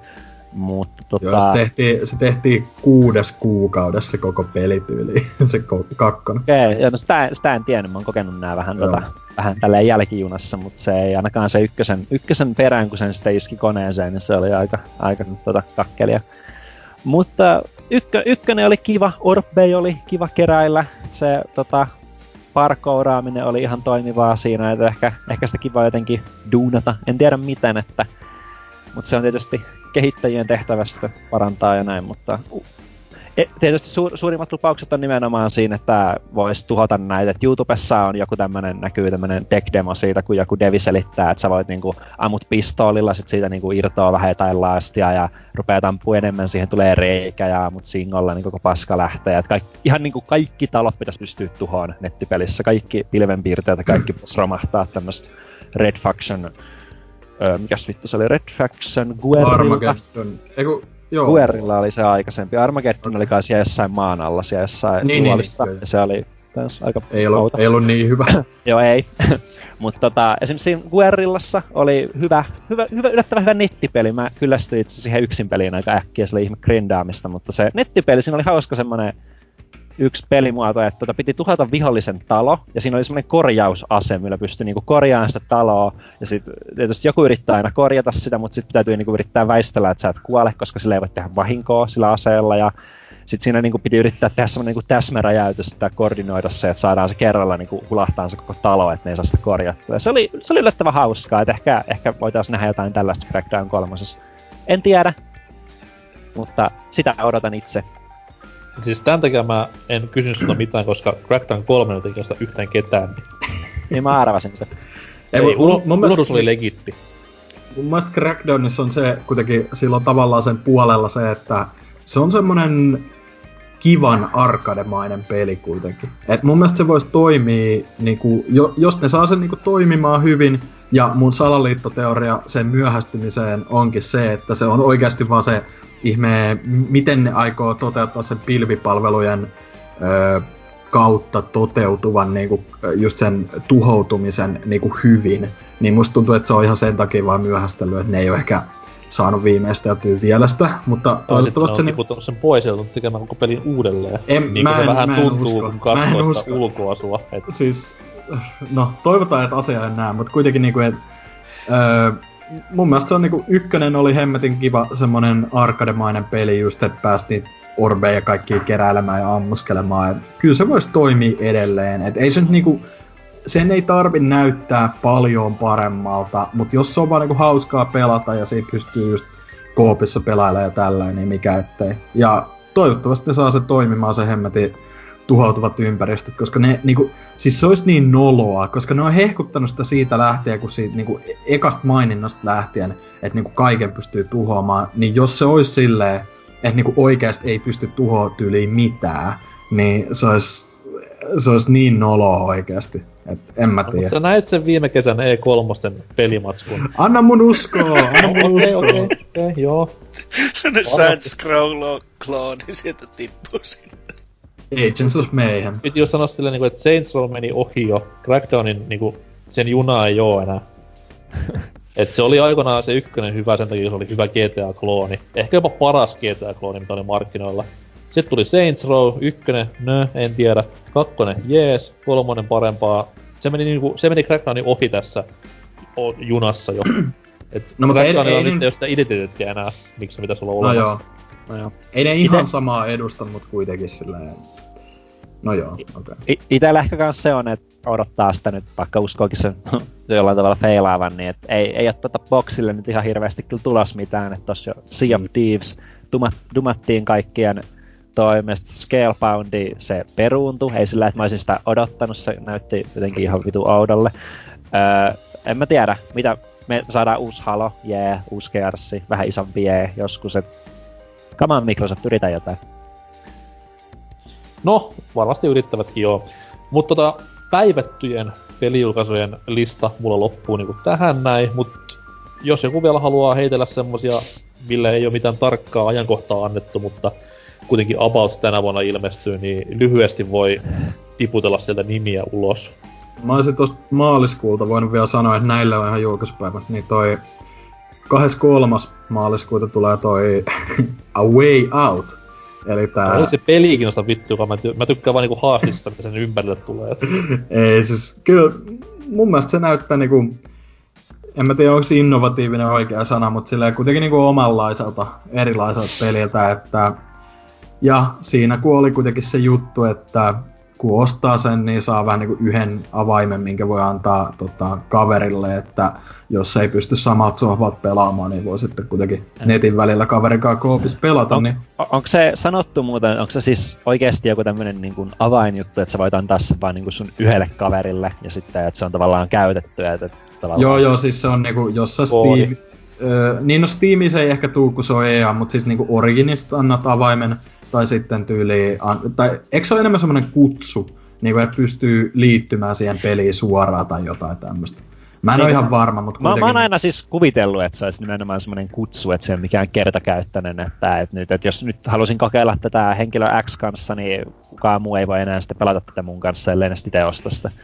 Niin, että silleen, että jos sanot sun kaverille, että hei, tuu pelaa mukaan Way Out, ja se silleen, että joo, mä tuun tänään illalla sitten myysin välissä sen koodin eteenpäin, ja Ai että, et, et muuten ikinä osu, mitä kävi.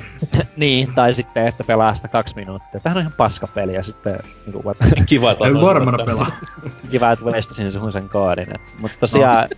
että toi fuck Oscars silleen, mutta siis toi, toi idea on tos mun mielestä niinku kiva, että tolleen tavallaan saattaa kaverin mukaan. Jos sen ihan väärin muistan, niin ehkä jossain Far Cry 4 jossain Coop-tehtävissä oli Pleikka nelosella, kai joku tämmönen joo. samanlainen ominaisuus. Joo, siinä oli joku semmonen, joo. Mutta tota, tää on nyt vähän ehkä niinku isommassa mittakaavassa kuitenkin. Mm. Et se oli itse asiassa tota, Crackdown kolmosen kanssa tässä oman listalla vielä noista, mitä silleen kiinnostaa. Toikin on sarjassamme just, että mä luulen, että se tietysti tuotantoarvelta ja näin ei ole mikään maailman isoin peli, mutta se studion e- aikaisempi peli, se Brothers, The Tale of Two Sons oli ihan kiva, vaikkakin tietysti on ihan eri mittakaavan peli ja eri, eri genre ja kaikkea, mutta tota, niillä oli semmoinen oma, omanlaisensa tyyli kuitenkin ehkä vähän siinä, että tota, kiinnostaa. Se ei kai myöskään ole ihan mikään full price peli, jos se on ymmärtänyt oikein, että se on ehkä semmoinen joku 50, 40. Musta tuntuu, että se on 30 julkaisu, että se oli kuitenkin niinku vaikuttaa semmoiselta AA-peliltä, vähän kuin joku Hellbladekin, vaikka ei nyt ihan yhtä hyvän näköinen ehkä, mutta kuitenkin. Joo, mulle tuli ehkä semmoiset niinku sniper onko se nyt Sniper Elite, mikä on just joku 50 yleensä launches, niin no joo, jotain okay. semmoista mä olin siitä niin kuin ajatellut, mutta jotain tätä luokkaa en, en kanssa usko. Tai mun mielestä on jopa ehkä saatettu sanoakin, että se ei ole mikään ihan full price. Ei se kyllä olla väärässä. Ei se. Ei, ei ole AAA-pelin hintainen kuitenkaan. Että. Mutta tota, viimeinen, minkä mä olisin tuosta maaliskuun listalta, tai siis niinku maaliskuussa julkaisun saavalta ää, pelin maininnut, niin tota, tommonen kauhupeli kuin Agony, mikä siis sijoittuu helvettiin ja saat joku Muista miten se nyt meni, niin kuin, että sä oot semmonen ö, kadonnut sielu ja sun pitäisi löytää pois, ö, tie pois sieltä. Ja se näyttää kyllä, niin kuin, kaikki mitä siitä on nähty on semmonen, niin kuin, että se periaatteessa voi olla niin kuin joku ihan älyttömän paskapeli, mutta se myös näyttää samalla tosi mielenkiintoiselta ja tosi mitä moni ei ole vielä yrittänyt tehdä, että tosi semmoinen goremainen ja niinku tosi likainen ja just niinku no kaikkea niinku mitä kuvittelisi joku helvetin olevan. Et mulla on semmoinen varovainen mielenkiinto tota kohtaa, että sen pitäisi PClle ilmestyä maaliskuun ihan lopussa 30. päivä, että tota, mut en, mä en niinku mene vielä varmuuteen, että se niinku no ensinnäkään ilmestyy vielä tuolla, koska se on myöhästellyt jonkin verran, mutta ja ylipäätään sen laadusta, että saa nähdä, mutta tota, mielenkiintoisia trailereita on julkaissut ainakin tähän mennessä. Mä vähän veikkaan ja tiedän, että nimi on tässä kohtaa ennen ja pelin teema on aika osuva. Ei muuta. Saa nähdä. Joo, Mut, tota, mä niin, heitän... heittele jotain jostain. Joo, mä heitän kuule Call of Tulhu. The Official Video Game. Niin joo. Mm, se, ei siitä ole paljon vielä näytetty, mutta on sillä sen verran maineikas pelistudio kuitenkin takana, että ei voi muuta kuin odottaa laatua. Että... Oh god. no syö niitä totta kai, niin toivottavasti nyt tulluhua nyt ei ole pitkiä aikoihin, tai Call of ei ole tullutkaan tämmösiä ihan perinteisiä tämmöisiä seikkailupelejä, mutta kun ekalle Xboxille tuli se... Eiks Octodad ole tavallaan kuin tulhupeli? niin, no joo, periaatteessa. Niin. Yhtä pelottavaa pelattavaa. Niin on, kun se naapuri mennään grillata tässä. ja mustekala naama ja tämmöiset näin. Niin. Mm, niin. Joo, se, sitä varovaisesti ootellen paskammarat varovaisesti, heti kun se tulee ennakkotilattavaksi, niin menee varmaan samaan tien, että katsellaan arvostelut sitten kun lopputekstit rullaa. Ja sitten vielä heitän biomutanti, vaikkei siitä on näytetty paljon mitään. Mutta ideana kuulostaa sen verran kiinnostavalta, että... Oliko se se THQ Nordicin joku? Joo, Joo. kyllä, että alun perin julkaisema ja sitten se osti sen koko toi studio otti itselleen, että niin siis pelin nimi on Biomutant ja eikö siinä ollut joku mm. pesukarhu tai vastaava päähahmo? Joo, joo, että siinä pitäisi olla sitten semmoista hahmon kehitystä, just niin toimia niinku mutaatio, tai että kun tappaa jotakin, niin pystyy ottaa niiltä raajoja ja kaikkea muuta. Että todennäköisesti sieltä tulee semmonen mikä hitto se oli se aikanaan se strategiapeli, missä mutaatioitti niitä elokoita, että siitä päähahmosta tulee loppujen lopuksi joku ihme pesukarhu, hamsteri, virtahepo, hybridi, mutta no, okay. kuulostaa, kuulostaa tarpeeksi häröltä, että pitää vähän odottaa sen. Mitä sitten voisin... vaikka Ynalla on tommosia, Joo, no mä tiedetään voisin... tulevaksi? Aa, okei, okay, semmosia. mä olin, olin jo lähtemässä homma lapasesta, mutta tota, no okei, okay, sanotaan nyt sen verran, että semmosia, mitä on lupailtu tällä vuodelle, niin öö, tämmönen vähän äh, mitä nyt sanois, tämmönen vähän ehkä äh, kohun alla ollut valinta, mutta tota, tää The Last Night, minkä pitäisi Xbox Oneille tulla kai niinku konsoliexkluna ja sit PClle muuten. Äh, eli toi äh, pikselitaidetta ja semmoista muuten 3D-ympäristöä ja valaistusta yhdistelevä peli, joka otti tosta, mitä niin oli Flashbackista, Oddworldista, Another Worldista ja näin poispäin inspiraatio, niin se kyllä niinku, en, siis mä en tiedä pystyykö niinku vielä sanoa, että miten se sen kehittäjän taustat nyt tulee näkymään tossa, mutta kuitenkin niinku just se niinku ulkoasu on vaan niin helvetin hyvän näköinen, pakko mä niinku jotenkin olla edes kiinnostunut tosta, et, mutta tota, Joo, vähän hämärät taustat tällä hetkellä just se kehittäjä takia tolleen, mutta katsotaan, että, että se Muista se, että jos sä pelastat PCllä, niin jengi näkee sen, että sä pelastat PCllä, niin... niin se näkyy Steamissa, oh god. sä tulet mennä sille pelikauppa ostamaan paperipussista sitä peliä, tekoviiksiä ja tekonenän kanssa mennä himaan pelaamaan, vaan Steamissa yleensä näkyy, että kannattaa harkita, kannattaa harkita, harkita vaan sen niinku Xboxin hommaamista ja sit siitä vaan netti pois, netti pois seinästä ja pelaamaan.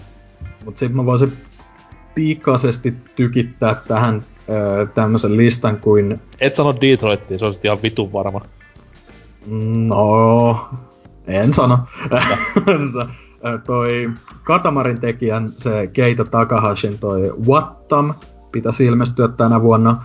Ei mitään tietoa, mikä se oikeasti on, mutta se näyttää söpöltä, näyttää hauskalta, kiinnostaa. Mm-hmm. Sitten pitkästä aikaa Telltalein peli, joka vähän jopa värisyttää niinku kulmakarvoa, niin Wolf Among Usin toinen kausi. Mä koska... luulen, viimeinen kausi. Joo, mutta tota, tota, se Wolf Among Us oli oikeasti mun mielestä tosi mielenkiintoinen. Mä tykkäsin siitä, että niinku oli semmonen just se semmonen likainen äh, New York äh, niinku tommosella taruolennoilla teema, niin toimi tosi hyvin ja se, se jäi vähän niinku... paras Telltalein peli, ainakin mulle, koska mä en oo ennen lukenut tuota sarjista, ja se oli Joo. mulle niinku vieras aihealue, niin sen takia se oli kiva, että se oli niinku ori, tuntui originaalilta. Kyllä, että se, se on niinku pitkästä aikaa Telltale-peli, mikä oikeasti kiinnostaa ja todennäköisesti tuun ostamaankin, jos se nyt toivottavasti tänä vuonna ilmestyy.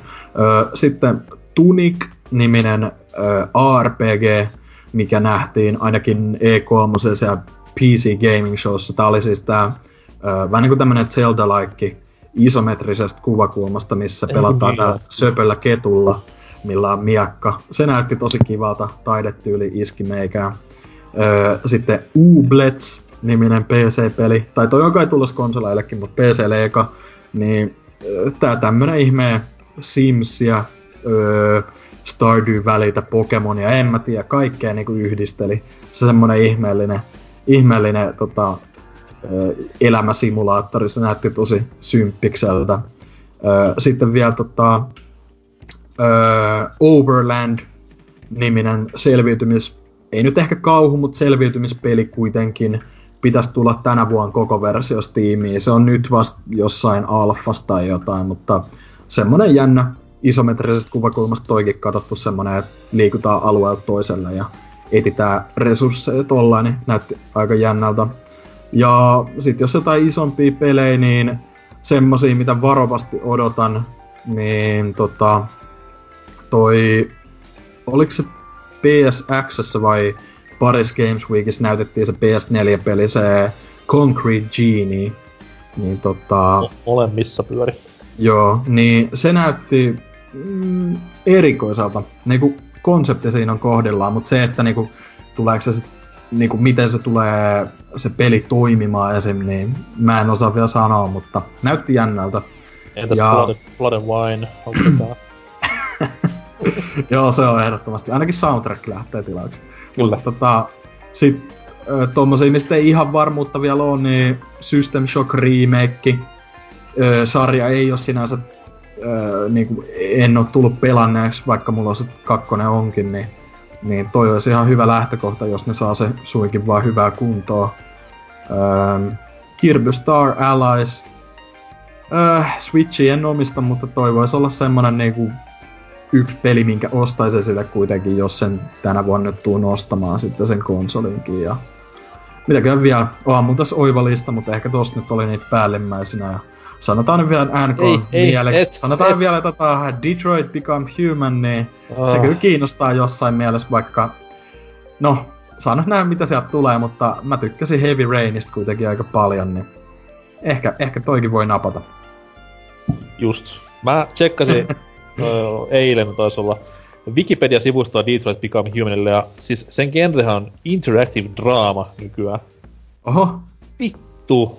Hyi mikä, mikä Heavy Rain, mikä Heavy Rainin genrenä on? Onko se joku action at... Ei, nyt. öö, en muista, mutta siis tota, tää oli interactive drama ja se vähän niinku sykähdytti. Janneus, heitä, heitä jotain nimiä sieltä sun täältä, mitä nyt ei vielä olla sanottu tähän väliin. Joo. Blackout. Ei mulla oikeastaan ollut mitään muuta näin kuin toi tota, Way Out. Okay. Se oli aika paljon tämmösiä pienempiä, pienempiä nimeä, nimiä, mitä on lueteltu tommosia, mitä en, en välttämättä itse ole kuullutkaan. Että, no toi Detroit oli tietysti kanssa, että se oh. vaikutti ihan tota, kiinnostavalle. Siis se on, se on, se on semmoinen, mitä on hauska pelata, mutta se vaikuttaa semmoiselle, että sit voi vaikka katsoa ehkä jonkun Let's Playin tai tai vaan kuunnella se juonen, kun joku selittää sitä, joka on sitä pelannut, mutta... Siis pääasia, ettei anna Cageille rahaa, niin se on, se on niinku muuten tehkö, mitä tekee. Eli pitää varastaa toi pelikaupa. Joo, Steal This Game, niinku toi, mikä, kenes levy olikaan, System of a Downi. Kyllä. Mut jos ei siellä ole muuta, niin meikäläinen voisi heittää tähän vaikka Oh, mitäs kaikki näitä nyt pitää muistaa, mitä te ette ole sanonut. No, totta kai, totta kai niinku Mega Man 11. Se nyt on ihan A, obvious, mut se ei ole kuitenkaan niin iso peli, että mä olisin sitä tohon viime, tai tohon niinku isompien odotuksien joukkoon, mutta se on kuitenkin Monster Hunterin jälkeen mun ehkä venatuin peli tänä vuonna, et siitä tulee varmasti hieno tapaus. Sitten tota noin, War Groovia, ei muistaakseni kukaan teistä maininnut, eli tämä ö, Fire Emblemin ja Advance Warsin lapsi, jota tekee tämä, ö, tämä, tämä, tämä Chucklefish Games, joka on... Se on se Starboundin studio. Niin, tai studio, mutta siis julkaisutaho, että ei, ei, vaan ne on ihan kehittänyt sen Starboundin. Mä itse muistin, että se oli toi... Mä puhun, mä puhun Stardew välistä. Niin, niin, niin, niin, Stardew välin ne on julkaissut se Chucklefish, niin, mutta niin. ne on kehittänyt se Starboundin, mikä oli kans vähän semmonen terrariamainen peli. Kyllä, kyllä. Sitten tota noin, mitäs vielä? No mä en... mä en tohon Anthemiin silleen usko, että se on tänä vuonna tulossa. Siis musta tuntuu, ei, että ei se... se, silleen, se ei kiinnosta mua mitenkään, mutta mä haluan nähdä vaan, että millaisen kilpailijan Destinyllä EA on tekemässä. Siis se, se oikeasti näytti ihan vitun hyvä, niin kuin sillä se grafiikka vakuutti mut kyllä, mutta se peli itsessään ei va... Musta tuntuu, että se tulee olemaan just semmonen niinku, vähän semmoista Destiny-yleisöä just havitteleva, niin en mä tiedä, musta se ei oikein, niinku, ei vielä vakuuttanut ainakaan sillä. Voi olla, että siinä on niinku joku hyvä yksipelistoorikin ja näin poispäin, mutta vähän näyttää siltä, että se tulee enemmän olla joku raidipohjainen tai jotain tämmöistä, että mm. saa nyt tota, en mä tiedä, mulle tuli siitä tämmöset niinku Lost Planet 2 vibat aika vahvasti. Lost Planet. Oho. Aha. Blast from the past. Joo, se oli hyvä peli. Ei siinä sen enempää. Tarvittais Hasuki tuota... mehustelemaan. Eihän, eihän toi ollut toi Anthemi mikään tota boxin eksklusiivi, vaikka se näytettiin siinä boxin pressissä. Ei, ei se oli ihan multi. Joo. Sillähän ne, tota, sillähän ne taisi niinku showcaseaa vähän niinku sitä Xn tehoja, mutta ei siinä sen mm. enempää vissiin ollut. Niin ja mä veikkaan, että EAN tuntien kuitenkin boksi yhteistyö on sitten vahvaa, että tulee jotain mm. Exclu-sisältöä näin. Tälläkin pikku näpäytys Destinin suuntaan, että haastakaa pleikkari kaveruuksien kanssa paska. Öö, Kingdom Hearts 3 mä en niinku läpäälläkään mainitse, koska se ei varmaan tule tänä vuonna, mutta olisi kiva, jos se tulisi. Öö, tota noin, no Dyna sanois Kirpyn nimestä, se on vaikka Joshin. Hyi, se näytti ihan paskalta. Sä oot just pelannut peliä puoli vuotta, mikä näytti samalta, niin... No, hei, mikä peli? Siis Pucci. No jo, mä en nauttinut Puccista. Mä unohdin itse asiassa mainita sen pelailun. Vittu se on... Joo, okei. Okay. ei, ei enää Puccia. Pucci, you're dead. You're dead to me. Kyllä. Tota no ei, siis mä tykkäsin Yoshi's Woolly Worldilta. Mähän toki pelasin niinku Master Race Wii Ulla, missä se pitää pelata, eikä millään vitu 128p käsikonsolinäytöllä. Mut jos tää nyt tuo samaa tasohyppelyä, niin mikä... En mä nyt varmaan julkkarissa niinku kauppaan jonottamaan mene, mut jos se tulee tuommoista 8, 9 kautta 10, niin jossain vaiheessa tulee varmasti hommattua. Öö, mä en usko, että Fire Emblem, mikä julkistettiin silloin Switchin julkistustilaisuudessa, että se tulee vielä tänä vuonna. Toki Nintendo sit vittumaan, että se nyt voi julkaista Directin seuraavana päivänä peli, missä kukaan ei kuullutkaan, niin nämä on vähän tämmösiä lottoi heidän niin, eikö, eiköhän tässä niinku kästin julkaisupäivästä seuraavan päivän just tuu joku direkti, missä julkistetaan yli vittu kaikki tälle vuodelle. Niin, niin sit maanantai meidän palautteessa on, vittu, mitään tiedä? Mut sit Niinpä. semmonen vähän niinku yllättäväkin taho, minkä eilen sain bongattua ja tuotua takas mieleeni, on tää Jurassic Parkin puistorakentelupeli, mikä on näin niin kuin Team Parkin ja Rollercoaster Tycoon pelien ystävänä erittäin korkealla hypelistalla. Et, että, että, en mä tiedä siis miten ne vois sen kusta, koska tämmönen rakennusmanagerointi nyt on niin, kuin niin kulunut genre jo, että miten se voisi niin persilleen heittää, mut niin, niin, miten nyt kaikki nuo uusimmat rollercoasterit on koussu, niin eipä sitten sen kummemmin. Ei, siis tää viime vuoden tää, olisi kaksi, eikö viime vuonna jo, tämä Planet Coaster oli helvetin hyvä peli. Niin, se, mutta siihen väliin sopii niitä Niin, mutta ne on sitä pimeätä aikaa, ei, ei niitä muistella, että ne on semmosia. Meillä on kaikilla synkkä nuoruutemme, että kyllä me ollaan jokainen tehty virheitä, ja niin on myös taikuun pelien, tai koko vitun genre itse asiassa. Mut joo, tää oli semmonen niinku, että hei, tämähän voisi olla ihan kiva, ja varmasti tulee tyydyttämään omaa dinosaurusfiilistelyäni siitä. Mut siinä oli varmasti niinku kaikki, mitä ensi vuodesta on puhuttavaa. Tai korjaan tästä vuodesta. Ja toi noin... Niin, ostakaa kaikki nämä pelit, tai ainakin olkaa kiinnostuneita niitä. Nämä kaikki saa PPCn hyväksynnän leiman. Ja katsellaan sitten loppuvuodesta, että kuin persilleen meidän veikkaukset meni, että Veikkaan, että puolet pelistä edes julkaista, tai puolet pelistä on paskoja, kun ne julkaistaan. Mä olisin voinut heittää vielä toki hartaimman toiveeni, mitä vähän mietin, että pitäisikö tuossa alussa jo ekaksi sanoa, mutta Switchille Animal Crossing. Nintendo, ah. please toimittakaa. Ah, jäi. En, en osta konsolia ennen. Toivo jotain Nintendota, niin varmaan toteutuu. Not. Niin. Anyways, mennään tästä näin vuoden ensimmäiseen viikon kysymysosioon ja päätetään siellä samalla myös viime vuonna alkanut kilpailu ja valitaan voittaja sille, että pysykäähän kuulolla vielä hetken aikaa.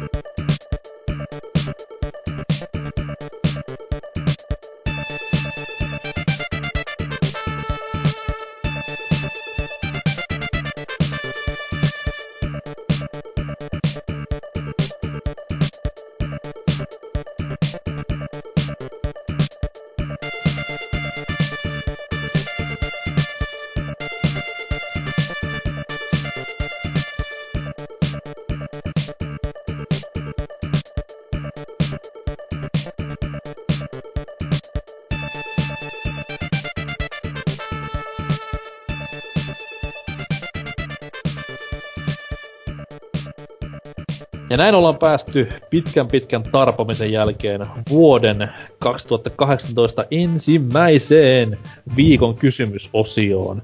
Ja korvat hörölle, sillä kohta paljastuu myös kuka voittaa vapaa-valintaisen vuoden 2017 pelin itselleen. Ja vastauksia tuli hyvä kautta kiitettävä määrä. Kiitos siitä kaikille. Ja purkamisen aloittaa itse Leon Head. Joo, Jeffre täällä malottaa, että vuoden paras peli oli Super Mario Odyssey Nintendo Switchille. Uutta kunnallista Mario Seikkala on odotettu jo jokunen vuosi Galaksen jälkeen. Peli oli ihan tavallinen. Sarjan edustaja heitettävästi käppi hahmonsa sekä monipuolisen värikkän kenttävalikoimansa ansiosta. Switch on muutenkin vuoden paras konsoli, jolla on ylipäätään ollut vahva julkaisuvuosi, jos on tullut hyviä pelejä pitkin vuotta ja joita ihastelemalla tuli itsellenikin konsoli pitkän japaamisen jälkeen ostettua. Toivotaan, että vahva voittokulku jatkuu pitkälle Switchin julkaisuvuoden jälkeenkin, eikä sille tapahdu samaa kuin edeltäjälleen. Ainakin tulevien julkaisuuden kautta katsottuna Switch jatkaa vahvaa voittokulkua niin in, Nindie-pelien sekä isojen julkaisujen suhteen. No, sille ei voi käydä enää sama kuin edeltäjälleen, koska edeltäjälle ei tullut pelejä yhtään ekana vuonna. Tolle on tullut. Siinä se ero. Seuraavaa. Joo, täällä on äh, Parani Peku Graham vastannut, että vaikka Zelda ja Mario Odyssey olikin parhaimpia nipapelejä sitten Between Worldsin ja Sunshinein, vuoden peli on Ron Gilbertin Thimbleweed Park suluissa tämmönen mainos, että myös Switchille nyt. Peli on kuin... niin, NYT nyt. Peli on kuin aikakone pelaamisen kultavuosiin, ja Thimbleweedissä seikkailupelien fanit nauravat itsensä kipeäksi kaikista viittauksista Uh, Breath of the Wild tuntui Skyrimin ja Souls-pelien adoptio lapselta. Haluaisin Assassin's Creed Originsin PClle. Uh-huh. Eli okay. Timbleweed Park on voittaja. Ei huono valinta ollenkaan. Sitten Janneus lukee seuraavan. Joo, lukeeko mä siis tota tuon Persearskan kommentin vai tässä Pekukranilla vielä jatkaa? Persearskan kommentin. Joo. No niin, eli kyllähän se on niin, että Wipeout Omega Collection on paskan pelivuoden paras peli.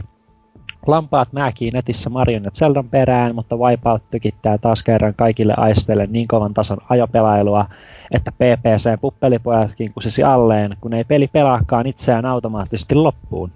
Take that. Näin se vähän on. Hieno peli kaikin puolin, että erinomainen valinta, täytyy sanoa. Sitten täällä Vilperi tupla sanoo, huh, näin upean pelivuoden jälkeen tekee melko tiukkaa yrittää päättää yhtä ylitse muiden. Tätä parhaimmista kun tuntuu riittävän joka sormelle asti. Vaikka huippuhienoja pelejä julkaistiinkin tasaisesti pitkin vuotta, itselleni varmaankin tärkein pamahti kauppoihin jo ihan alkuvuodesta. Gravity Rush 2 tuli itselleni tismalleen oikeaan aikaan, sillä odottelin pelon sekaisin tuntein tähän asti sen elämäni suurta koulutyöurakkaa juuri noihin aikoihin ja tarvitsin kipeästi stressin purkajaa. Ja sitten ostit videopelin stressin purkajaksi. Vuotta aiemmin olin rakastunut ensimmäisen Gravity Rushin remastered-versioon, joten kakkososan aloittaminen tuntui kuin kotiin palaisi. Ei sillä, etteikö itse pelillä olisi mitään merittejä, sillä jatko-osana se paransi miltei kaikilla osa-alueilla. Tarina on jälleen valitettavasti melko happoista huttua, mutta painovoimapoukkoilu ja vihollisten mättäminen on mukavampaa kuin koskaan. Uusi, peli, ö, uusi pelialue on trooppisen teemansa ja henkeä salpaavan vertikaalisuutensa ansiosta erittäin nasta paikka vain leijua ympäriinsä ja ihastella maisemia. Putoaminen maailman huipulla asustavien ökyrikkaiden asunalueelta elämää vilisevän markkinakaupungin läpi Pohjalla leijuvan slummikylään on taku varmasti yksi mieleen painuvimmista visuaalisista kokemuksista tänä vuonna. Unohtamatta tietysti One Piece-säveltäjä Kohei Tanakan kivenkovaa soundtrack. Tämän kaltaisena vuotena parhaan pelin tittelini voisi vaihtua vaikka päivittäin, mutta ainakin Gravity Rush 2 on unohtumattomimpia pelikokemukseni tältä vuodelta. Sen maailman oli mukava sukeltaa kiireiden keskellä. Jos se muuta, niin edes leijumaan hetkeksi. Hieno peli. Huikea valinta. Täytyy myöntää, että monella unohtuu just Gravity Rush 2, kun puhutaan viime vuoden parhaista tai jopa edes viime vuoden parhaista pleikkaripeleistä. Että Tämä on aika jän, jännä ilmiö, kun se on, äh, Jenkeissähän toi on tyyli niinku, voisi sanoa, että suht harvinaisuus jo tällä hetkellä, ja muutenkin koko peli kuolemassa tavallaan, kun se online-puoli otetaan nyt pois ja tälleen, mutta sitten täällä sitä on saanut niinku jollain 20 hintaa ihan GameStopistakin ja tolleen. Itseä kyllä jonkin verran kiinnostaa toi, mutta tota, mä en siihen ykköseen päässyt oikein sisään. Et mä en tiedä, uskallaks mä vielä ottaa riskiä ton kanssa, mutta musiikit on ainakin ihan helvetin kova toinen ainakin, että tota, ei Vilperi valehtele kun kehusta tossa, että ja helvetin hyviä äh, biisejä löytyy siitä. Mm-hmm, mm-hmm. Joo, ja sitten jatketaan. RKO. 2017 oli kyllä helvetin kova pelivuosi ja sen parhaimman valitseminen on erittäin hankala, joka on vain hyvä asia. Oman suosikkina on kaikista vuoden loistopelistä ehkä se loisto oli Breath of the Wild. Olen pelannut Zelda niiden ensimmäisestä osasta asti ja tämä peli oli ensimmäistä kertaa sellainen peli, jota olen lapsena pelannut ja kuvitellut, että peli olisi just sellainen. Kun kasipittisen ekat Zeldassa kävelt aikoina rannalla tai vuoren rintalla oli meno kasipittisen karua, mutta Breath of the Wild toi nämä lapsuuden mielikuvituksen tuotteet ekaa kertaa. Henkin jo yksinään tästä syystä peli on itselleni yksi tärkeimmistä videopeleistä, mitä olen koskaan pelannut.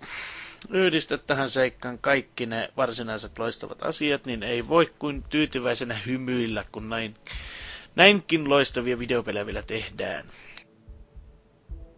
Tuntuko Pointti. Lionhead pahalta lukea toi Breath of the Wildin suur vihaajana? Onko se siis suuhuni pari kertaa, piti ottaa tauko. Kyllä.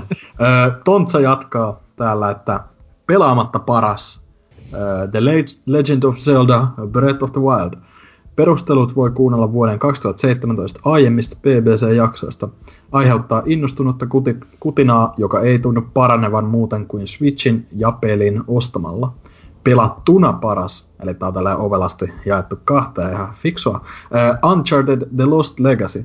Valitettavan surullista, mutta totta. Ainoa edes miten kuten täysmittainen videopeli, jonka olen ehtinyt koko vuonna pelata läpi. Kaikkien aikojen pelivuosi oli omalla kohdalla siis melkoinen pannukakku. No, mutta eikö se Lost Legacy ollut aika kova kuitenkin? Eihän siinä tarvi... Oli siis, mulla meni Lost Legacy pidemmän aikaa mitä Uncharted 2. Joo. Mikä on sinänsä vähän hassua, koska kyseessä on lisäri. Tai äh, ei ehkä lisäri, mutta... No semmonen standalone. Niin, Pocket. DLC, mikä on levyllä. La, maa, laaja DLC ennen kaikkea.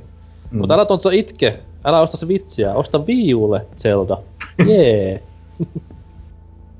Mitä sitten seuraava vastaus? Onko se meitsin lukuvuoro? Taitaa olla. Kyllä. Eli se olisi... pitkä teksti.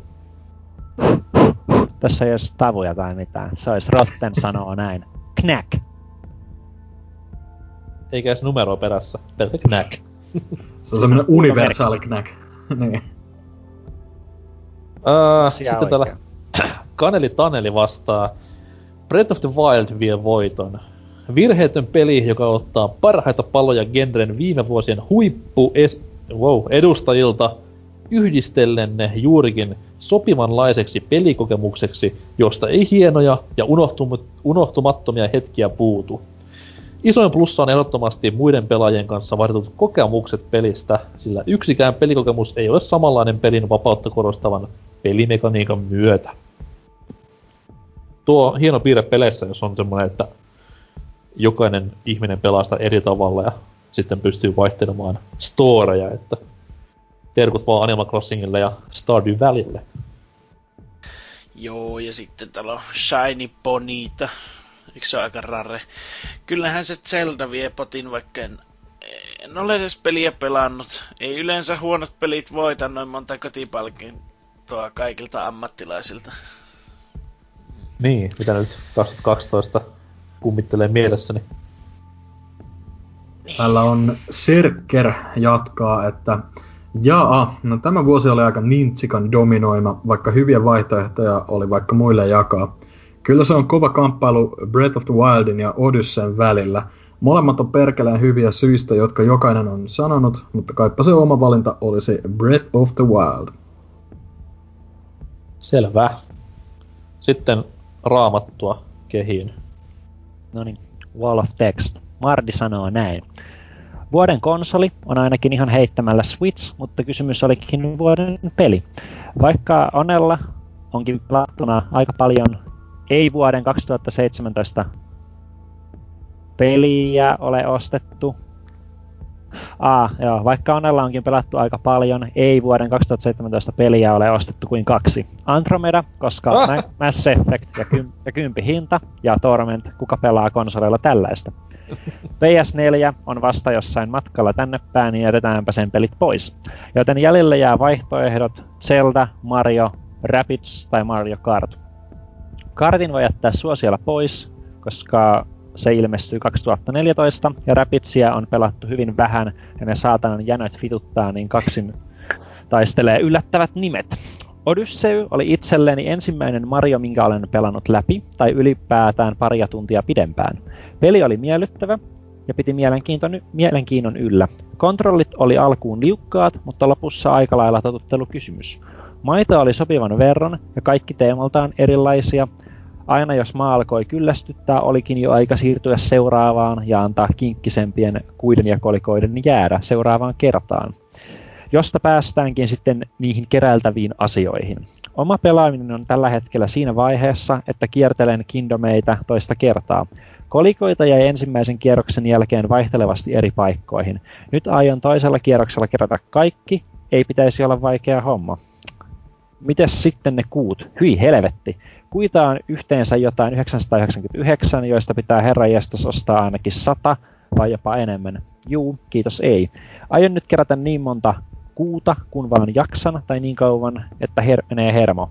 Kuitaan ihan perkeleesti ja ihmettelen, kuka niitä kaikkia jaksaa oikein kerätä. Peli oli kivan tiivis paketti loppuun asti, ja lopun jälkeenkin löytyy kivasti tekemistä keräilen kuita ja loppuja kolikoita. Kuiden lukumäärä on ainoa todella rasittavuus koko pelissä. Jos niitä olisi parisataa ollut vähemmän, niin täältä peli olisi saanut täydet pisteet. Sitten kohtu, Breath of the Wild. Kohtu, kohtu tyyli toi silleen, että äh, lukumäärä, bla bla bla. Jos olisi ollut parisataa vähemmän, jos ollut hyvä peli. niin. Sitten Breath of the Wild. Viime kesällä tuli aloitettua pieni maratoni Zeldaan liittyen. Twilight Princess ja Wind Waker tuli melkein putkeen pelattua ja siihen vielä päälle tämä uusin. Kaikki pelit hyvin erilaisia, mutta silti niin samanlaisia. Puhutaan nyt kuitenkin vain siitä Breath of the Wildista. Maailma häkellytti suuruudellaan ja yksityiskohdillaan, sitä oli kiva kierrellä ja etsiskellä uutta nähtävää. Teemat vaihtui koko ajan ja vaatetus sen mukaan. Peli piti mielenkiinnon, mielenkiinnon yllä pitkään. Paljon närkästystä aiheuttanut aseiden rikkoutuminen vaivasi täällä kanssa. Joo, ihan kiva, että aseita piti vaihdella koko ajan, miettiä uusia taktiikoita ja mitä, mutta se jos taktiikka pitää vaihtaa joka viiden lyönnin jälkeen on vähän liikaa. Se nyt kuitenkin ihan hirveäs, se nyt kuitenkaan ihan hirveästi häirinnyt, sillä jos pelikello näyttää jotain vähän vajaata sataa tuntia, tekemistä löytyy paljon ja kaikkia ei todellakaan ole vielä nähty. Shraineja löytyy vielä maailmasta, millä mitalla myös uusia aseita ja asusteita on vielä löydettävänä. Ja tietenkin korokeja, ja niitähän löytyy. Korokit on kuin kuut Marjossa, niitä löytyy koko ajan ja niiden takia pitää tehdä töitä, mutta toisin kuin Marjossa, nämä ovat täysin piilossa ja vaikea, todella vaikea löytää. Päätin het, jo heti alkuun, että näitä en tule keräämään todellakaan kaikkia. Puolet vähemmän olisi riittänyt ja jopa vielä vähemmän. Todella iso miinus tästä. Muuten tämäkin peli olisi Muuten tämäkin peli on kyllä ihan kärkiluokkaa pelien rintamalla, eikä pelkästään tätä vuotta ajatellen. Ehkä tässä nyt kun on vähän asiasta kirjoittanut, päätös tuntuu helpolta. Annetaan tämän vuoden pelititteli aivan mahtavalle ja upealle The Legend of Zelda Breath of the Wildille. Jee jee, onnittelut sinne ja sitä rataa. Vuosi oli kova ja pelattavaa löytyy kai, paljon kaikille niin suurien kuin vähän pienempienkin pelien saralla. Katsotaan, mitä tämä vuosi tuo tullessaan ja mihinkä ala on kehittymässä. Toivotaan parasta ja pelataan paljon. Kiitos ja hyvää uutta vuotta. PS, ketä kiinnostaa tulla kästeihin, kun voi tänne kirjoittaa niin pitkän tarinan kuin haluaa. Haista vittu, Mardi. Tehdään jatkossa, tehdään jatkossa kästit silleen, että kaikki kirjoittaa vaan speech, äh, tuohon speechboxiin jotain. Ja MSM. Niin. Jokaisella vaan vähän eri äänensävy, niin tietää, ketä puhuu, niin ei tarvi tämmöistä niinku neljä tuntia lauantaina viettää mik- mikin ääressä. Seuraava vastaaja on homobaarin kanta-asiakas ja mies sanoo näin.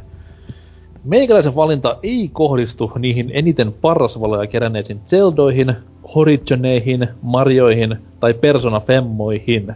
Oma valintani on peli, joka ei ainoastaan yllättänyt minua täysin laadullaan ja hienoudellaan, ja joka tutustutti meikäläisen ihan uuteen peligenreen.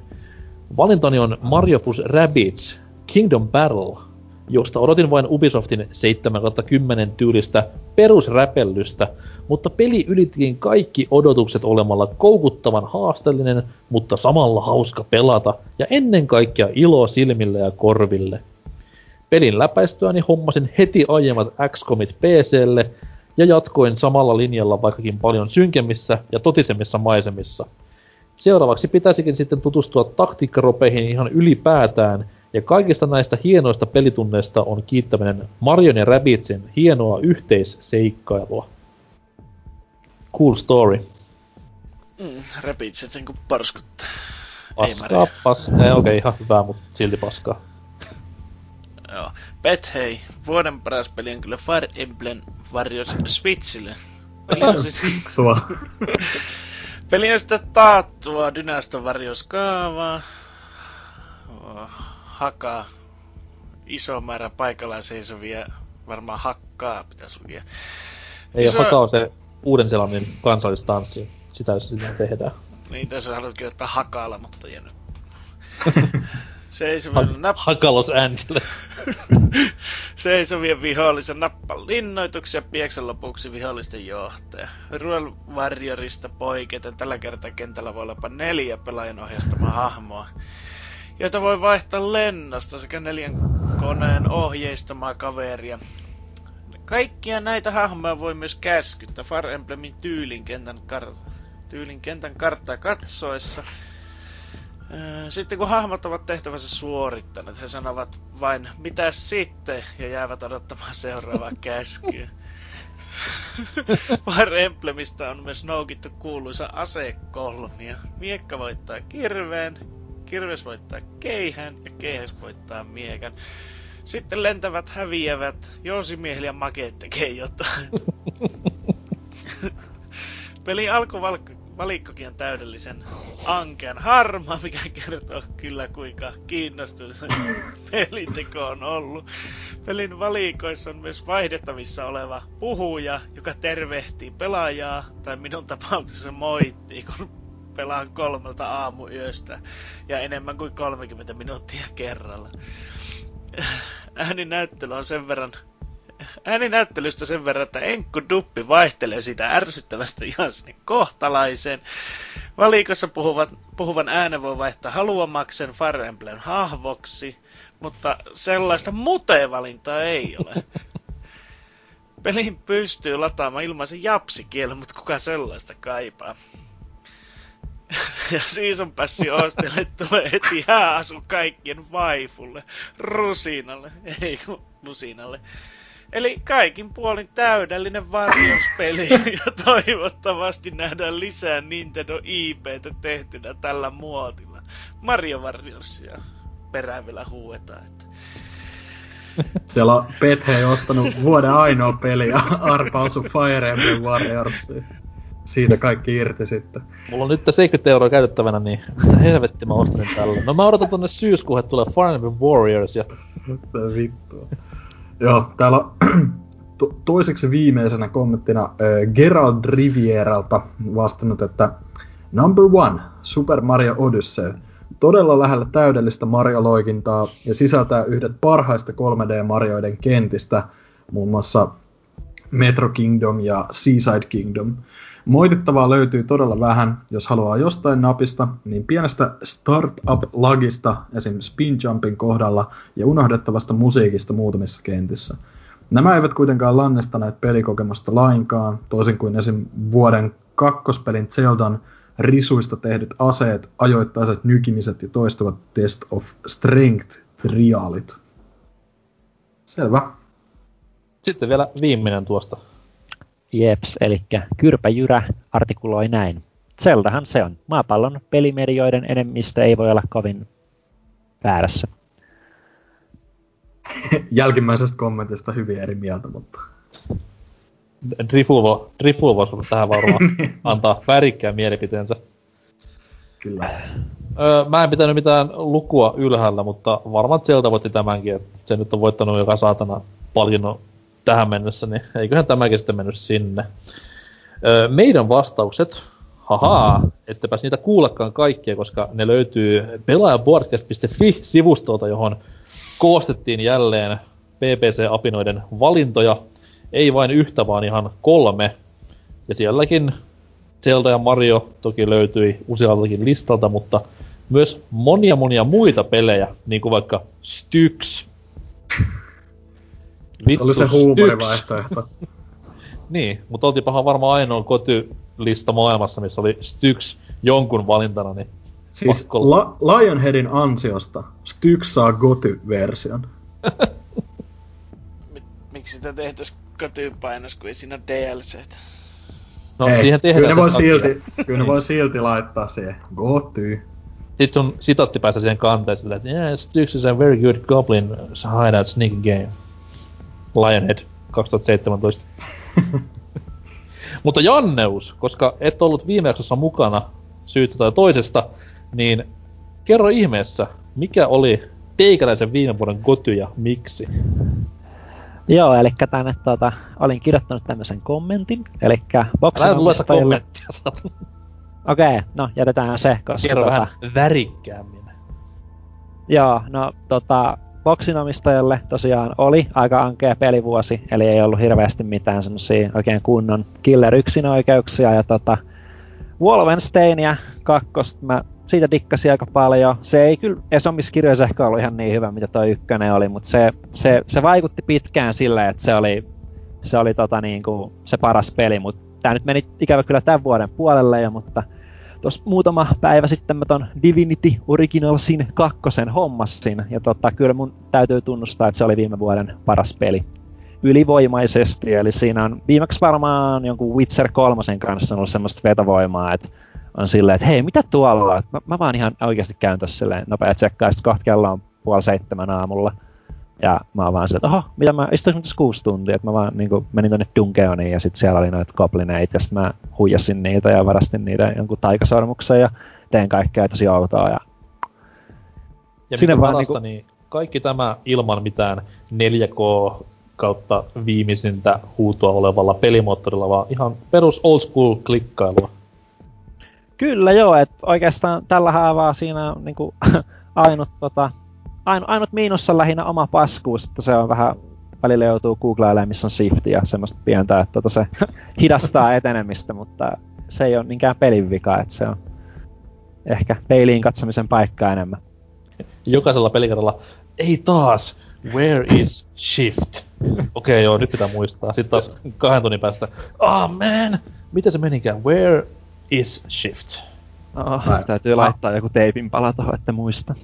Alkuruutu, press any key to start. Sitten vaan Ste- Steamin foorumi se. Hmm. This any, I cannot find it. Is it uh, print screen or... Mutta joo, pistetään ääni sitten vielä Divinityllekin. Hyvä valinta, ei siinä mitään.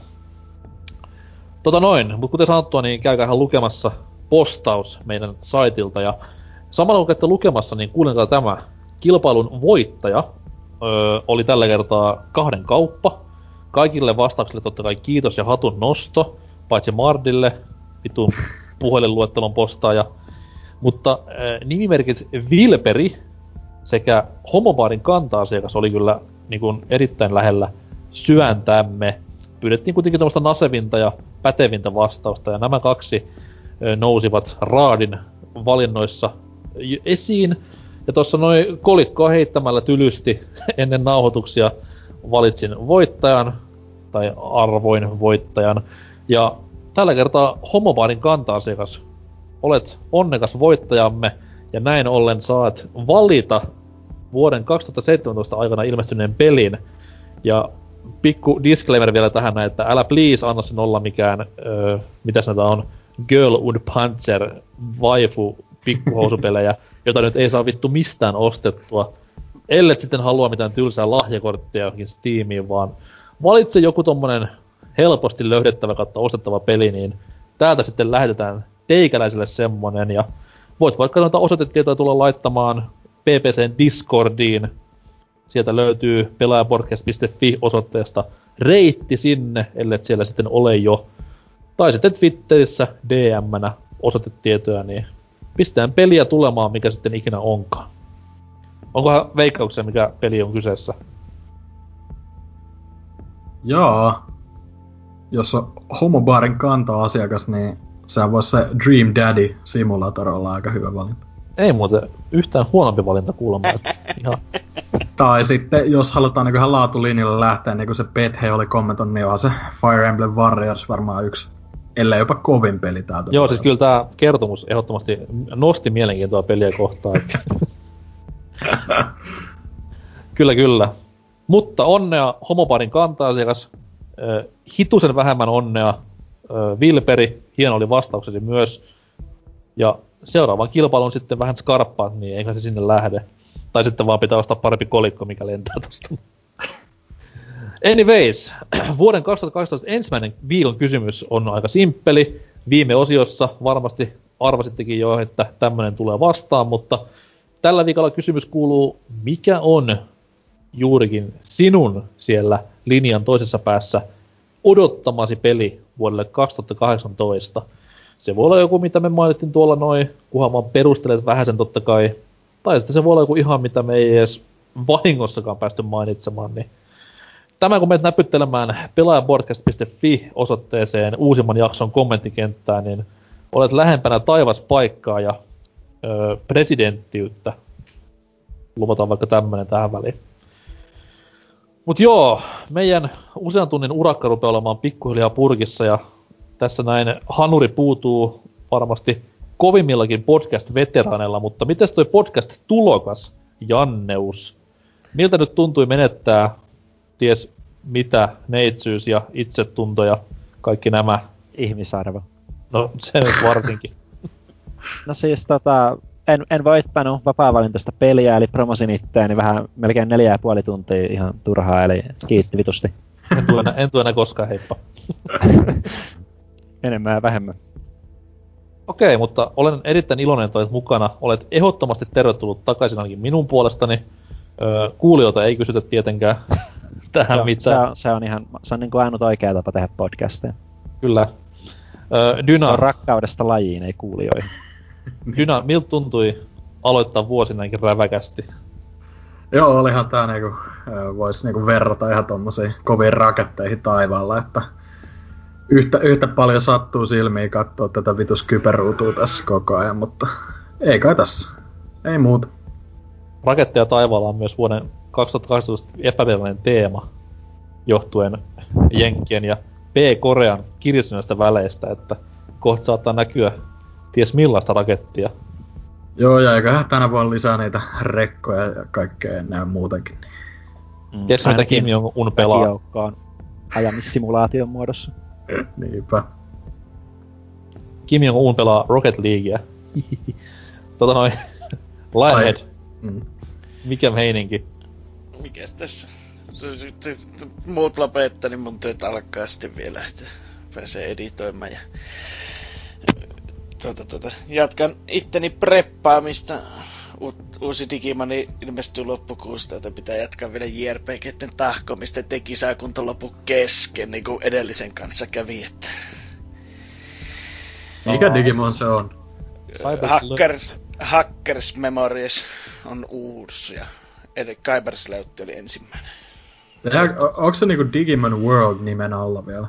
Eikä, tämä on niinku se ha, tuo Kybersleutti, että tää on enemmän semmonen Pokemon-tyyppinen, että Aa, tää ei oo se, missä Digimonit kakkaa. Vietnam muistoja.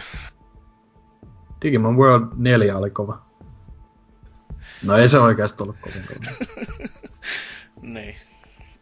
Mutta siihen valmistautuessa, että... Niin no, mitäs nyt tämmöisillä Pokemon-peleillä tekiskään, mitkä nyt on tuhat kertaa parempia tai muutenkaan, niin... No. no. Ne on vaan vähän tylsäksi jääneet. Just. tota no joo, itekin tässä näin sylki rupeaa pikkuhiljaa kuivumaan suuhun ja pitäisi ehkä tätä lauantaita viettää jotenkin muutenkin kuin Skyperuutua tuijotellessa, niin pistetään homma purkkiin, tuttua plugia tähän loppuun, pelaajapodcast.fi nettisivu, sitten YouTubessa PPC suorapuhetta peleistä ja Twitterissä löytyy PPC-nimikkeellä vaikka mitä, niin hoitakaahan nämä kondikseen, menkää sinne meidän Discordiin, jos haluatte avautua vaikka Janneuksen debyytistä tai miehen elämästä ylipäätään. Se on vapaata ristaa tämän jälkeen. Kiitos ja anteeksi. Ja tota noin, jos ei kellään mitään muuta, niin pistää homma purkkiin. Mä lähden pelaamaan nyt Feminatsia, että palataan, palataan asiaan. Eipä hei.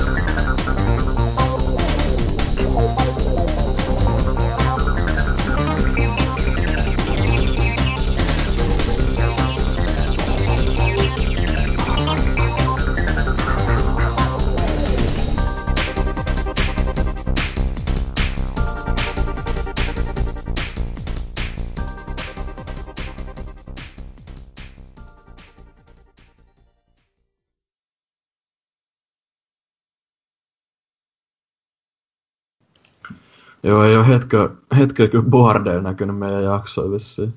Joo, ei. Itse asiassa tossa mä nyt, mua itse asiassa ihan alkoi kiinnostaa sen verran. Mä avasin sen tähän nyt valmiiksi. Mä ajattelin kysyä mm. sitten, kun tässä niinku keskustellaan, mutta kai sen voi vaikka nytkin kysyä, ei se ole väliä, että mihin, miksi te niin lopetitte sinne informoimisen, koska mä tyyli luulin, että te kaikki vaan veditte kuin Jonestown ja tyyli tapoitte ittenne tai jotain. Siis, ei koska siis mulla on se... tässä nyt tää ketju Bordelta mm. auki, ja tää on 15.2.2016 198. jakso on ilmestynyt, ja tää on niinku viimeisin viesti. Okay. Eikö mitä joo. vittua onko? On joo.